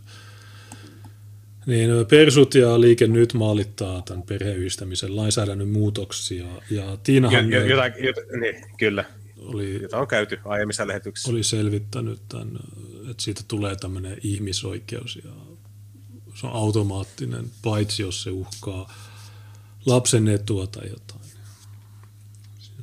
Samalla maalataan erilaisia uhkakuvia maahanmuuttoon liittyen. Välikysymyksen mukaan maahanmuuttoa koskevan lainsäädännön tulee minimoida maahanmuuton seurauksena suomalaiseen yhteiskuntaan kohdistuvia ongelmia ja kielteisiä lieveilmiöitä. Jos maahanmuuttokysymyksiä tarkastellaan vain uhkakuvien kautta, jää todellinen edistys saavuttamatta. Tarvitaan maahanmuutto positiivista asennetta ja halua edistää työhön ja koulutukseen perustuvaa maahanmuuttoa. Jos on halua ja oikea asenne, alkaa edistystä ruokkivia ratkaisujakin löytyä, sanoo Valtonen. Ai mm. että, tämmöinen stuppilaista tekemisen meininkiä. Niin. Tota, no, meillä on jo EU tässä, josta kuka tahansa voi muuttaa ilman mitään lupahakemuksia, niin miksi sieltä, edes sieltä ei tule ihmisiä, niin, niin totta kai sitten ne haluaa sitten tuoda näitä tyyppejä, jotka ei osaa mitään, jotka sitten aiheuttaa ongelmia. Niin, ja. niin. Perus, perusjuttu. Jos perhettä ei saada Suomeen, lähtee osaajakin pois maasta. Hallitusohjelmassa todetaan, että perheen yhdistämiseen liittyviä ongelmia selvitetään. Esitys jättää kuitenkin huomioimatta työn perässä Suomeen muuttaneiden haasteet perheen yhdistämisessä. Käytännössä korkeat tulorajat estävät perheen yhdistämisen ja johtavat liian usein siihen, että osaajat muuttavat pois Suomesta. Keskuskauppakamari vaatii muutoksia työntekijöiden perheenyhdistämisen tulorajoihin. Ja, eli siis, mietitäänpä nyt pieni hetki. Jos perheenyhdistämisen vaikeus estää siirtotyövoiman saapumisen Suomeen, silloin se on hyvä asia. Silloin me tuossa kattelusta rajoista pitää kiinni. Niin kuin aiemmin valitettiin siitä, että suomen kieli on niin vaikea, niin jos tämä on toinen juttu, joka millään tavoin hidastaa tätä kehitystä, niin sitä parempi. No mitä veikkaat, meneekö tuo uudistus läpi? no, saattaa se ehkä mennä. Jos perheessä on esimerkiksi kaksi aikuista, kaksi alaikäistä lasta, toimeentulo vaaditaan yhteensä 2600 euron nettona kuukaudessa. Tämä tarkoittaa noin 3500 euron kuukautista bruttopalkkaa. Tilastokeskuksen tilastojen mukaan esimerkiksi rakennustyöntekijän kokonaisansio mediaani kuukaudessa on noin 3000 euroa ja terveydenhuollon työntekijän 2500 euroa, Valtonen sanoo. Tällä hetkellä perheyhdistämisen tulorajat nousevat ylitse pääsemättömäksi esteeksi monille yleisissä suomalaisissa ammateissa työskenteleville ulkomaalaisille. Jos perhettä ei saada Suomeen, lähtee osaaja usein itse pois maasta. Tähän meillä ei yksinkertaisesti ole varaa, Valtonen jatkaa. Jos leikitään, että me haluttaisiin ajatella pelkällä Excelillä tätä asiaa, niin eikö se perheen äitikin voi hakea työpaikkaa? Niin, ja onko niillä aina kaksi lasta? Ja näihin tuloihin lasketaan lapsilisät ja kaikki mahdolliset. Niin, ja miten olisi vaikka, että nostatte palkkoja, niin sitten olisi jopa suomalaisia ehkä noihin. Niin, niin, ja luulisi, että okei, jos on joku tyyppi, joka haluaa tehdä rahaa Suomessa, niin okei, saa, joo, no, se käy lomilla sitten siellä. Ja, mutta jos niillä ei ole kahta lasta, niin silloin ei ole 2600, vaan se on yli kaksi tonnia mulla on tämä sama luku, niin tämähän on siellä, että oliko se tuhat euroa per aikuinen ja sitten se puoliso 900 ja sitten eka lapsi 500 ja toka vähemmän, jotain tämmöistä. Niin se...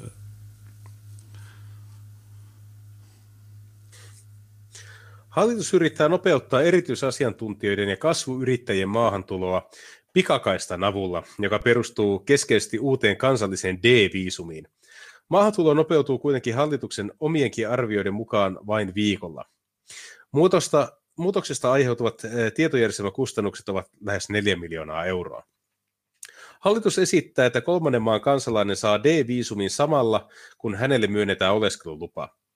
Meidän näkemyksemme on, että D-viisumi pitäisi myöntää jo silloin, kun oleskelulupahakemus on laittu vireille. Viisumi on toteutettu näin useassa Euroopan maassa, tällä tavalla saataisiin aidosti nopeutettua maahantuloa.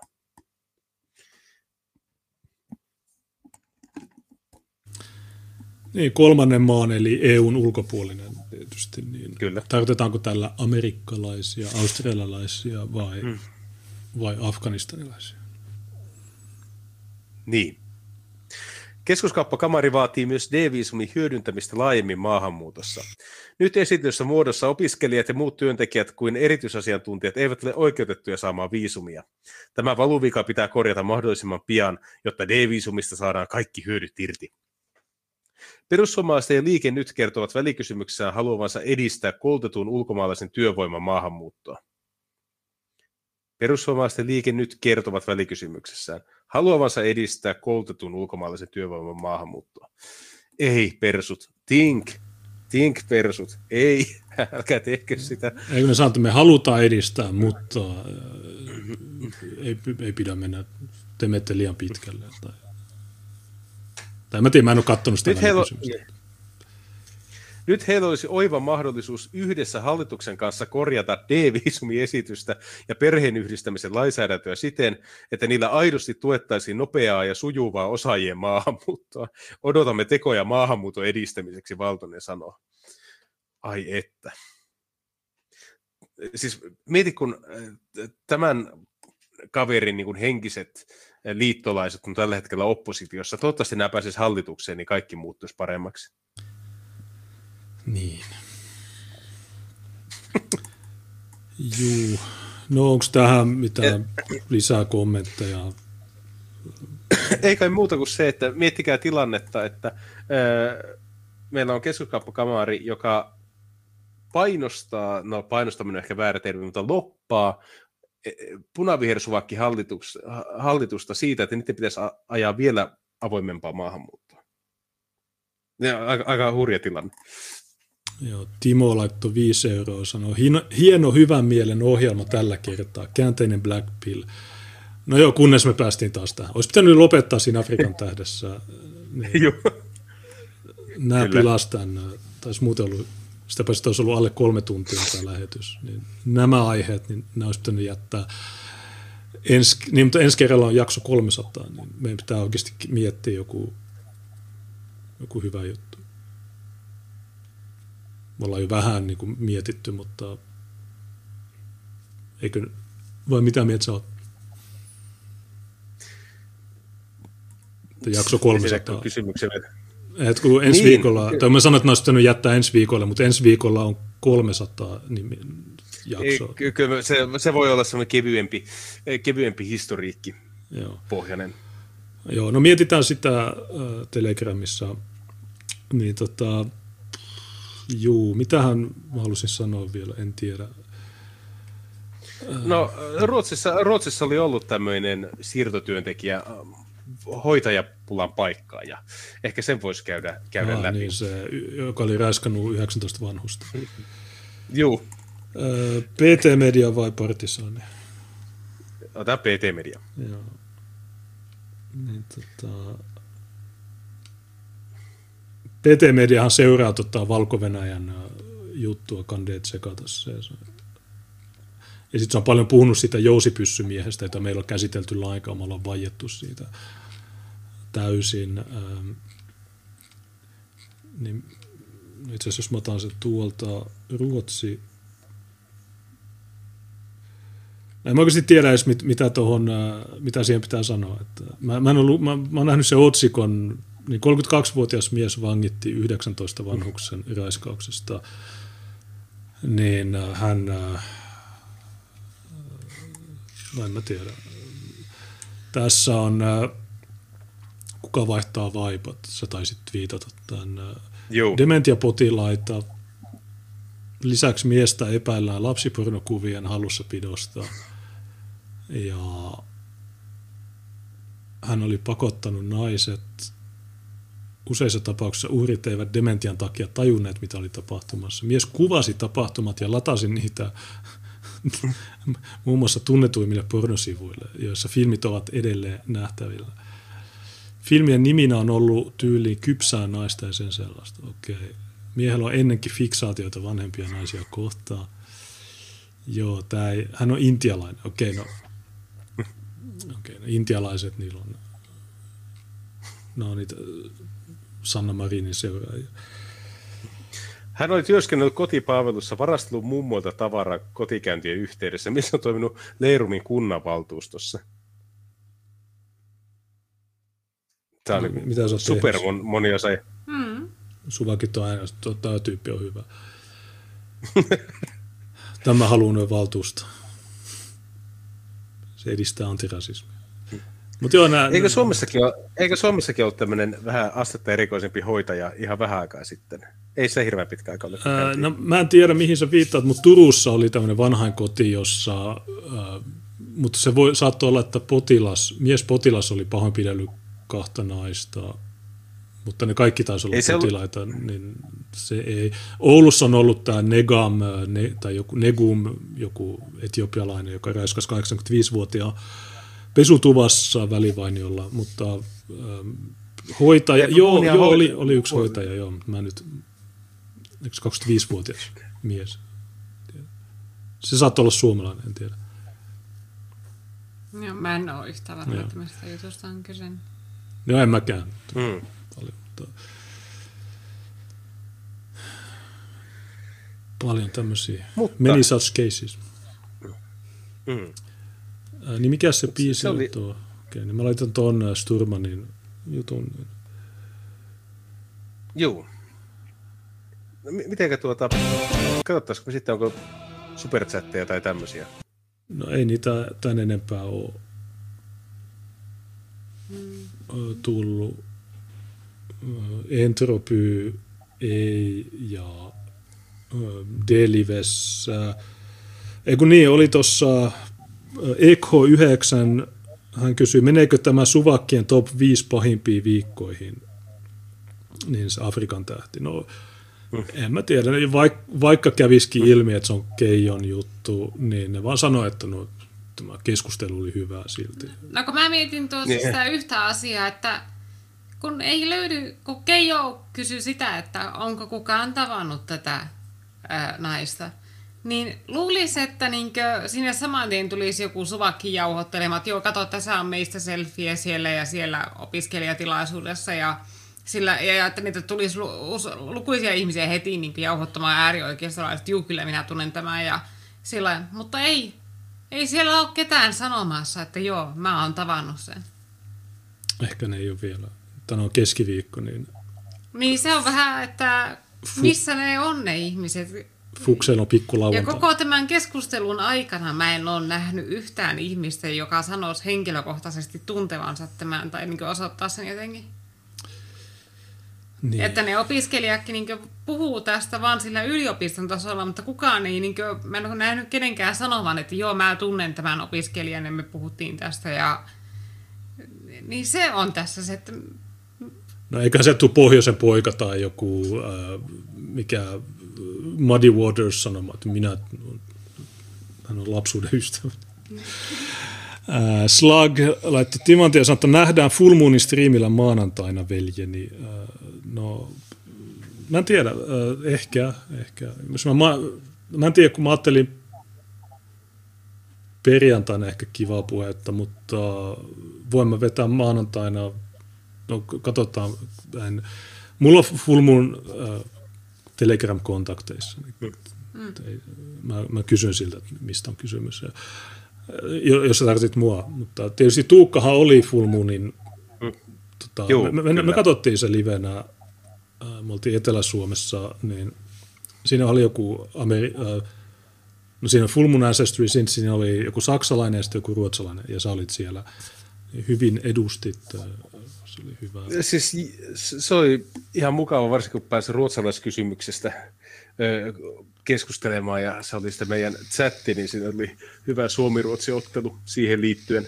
Tietenkin se on vaan se aika on sen verran lyhyt, kun se oli tunnin lähetys, mutta olisi ehkä enemmän tehnyt mieli vielä keskustella siitä, että onko massastrategia vai tämmöinen niin kuin eliitti kaaderi, niin kumpi on sitten se, jolla, joka varmistaa yhteiskunnallisen muutoksen. Että Dan oli vähän enemmän sitä mieltä, että semmoinen tota, herääminen ja meidän omien vakuuttelu, niin se tulee tapahtumaan ajan saatossa, että rivit tulee kasvamaan, mutta se työ on vaan pitkä.